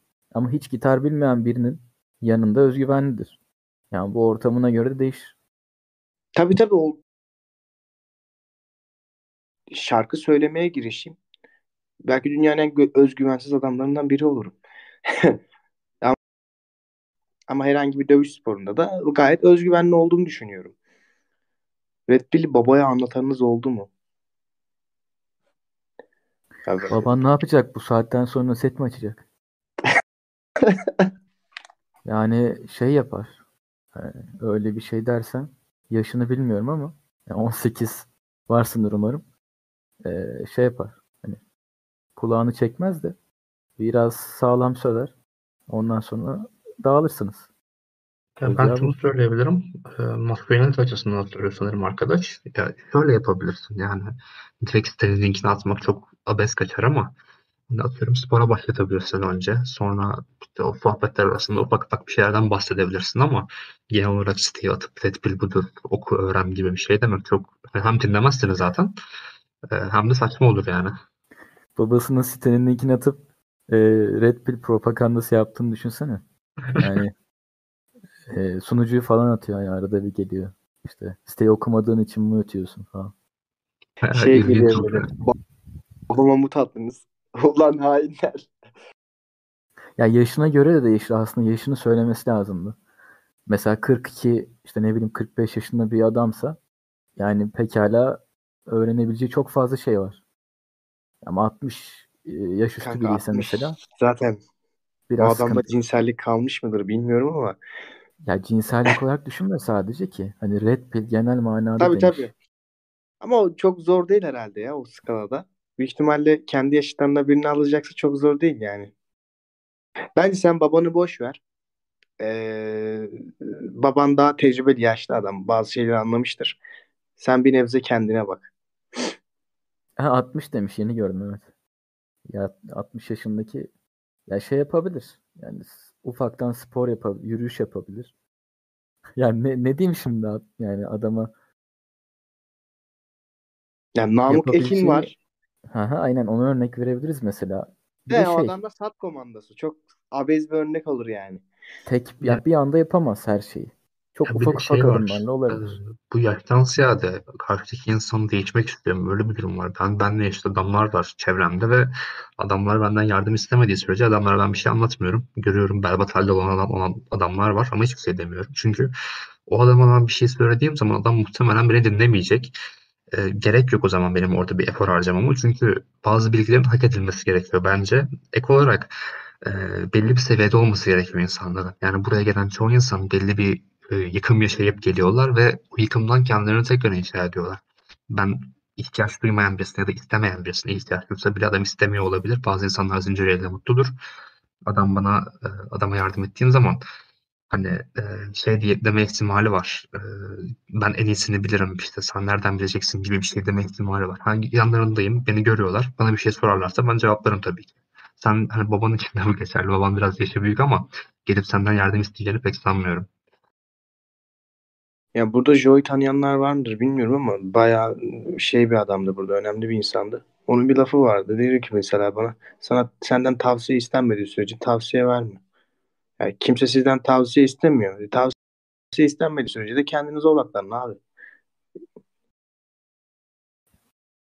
Ya babası için yapabileceği, yani bu konu gerçi bayağı uzadı ama yani babası için yapabileceği en hayırlı şey onu, bu öğütleri hayatına ufak ufak yansıtması olabilir. Yani bir vereceği tavsiye değil de bir düzene oturtabilir mesela evde. Kendi bir isteklerini ona göre ayarlatabilir. O şekilde bir şey yapabilir. Yani nasıl bir spesifik örnek verebileceğim şu an düşünüyorum. Ya ama şöyle bir şey var. 60 yaşından sonra değişmek zor bir şey. Yani gerçekten zor. Kolay değil. Öğrenmek de çok zor. Bence babasına yapabileceği en büyük iyilik, ben olsaydım ve benim açısından söylüyorum, oğlunun güzel yerlere gelmesi babasına yapabileceği en iyilik olabilir. Yani bir nevi babasından çok kendine bakması gerekiyor. Yani sen kendini kurtar. Zaten senin iyi olduğunu, senin statüli olduğunu gördüğü anda babanın da bu açıdan mutlu olacağını düşünüyorum. Yani kendini ezdiriyor da onu görmek lazım şimdi. Sana göre şimdi 60 yaşında tecrübeli bir adam. Hayat olarak bizden çok çok daha tecrübeli olabilir bu adam. Ezildiğini sana göre biz adam çekingen. Yani kavga etmek istemiyor. İnsanla tartışmak istemiyor. Hayattaki çoğu şeyi tamamladık. Şimdi babayı mı RedPill'li yapıyoruz? Evet işte olay orada. Kendine bak. Baba yapacak bir şey yok. Ben büyük ihtimal soruyu soran arkadaşım da RedPill'i yeni öğrendiğini düşünüyorum. Çünkü yeni öğrenen insanlar da hep yakın çevresini anlatma gibi bir ihtiyaç duyuyor. Evet o çok oluyor. Bende de oluyor. Kendinize odaklansanıza beyler. Babanızla niye uğraşıyorsunuz? Kusura bakmayın da altınıza sıçtığınız zamanı biliyor yani. Gelip de kadın ilişkileri şöyle falan diye RedPill mi anlatacaksınız? Mutlulukla ilgili bir soru sorulmuş. Mutluluk hakkında daha çok konuşmamız istenmiş. Bu konuda söylenecek belli başlı şeyler var. Birincisi, en temeli, mutluluk hayatın amacı olamaz. Mutluluğu hayatın amacı yaparsanız kaçınılmaz olarak huzursuz ve mutsuz hissedersiniz. İşte buna şu örneği verebiliriz. Yatakta dönüp duruyorken uyumalıyım, yarın erken kalkacağım dediğiniz geceleri hatırlayın. Siz sesinizi kesmedikçe, mutlaka uyumalıyım dedikçe kaçınılmaz olarak uykunuz kaçmıştı. Tıpkı bunun gibi mutlu olmalıyım fikrine odaklanırsanız mutsuz olursunuz. İkincisi, mutluluk ve mutsuzluk aslında tam olarak birbirinin zıttı değil. Çünkü mutluluk geniş zamanlara yayılmıyor. Yani mutsuzluğa göre daha kısa sürüyor. Mutsuzluğun zıttına huzurlu olma hali diyebiliriz. Huzurlu olmak için de kabaca işte itidalli, dengeli, sağlıklı bir hayatınız olmalı. Uçlarda yaşamamalısınız. Bundan 5000 sene önce 20 yaşında bir erkek ne yapıyordu? İşte yürüyordu, avlanıyordu, boş durmuyordu yani bir şeyler yapıyordu sürekli. Çok karmaşık bir mevzu yok aslında burada. Spor yapacaksın, kitaplar okuyacaksın. Özellikle sosyal medyadan ve gündemden uzak duracaksın. Porno izlemeyeceksin. Ondan sonra zihnini ve düşüncelerini doğru kaynaklarla besleyeceksin. Dengeli besleneceksin. Ailene ve sevdiklerine iyi davranacaksın. İyi ilişkiler geliştireceksin. Yani al işte huzurlusun.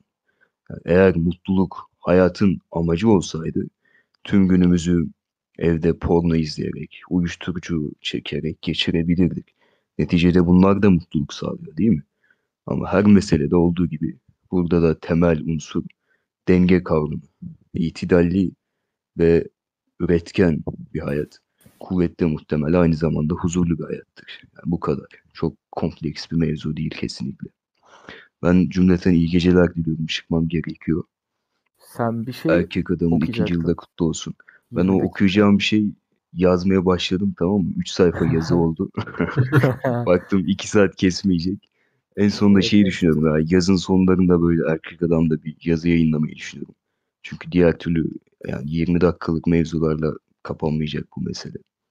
Evet ya yani aslında yarın bu ufak bir spor muhabbeti istedi birkaç arkadaş. Böyle kendi aramızda. Yani Frank de katılırsa çok iyi olur. O da üstadımız burada tabii. Sporu hayatına adamış. Beyler şey yapalım mı?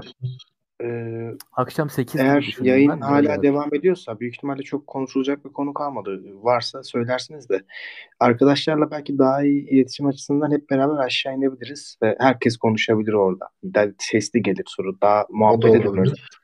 Sorulardan ziyade muhabbet ederiz. Ya biraz eğleniriz. 2. yıla güzel bir kutlama yaparız. O zaman senin baş konuş gittiğini sıkıntı. Değil mi? Nereye kadar aldınız da şey diyordum. O zaman diyorum aşağı inelim, kutlamayı yapalım. Crack'te durduralım. Hala yayın alıyorum bilmiyorum ama. Freddy'yi bulamazsın. Freddy'nin durdurması lazım ona.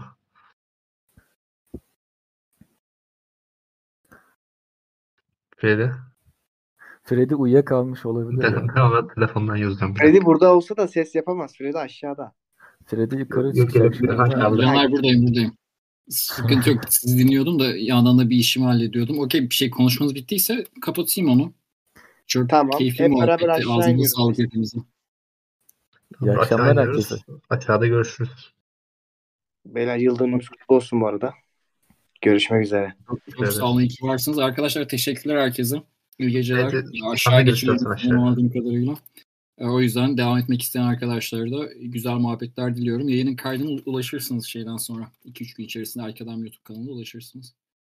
İyi geceler herkese. İyi geceler. İyi geceler.